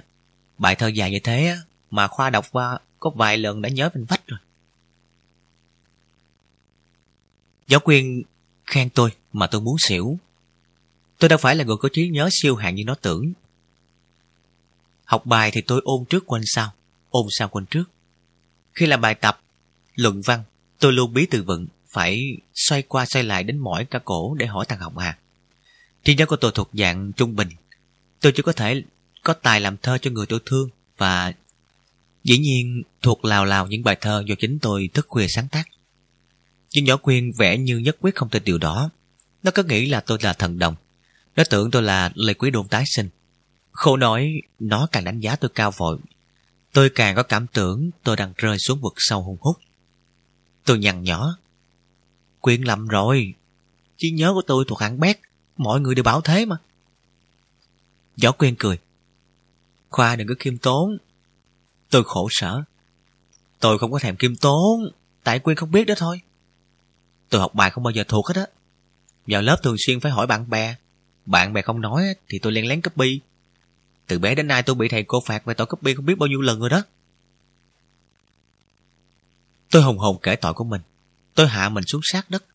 Chỉ để mong nhỏ quyên tin bài thơ đó là của tôi. Và tôi viết ra chính là để tặng nó. Chứ dù tôi chấp nhận làm thân con kiến hèn mọn, Văn dốt vỏ nát, nhỏ quyên vẫn khăng khăng. Khoa buồn cười quá à. Tại sao Khoa cứ phải nhận mình là tác giả của một bài thơ vốn không phải là của mình? Của Khoa mà. Tôi nói như méo. Trong tôi lúc này giống hệt một em bé yếu ớt bị đứa bạn to khỏe giành mất đồ chơi và đang nước mắt nước mũi xì sụp cố đòi lại. Nhưng tôi xem ra còn thất thế hơn em bé đáng thương kia bởi vì tôi không có cách nào chứng minh được bài thơ là của mình. Phải chi trước đây tôi gửi bài thơ đó đăng trên báo bạn trẻ. Bây giờ tôi còn có thể chìa tờ báo đó ra để làm vật chứng nhằm xác định bản quyền. Đang nghĩ tới đó, óc tôi chợt lé lên. Đúng rồi, tôi không có vật chứng, nhưng tôi còn có nhân chứng. Thằng Đông Anh còn sống sờ sờ kia, chứ đã chết đâu, tôi mừng quýnh. À! Tôi reo lên hớn hở. Nhưng tiếng reo vừa mới thốt ra khỏi cửa miệng bỗng đột ngột tắt ngóm Óc tôi lóe lên lần thứ hai. Và lần này thì tôi hoang mang thật sự. Hay là thằng Đông Anh chính là bạn trai của nhỏ Quyên? Chết rồi. Đúng đó. Đó thương nhỏ Quyên Dương không nghĩ ra cách nào tỏ tình, bèn dụ tôi làm thơ tặng em gái nó. Tôi là đứa dễ bị phỉnh phờ. Mới nghe thằng Đông Anh gian ác ca gợi vài câu vợ vịt. liền tối về cầm cụi ngồi làm thơ, nộp cho nó. Và khi bài thơ tình tú đó lọt vào tai, chắc chắn nó sẽ không đưa cho nhỏ Đinh Lăng, mà ba chân bốn cẳng chạy tới dân cho nhỏ Quyên. Mạo nhận nó là tác giả, khiến nhỏ Quyên cảm động, và hăng hoan đáp là tình cảm của nó. Càng nghĩ ngợi, tôi càng nghe lạnh toát sống lưng. Hàng gì nó không tiếc lời khen tôi. Mày là thiên tài, mày là Rainbow Việt Nam. Té ra toàn những lời liếu láo, sằng bậy. Còn tôi thì ngu như bò, nghe người ta bốc mình lên mây, không cần biết thật hư như đã hoan hỉ, chui đầu vào cầm bẫy. Tôi không nhớ tuần chữ của Đông Anh, nhưng bây giờ thì tôi có thể quả quyết tuần chữ trong giấy kia chính là của nó. Giáo nguyên thấy tôi a là một tiếng chấn động rồi tự nhiên sụi lơ. Bần thần nghĩ ngợi thì ngạc nhiên lắm. Đợi một lúc lâu, không thấy tôi nói thêm tiếng nào, nó dè dặt hỏi. Khoa làm sao thế? Tôi ngẩng lên, nhìn sâu vào mắt nhỏ Quyên. Tôi hỏi thật Quyên nhé. Khoa hỏi đi. Quyên bảo bài thơ đó không phải của tôi. Vậy chứ Quyên có biết bài thơ đó của ai không? Quyên đã nói rồi, bài thơ đó là do bạn trai của Quyên làm tặng cho Quyên mà. Lần này thì tôi đã biết chữ bạn trai trong câu nói của nhỏ Quyên không phải dành cho tôi. Tôi nghiến chặt răng, cố đừng để gầm lên. Nhưng mà bạn trai của Quyên là ai? Khoa hỏi làm gì? Câu hỏi vặn lạnh lùng của nhỏ Quyên như gáo nước lạnh tạt vào mặt tôi. Như vậy là nàng Stephanie chẳng có thấy tình cảm nào với chàng chăn cừu. Nàng không muốn tôi xen vào chuyện riêng tư của nàng. Nàng coi tôi như là kẻ ngoài lề. Nàng muốn tôi trở về đúng vị trí thấp hạng của tôi. Nghĩa là ở cạnh bầy cừu, chứ không phải ở cạnh một tiểu thư cao sang như nàng. Tôi sững người một thoáng rồi cay đắng thốt lên. Quyền không nói, tôi cũng biết. Hắn ta tên là Lộng Anh đúng không? Khoa nói gì? Tôi hừ mũi. tôi nói bạn trai của Quyền tên là Đông Anh đúng không? Nhóm Quyền cười khúc khích. Lần này Khoa đã làm thầy bói mù nữa rồi. Tôi biểu môi. Quyên đừng có chói. Hắn học cùng lớp với tôi chứ đâu. Giáo Quyên dường như chẳng muốn tiếp tục tranh cãi về đề tài riêng tư này nữa. Nó nhèo mắt nhìn tôi. Và giọng điệu hờn mát của nó rõ là để chấm dứt câu chuyện. Khoa muốn nghĩ gì á thì tùy Khoa.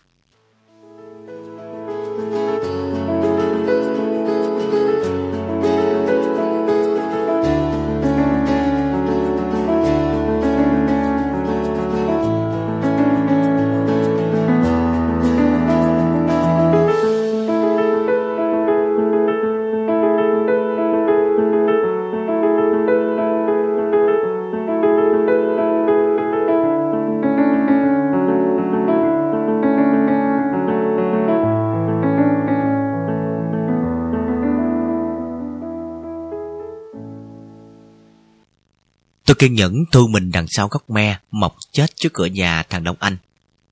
Tôi bài phục ở đó gần nửa tiếng đồng hồ. Tôi quyết định rồi. Hôm nay bằng mọi cách, tôi phải gặp được em gái của thằng Đông Anh. Tôi phải hỏi thẳng nàng Đinh Lăng xem nàng có nhận được bài thơ của tôi gửi tặng hay không. Tôi hy vọng nàng trả lời là nàng có nhận được. Như vậy có nghĩa là Đông Anh đã copy lại bài thơ đó để tặng cho nhỏ Quyên. Và như vậy, tôi còn có cơ hội chứng minh cho nhỏ Quyên thấy tôi mới chính là tác giả của bài thơ đó. Tôi mới chính là người có tình cảm chân thật với nó. Còn thằng Đông Anh, chuyên xài đồ giả mạo kia là kẻ chẳng ra gì. Tình cảm của nó lẽ tất nhiên cũng giả mạo nốt. Chuyện tôi làm thơ tặng nàng Đinh Lăng, thật ra cả lớp tôi đều biết. Thậm chí đám thằng bội, thằng Chiên, Minh Khôi, Hồng Hà. Nếu không thuộc lào lào, cũng thuộc lợm bẩm vài câu trong bài thơ đó. Nhưng tôi không thể lôi mấy đứa bạn này đến trước mặt nhỏ Quyên. Chắc chắn nhỏ Quyên sẽ nghĩ tôi đưa ra nhân chứng giả. Nó sẽ nghĩ tụi thằng bội cố tình độc lõa, toa rập với tôi để đánh lừa nó. Nhưng em gái thằng Độc Anh lại khác. Đó là một đảm bảo bằng vàng. Một khi là Đinh Lăng đã chịu đứng ra làm chứng, thì Đông Anh có mồm mâm, miệng mười đánh máy cũng không thể chối cãi được hành vi mờ ám của mình. Sợ chạm mặt Đông Anh, tôi ngồi nhấp cha chấp nhỡm sau góc me. Vừa đưa tay xuống mong phủi kiến, vừa dán mắt vào cổng nhà đó. Thấy thời gian sao mà đằng đẵng Như thế gần 45 phút. Đến khi tôi bắt đầu thất vọng, đoán hôm nay người đẹp Đinh Lăng đi vắng. Hoặc nàng lỡ thề không bước chân ra khỏi nhà và chuẩn bị rời khỏi chỗ nấp, thì một bóng người quen thuộc bỗng thấp thoáng trước mặt tôi. Từ sông trong nhà Đông Anh, người con gái tóc dài che mặt đang lật đật dắt xe ra. Vẻ như vội đi đâu đó, có thể mẹ nàng sai nàng đi công chuyện gấp, cũng có thể nàng sực nhớ bỏ quên tập ở nhà bạn. Nhưng là đi đâu thì mặc kệ. Dù sao thì tôi cũng chỉ cần hỏi nàng một hai câu hỏi thôi. Khi nàng Đinh Lăng đi qua chỗ nấp, tôi thò đầu ra khỏi gốc mang. Đinh Lăng! Đinh Lăng giật mình quay lại và khi nhận ra tôi, nó có vẻ ngỡ ngàng. À... à tôi bước hẳn ra đường. Đinh Lan còn nhớ anh không? Nó chớp chớp mắt. À, anh là bạn của anh Đông Anh đúng không? Tôi nhoảng miệng cười. Đúng rồi, anh là anh Khoa. Rồi sợ nó thắc mắc tại sao tôi lại trốn sau gốc cây như phường đạo chích. Tôi mau miệng hỏi ngay. Hôm trước á, Đình Lăng có nhận được bài thơ nào của anh không? Đinh Lăng ngơ ngác. Bài thơ nào ạ? À? Thái độ của Đinh Lăng làm tôi chột dạ. Chẳng lẽ nó thực sự không nhận được bài thơ của tôi? Bài thơ mà anh làm tặng Đinh Lăng đó. Tôi nói cẩn thận quan sát nét mặt của đối phương. Chính anh Đông Anh cầm về cho em mà. Mặt Đinh Lăng vẫn ngẩn ngơ. Anh Đông Anh đâu có đưa bài thơ nào cho em đâu. Nhưng mà tại sao tự nhiên anh lại làm thơ tặng em? Nói xong, dường như nhận ra ý nghĩa trong câu hỏi của mình. Đinh Lăng bỗng đỏ bừng mặt. Tôi không rõ Đinh Lăng vờ vịt hay là không biết thật. Bèn cáo tiết, khai hoạch tẹt. Cha buồn để ý đến vẻ bối rối của nó. Tự nhiên sao mà tự nhiên? Chính anh Đông Anh kể với anh á là hắn đã đọc cho em nghe bài thơ Giấc mơ của chàng chăn cừu của anh. Hắn bảo á, khi nghe xong em trầm trồ mãi sau đó. Em còn nhờ hắn năn nỉ anh làm một bài thơ tặng em mà. Đang phát khùng, tôi trả buồn lịch sự. Tôi thực lại đúng y những gì Thành Đông Anh nói với tôi. Đinh Lan tính tình bản lẻn tất nhiên không chịu đựng nổi một câu chuyện khủng khiếp như thế. Nó không đợi tôi khai thêm, đã lên quýnh đạp xe đi. Sau khi buông thõng một câu. Anh đừng có nghe lời anh Đông Anh. Anh Đông Anh bịa đó. Rồi sợ như tôi không tin lời đó, Đinh Lăng thòng thêm một câu lạnh lẽo. Xưa nay em không có thói quen nhận thơ người ta tặng mình đâu. Võ Đinh Lăng bản lẹn cực kỳ và cũng cực kỳ bản lĩnh. Câu nói dằn mặt của nó khiến tôi bị tổn thương ghê gớm. Nhưng cũng nhờ vậy mà tôi có thể kết luận rằng Đông Anh là kẻ lừa đảo tài tình nhất từ cổ chí kim. Trước đây, tôi thầm khen nó hồn nhiên, dám dẫn bạn về nhà để khoe em gái. Tôi tưởng nó là người hiền, không bao giờ đem dạ tiểu nhân để đo lòng quân tử. Tôi tưởng nó quý tôi, quý một tài thơ lớn của nước nhà. Nào ngờ tất cả đều là trò bị bợm. Trong rất nhiều ngày, tôi không biết phải làm gì. Sau khi cuộc gặp gỡ với nhỏ Đinh Lăng, mọi chuyện đối với tôi đã rõ ràng. Kèm theo đó là nỗi tuyệt vọng cũng rõ ràng không kém. Tôi hiểu rằng tôi không còn cách nào khác chứng minh cho nàng Stephanie thấy Đông Anh là nhà thơ giả mạo. Cũng có nghĩa là tôi không thể chứng minh được tình cảm sâu đậm của tôi dành cho nàng. Tôi bất lực nhìn con đường tình của tôi đang đi vào ngõ cụt. Tất nhiên tôi có thể gặp Đông Anh, nhưng chẳng lẽ gặp để đánh nhau với nó? Đánh nhau vì một người con gái là chuyện vô cùng xấu hổ. Bác đáng âm thầm quan sát quẻ buồn bã của tôi trong nhiều ngày. Nhưng lần này bác không nói gì. Cũng không khuyên lơn. Có lẽ những biểu hiện khác lạ của tôi khiến bác tin rằng sự im lặng lúc này cần hơn cho tôi. Dạo này tôi tối tối quanh quẩn trong phòng, chẳng buồn đi lang thang như trước. Tôi cũng thôi đến chỗ nhỏ quyên. Ghé nhà bà dần ăn qua loa vài miếng cơm, tối chạy dậy Tôi lo tập ra học dăm ba chữ, rồi leo lên ghế bố kéo mền chụp kính đầu. Tôi thoi thức khuya. thoi trong đèn cặm cụi viết những phần thơ sầu mộng. Tôi đã chán làm Rembert, làm Lý Bạch. Kể từ khi dòng sông trong vắt của Tika bị tên Judah Đông Anh làm phẫn đục, tôi đã quyết định giả biệt nàng thơ. Bác đáng không hỏi chuyện tôi, nhưng chắc lòng bác không nuôi lo lắng. Nên bác lại vờ nghiên cứu cổ thư. Tôi nằm trong mền, nghe tiếng bác sàng sảng giữa đêm khuya. Khổng Minh bảo, tâm ta như cán cân, không thể vì cười mà héo mà tươi được. Hồ An Quốc nói, chớ đem vọng tưởng mà hại chân tâm, chớ đem ký phách làm hại nguyên khí. Bác đáng mượn lời của người xưa để an ủi tôi và để mong tôi không đính nhịn được sẽ tóc mền ngồi dậy để dốc vào tâm sự. Nhưng bác đáng tôi chỉ hoài công. Tôi nằm nghe lơ mơ một hồi rồi ngủ mất.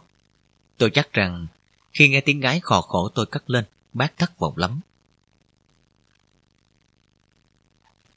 Không giúp được gì cho tôi, bác đáng lặng lẽ lôi quần áo của tôi ra giặt. Cách chăm sóc dịu dàng của bác làm tôi cảm động. Nhưng mặt tôi vẫn cứ sụ xuống một đống. Nhỏ Minh Hoa khác bác đáng. Thấy tôi vác bộ mặt đưa đám đến, nó tròn mắt hỏi ngay. Khoa làm cái gì mà giàu giàu thế? Không có gì. Tôi đáp, rồi uể oải buông phịch người xuống ghế. Minh Hoa nhìn lâm lâm vào mặt tôi. Chắc chắn là có gì rồi. Tôi bậm môi. Tôi đã biết bạn trai của Quyên là ai rồi. Minh Hoa tò mò. Ai vậy? Minh Hoa nghe Quyên bảo Quyên có bạn trai. Nhưng mà Minh Hoa chưa gặp anh chàng đó lần nào. Bạn trai của Quyên là Đông Anh. Hắn học cùng lớp với tôi. Học cùng lớp với Khoa hả? Ừ. Rồi Đông Anh nói với Khoa hả? Tôi chết mồi. Ừ. Hắn không bao giờ dám nói ra điều đó đâu. Chỉ do tình cờ mà tôi biết được thôi. Rồi không đợi Minh Hoa thắc mắc, tôi ai oán kể lễ nỗi oan ức của mình. Nghe xong, Minh Hoa miếm môi, ấm ức giùm tôi. Không được. Minh Hoa sẽ nói cho Quyên biết chuyện này. Quyên sẽ không tin Minh Hoa đâu. Quyên sẽ tin mà. Quyên không có tin đâu mà. Trừ phi mà Minh Hoa chứng minh được bài thơ đó là của tôi. Khoa bài cách cho Minh Hoa đi. Làm sao để chứng minh? Giọng tôi xìu giữa búng. Thôi, chẳng làm sao được cả đâu. Tôi xìu, làm cho Minh Hoa xìu theo. Có lẽ nó bắt đầu ý thức được tình trạng khó khăn của tôi đang gặp phải. Mặt mày cau lại, nó cúi đầu nhìn ly nước trên tay. Minh Hoa trầm ngâm như vậy thật lâu và cuối cùng nó ngẩng lên. Khoa phải thẳng thắn nói chuyện với Đông Anh thôi. Tôi tái mặt kêu lên. Không thể được. Tại sao lại không được? Đông Anh đã cố tình đánh cắp bài thơ đó của tôi. Tôi biết nói gì bây giờ? Bình Hoa chớp mắt. Minh Hoa không nghĩ Đông Anh tệ như vậy đâu. Đó có thể khi làm điều đó, Đông Anh không biết Khoa quen với Quyên đâu. Giả thiết của Minh Hoa khiến tôi bất giác ngẩn ngơ. Ừ nhỉ, tại sao tôi không nghĩ ra chuyện này sớm hơn? Đúng rồi, Đông Anh đâu phải là thằng bạn tệ hay trong lớp. Ngoài Hồng Hà ra, không đứa nào biết tôi thương nhỏ Quyên. Đông Anh cũng thế. Cho nên nó đã cấp bài thơ của tôi để tặng cho nhỏ Quyên. Nếu biết nhỏ Quyên chính là người tôi thương, và bài thơ đó cũng chính là bài thơ tôi viết ra để tặng cho nhỏ. Chắc chắn Đông Anh không bao giờ làm chuyện ác nhân thất đức như vậy. Như người chết đuối vớ được cọc. Trong thoáng mắt, mặt tôi rạng ra. Đúng rồi, tôi phải đi gặp Đông Anh.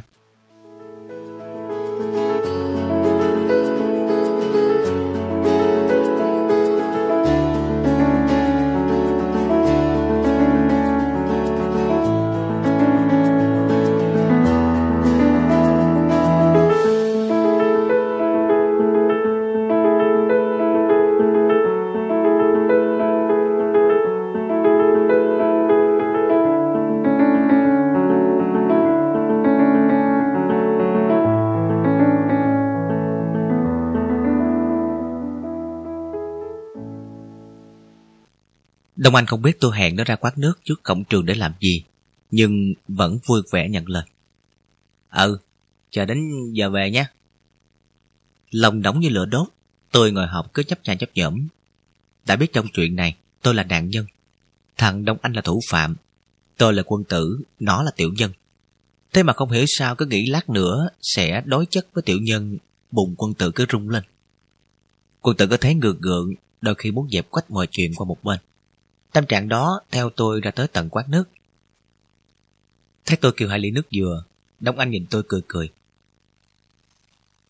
Hôm nay sao tử tế với mày? Tự tế gì đâu. Thì mày mời tao đi uống nước nè. Đang chưa biết mở lời như thế nào, câu nói trên của Đông Anh khiến tôi nổi khùng. Tao mời mày ra đây á, không phải để uống nước. Đông Anh ngạc nhiên. Ủa, chứ để làm gì? Tôi đợp ngay. Bài thơ tao làm cho nhỏ Đinh Lan đâu rồi? Đông Anh không ngờ tôi hỏi chuyện này, nó thoáng giật mình.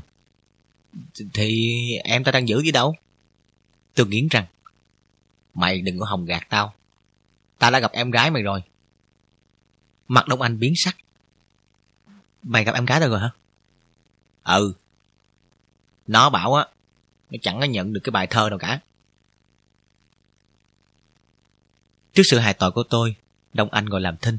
Có lẽ nó biết đã đến nước này có chói cũng vô ích. Vẻ mặt cấp đích chịu trận của Đông Anh làm tôi cứa mắt. Mày không đưa bài thơ đó cho em gái mày đúng không? Tôi gầm gừ. Ừ. Nó cũng không hề nhờ mày năn nỉ tao làm thơ cho nó đúng không? Ừ. Tôi tiếp tục hạch hỏi.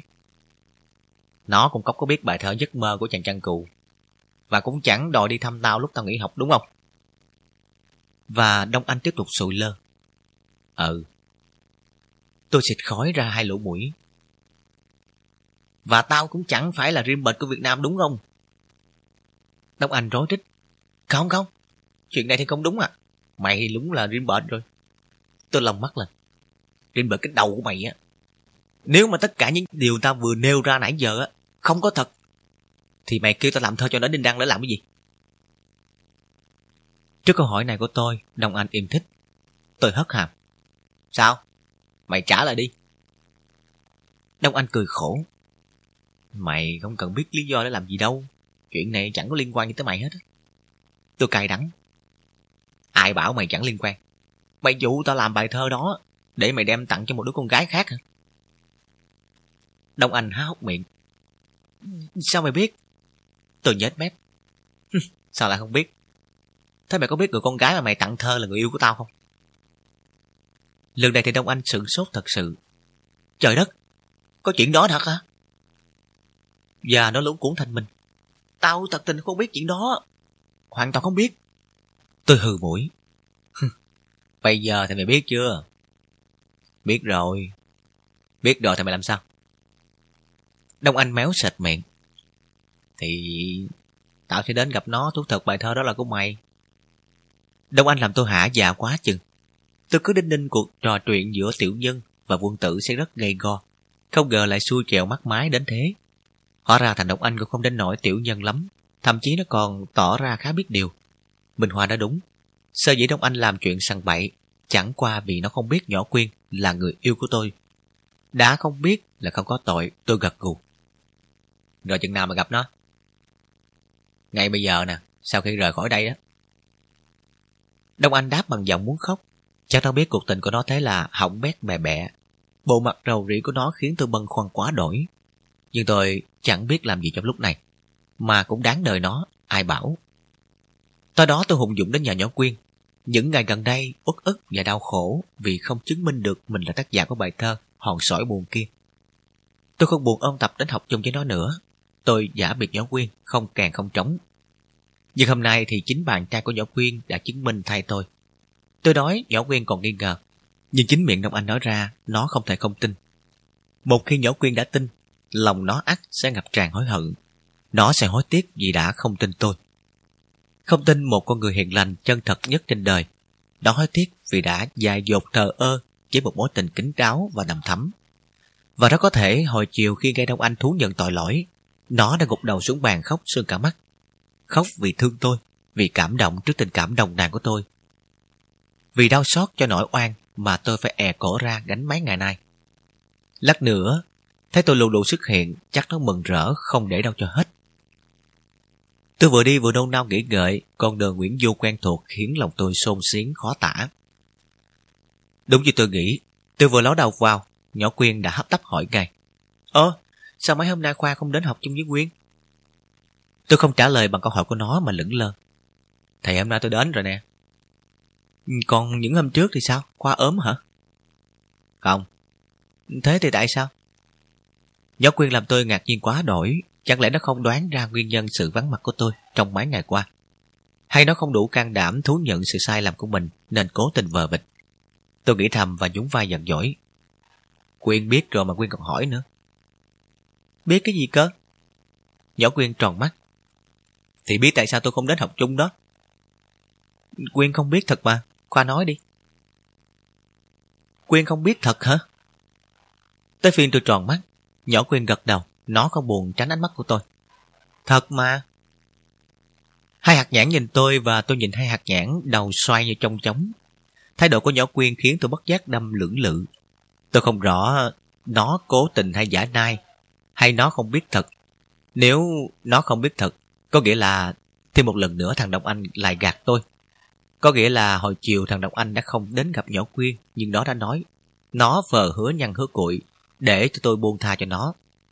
Chắc chắn sau khi chuồn ra khỏi quán nước, nó đã vù thẳng về nhà, leo lên giường nằm trung đùi và khi đang rung đùi khoái trá như vậy, thế nào nó cũng mở miệng chửi tôi ngu. Ý nghĩ đó khiến đầu tôi nóng rang. Tôi hỏi nhỏ Quyên bằng giọng run run. Ngày hôm nay bạn trai của Quyên có đến thăm Quyên không vậy? Nhỏ Quyên có vẻ ngỡ ngàng trước câu hỏi chẳng đau vào đâu của tôi, nhưng nó chỉ ngỡ ngàng một thoáng, rồi khẽ lắc đầu, giọng điềm tĩnh. Không, nhưng mà Khoa hỏi điều đó để làm gì? Chẳng để làm gì cả. Tôi đáp bằng giọng xui xị và sóc với công tập trên tay. Tôi vội vã chào nhỏ Quyên. Tôi về nha. Sự có từ đột ngột của tôi khiến nhỏ Quyên sững sờ, nó mắc mái môi. Ơ, sao Khoa lại... Nhưng chàng chăn cừu không để cho nàng Stephanie nói hết câu. Chào xong, chàng quay mình đi liền. Chàng đi như chạy trốn. Sáng hôm sau, tôi vào lớp với bộ mặt hầm hầm. Nhìn bộ mặt của tôi, người tình ý sẽ biết là tôi sắp giết người. May mà trên đường đến trường, tôi không gặp tay cảnh sát nào. Hồng Hà không phải là cảnh sát, nhưng nó nhận thấy sự đằng đằng sát khí bốc ra ngục ngục trên mặt tôi. Nó giật chéo áo tôi, giọng lo lắng. Có, có, chuyện gì thế mày? Tôi thu nắm đấm. Thằng Đồng Anh đâu rồi? Hồng Hà đảo mắt khóc một vòng khắp lớp. Nó ờ, chưa có tới. Hồng Hà lại nhìn đăm đăm vào mặt tôi, hoang mang hỏi. Mày tìm đó làm gì? Tôi nghiến răng càng két. Giết nó. Hồng Hà giật nảy. Mày... Mày nói chơi hả? Nói thật á. Tôi buông một câu lạnh lẽo rồi trước bộ mặt ngệt ra của Hồng Hà. Tôi quay mình phù thẳng ra cổng. Đồng Anh chưa đến. Tôi đoán trước cổng trường thế nào cũng tóm được nó. Tôi nghĩ bụng và không đầy một phút sau. Trong Anh đã chứng minh là tôi nghĩ đúng. Đang lò dò từ xa đi tới, thấy tôi đang đứng lặng giảng trước cổng. Đông Anh hơi mất tự nhiên. Sao mày chưa vào lớp? Nó ngượng ngập hỏi. Tôi mỉm môi. Tao đợi mày á. Đông Anh giật mình. Đợi tao hả? Đợi tao làm gì? Giết mày chứ làm gì? Tôi rít qua kẻ răng và ngay trong lúc đó tôi có cảm tưởng tôi xứng với biệt danh sát thủ hoa hồng hơn là thằng bá. Đông Anh bước luôn một bước. Mày nói gì ngang ghế mày? Chả có gì ghê cả. Tội trạng của mày á, đáng phải xử như thế. Tôi nói và chồm người tới trước. Tôi nắm lấy cổ tay Đông Anh. Tại sao hôm qua mày gạt tao? Vẫn giọng đinh rít tôi bắt đầu trà khảo. Đông Anh ngờ ngác. Tao gạt mày chuyện gì đâu? Thế hôm qua, mày đã nói với người yêu của tao rằng bài thơ đó do chính tao sáng tác chưa? Đông Anh ấp úng. Ờ, chưa. Sự thú nhận của Đông Anh khiến tôi muốn lộn ruột. Đông Anh không chịu chứng minh bài thơ đó là của tôi. Hèn gì tối hôm qua tôi gặp, nhỏ Quyên vẫn không thèm cảm động mãi may. Thậm chí nó còn không biết tại sao mấy ngày nay tự dưng tôi đột ngột biến mất. Không buồn ôm tập đến học chung với nó. Tôi cắm mặt vào Đông Anh, giọng bốc khói. Thế sao hôm qua, sau khi rời khỏi quán nước, mày đi đâu? Trước cơn cuồng nộ của tôi, Đông Anh vẫn tỏ ra bình tĩnh, nó đáp giọng thật như đếm. Tao đến nhà người yêu của mày. Tôi gầm lên. Láo! Đông Anh giơ tay lên trời. Đứa nào nó láo ra đường xe cán đó. Lần này tôi nhất quyết không để bị Đông Anh gạt gẫm nữa. Tôi nhếch mép trước lời thầy đọc của nó. Thế mày có gặp nó không? Có. Có, sao mày không thú thật về chuyện mày mạo danh tác giả bài thơ? Sao mày hèn vậy? Câu nói nặng của tôi làm Đông Anh nhăn nhó. Tao không có hèn. Hèn. Lần thứ hai trong vòng 5 phút tôi gầm lên. Nếu mà không hèn á, là mày đã không câm miệng hết. Ngay lúc đó, tiếng trống vào lớp vang lên in tai. Nhưng đang say máu, tôi không buồn nhích chân. Tôi cũng không cho đồng Anh vào lớp. Mày đứng yên đó, mày chưa trả lời tao á. Mày chưa được đi đâu. đồng Anh đang liếc mắt vào chỗ tụi bạn đang đứng xếp hàng với vẻ mặt bồn chồn. Nhưng biết không nói rõ mọi chuyện với tôi không xong, nó đành quay sang tôi, nuốt nước bọt. Tao không nói bởi vì thực ra người yêu của mày đâu có nhận được bài thơ nào có tao gửi tặng đâu. Kiểu né tránh của đồng Anh làm tôi giận trung Sao mày cứ dối như cụi thế? Mày tưởng tao là con nít hả? Đông Anh đưa hai tay lên trời. Tao không hề nói dối nửa chữ luôn á. Đứa nào nói dối ra đường. Tôi gạt phát. Khỏi thề mày. Bây giờ mày thề đọc đến đâu á. Tao cũng không tin đâu. Rồi tôi nhìn nó bằng ánh mắt của vị quan tòa, nhìn một phạm nhân hết đường cải tạo, chán nản đói. Mày đâu có biết á. Chính mắt tao đã đọc được bài thơ đó ở trong tập của nó. Đông Anh kêu lên. Không thể nào. Tôi nhúng vai triết lý. Ở đời á, những cái có thể đôi khi không thể. Và những cái không thể lắm lúc lại có thể. Nếu mà sống thành thật với nhau á, thì mọi chuyện sẽ trở nên dễ dàng, dễ hiểu hơn. Rồi tôi bắt trước bắt đáng nói. Hồ An Quốc nói chớ đem vọng tưởng mà hại chân tâm. Đông Anh kịch mũi. Tao chả cần biết Hồ Quốc An là ai hết. Nhưng tao biết chắc chắn là bài thơ đó chưa có tới tay của người yêu mày.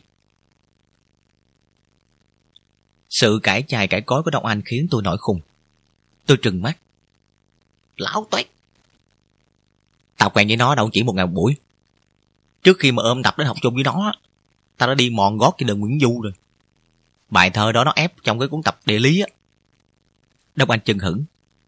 Mày nói gì? Nhà người yêu mày trên đường Nguyễn Du à? Tôi chưa kịp mở miệng, Đông Anh đã reo lên. Ê, thế là không phải rồi nha. Con nhỏ tao tặng thơ, nhà ở trên đường Triệu Nữ Dương mà. Tôi như va phải tường, miệng há hốc. Mày nói gì? Nhà con nhỏ đó ở đường Triệu Nữ Dương hả? Đúng rồi. Thế nó tên gì? Tên Nhạn. Tôi ngẩn ngơ. Nhạn? Thế thì không phải rồi. Bạn gái của tao tên Quyên. Đông Anh cười đắc thắng. Trời ơi, thấy chưa? Thế mà mày không chịu tin tao. Tao chả phải là đứa hèn gì hết á. Cũng chả tán tỉnh như người yêu của mày sất. Đúng không? Trong khi Đông Anh mặt mày tươi hơn hấn thì tôi sụi lơ như kẻ chết rồi. Nếu bạn trai của nhỏ Quyên là Đông Anh, tôi còn có cơ hội để xác nhận quyền tác giả của mình đối với bài thơ kia. Và qua đó bày tỏ tình cảm của tôi với nhỏ Quyên Kiều Diễm. Bây giờ biết được tình địch không phải là Đông Anh, tôi như người đi vào hẻm cục. Nhỏ nhạn không có nhận được bài thơ của mày thật hả? Lâu thật lâu tôi mới lên tiếng hỏi. Ừ. Sao vậy? Đông Anh gãi đầu. Tại tao không dám đưa tận tay nó, tao nhờ anh nó đưa giùm. Tôi cười khẩy. Rồi cũng như mày, anh nó không đem bài thơ về cho nó, mà đem tặng cho một đứa con gái khác không? Đang chế giễu, tôi bỗng sáng mắt hỏi dùng. Thế anh nó lại à? Anh nó là thằng Hoa Đen học bên lớp 12 B1 á. Tôi vỗ tay vỗ đùi. Thôi đúng rồi. Như vậy chính là cái thằng này đã đem bài thơ đó đến tặng cho người yêu của tao rồi. Đông Anh tử tế hơn tôi tưởng, nó đặt tay lên vai tôi. Mày yên tâm đi. Để bài thơ lọt ra ngoài là trách nhiệm của tao. Tao sẽ đi gặp thằng Hoa Đen, bắt nó phải thú nhận mọi chuyện đối với nhỏ Quyên. Đông Anh làm tôi cảm động quá chừng. Tôi láo táo định lên tiếng cảm ơn, nhưng nghĩ lại. Thấy quân tử mà mở miệng định nọt tiểu nhân, có điều gì đó không ổn, nên cứ ngập ngừng mãi. Mai làm sao? Tiếng trống đội tiết thình vang lên, giúp tôi tìm ra lối thoát. Tôi kéo tay nó ân cần. Vào lớp đi mày.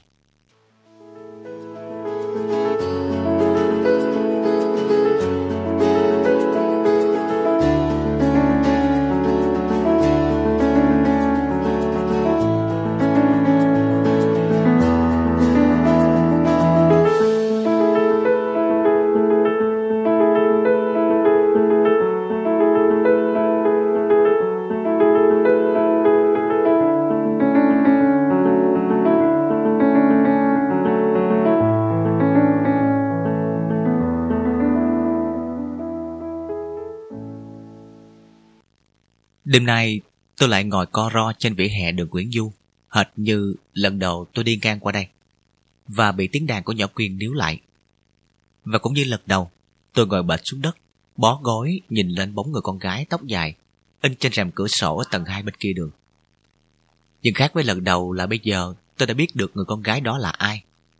Tôi không phải ờ, mất công tưởng tượng, cũng như tôi đã thôi mộng mơ. Đêm nay là một đêm buồn bã của chàng chăn cừu.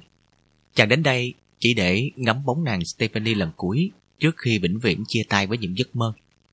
Kể từ ngày mai, chàng tự hứa với lòng sẽ không bao giờ đặt chân đến đây để một lần nào nữa. Chàng chấp nhận làm người thua cuộc. Bởi chàng không có cách gì chứng minh cho nàng Stephanie thấy được tình yêu của chàng. Tôi bần thần nhớ lại những gì Đông Anh đã nói với tôi mới đây.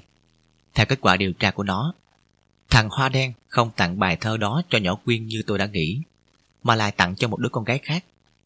Nhưng anh của đứa con gái này cũng không chịu đưa bài thơ của Hoa Đen cho em gái mình, mà đem tặng cho một đứa con gái khác nữa. Và theo như sự dò hỏi của Hoa Đen tiếp theo đó, thì trên thực tế, bài thơ của tôi cũng chẳng đến tay con nhỏ này, mà tiếp tục chạy lòng vòng đâu đó trên trái đất. Mà những ông anh có em gái và những cô gái đó có anh trai, thì nhiều vô số kể trên đời này. Tôi về Đông Anh chỉ theo dõi được những chặng đầu. Khi bài thơ từ lớp 12C chạy qua lớp 12B1 trường Phan Chu Trinh, sau đó chạy qua trường Phan Thanh Giảng, quẹo sang trường Bồ Đề, phiêu bạc qua tận Lisi Bachkan. Tới đây thì hai đứa tôi không đủ hơi sức để đeo bám tiếp nữa, nhất là khi nghe đến bài thơ đã ra khỏi thành phố Đà Nẵng.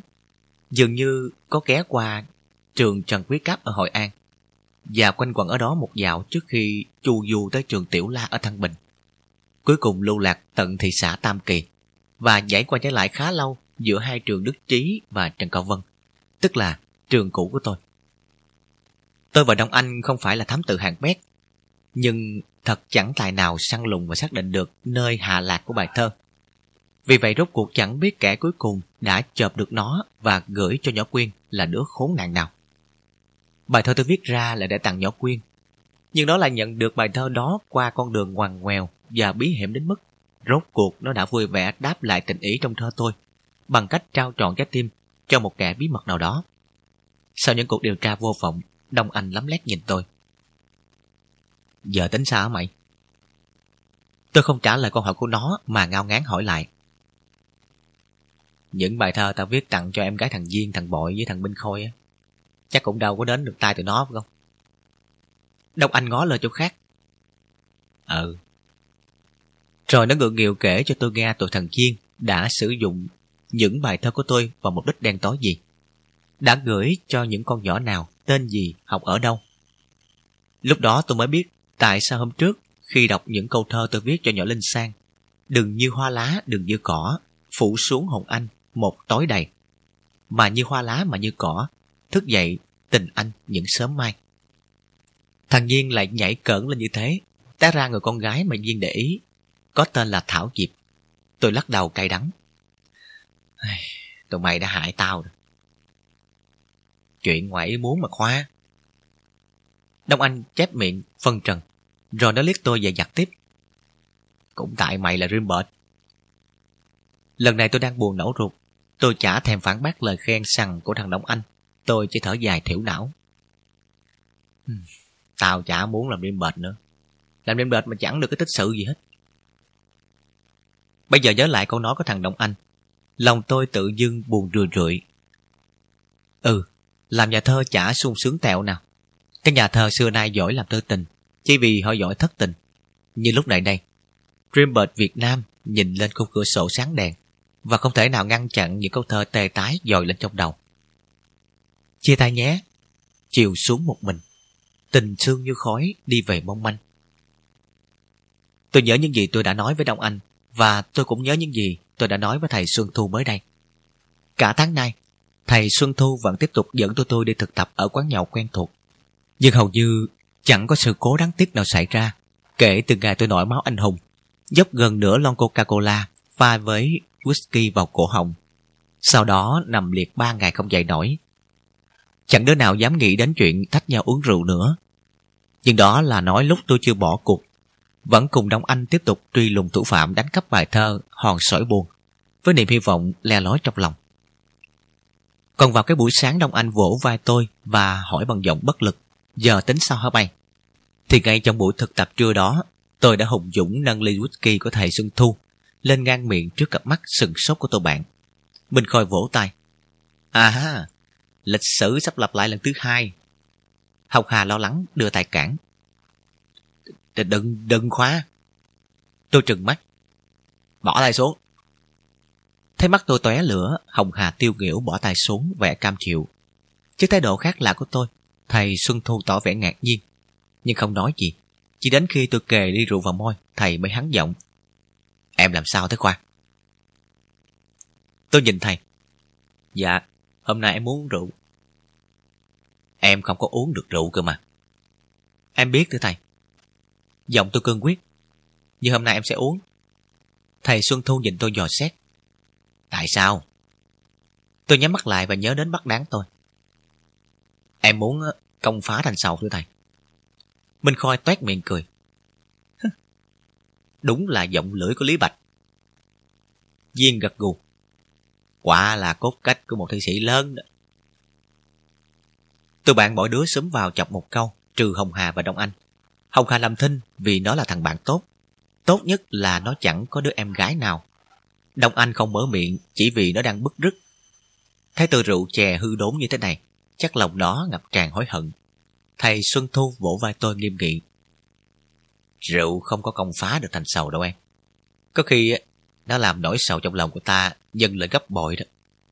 Rồi thầy nhìn sâu vào mắt của tôi. Nhưng mà nếu như em tin vào điều em nghĩ, thầy sẽ không có cản. Em cứ uống cho say đi, thầy sẽ cổng em về. Ánh mắt dịu dàng của thầy sưng Thu động viên tôi trước vẻ mặt căng thẳng của tôi bạn. Tôi gỡ cổ rót rượu vào miệng.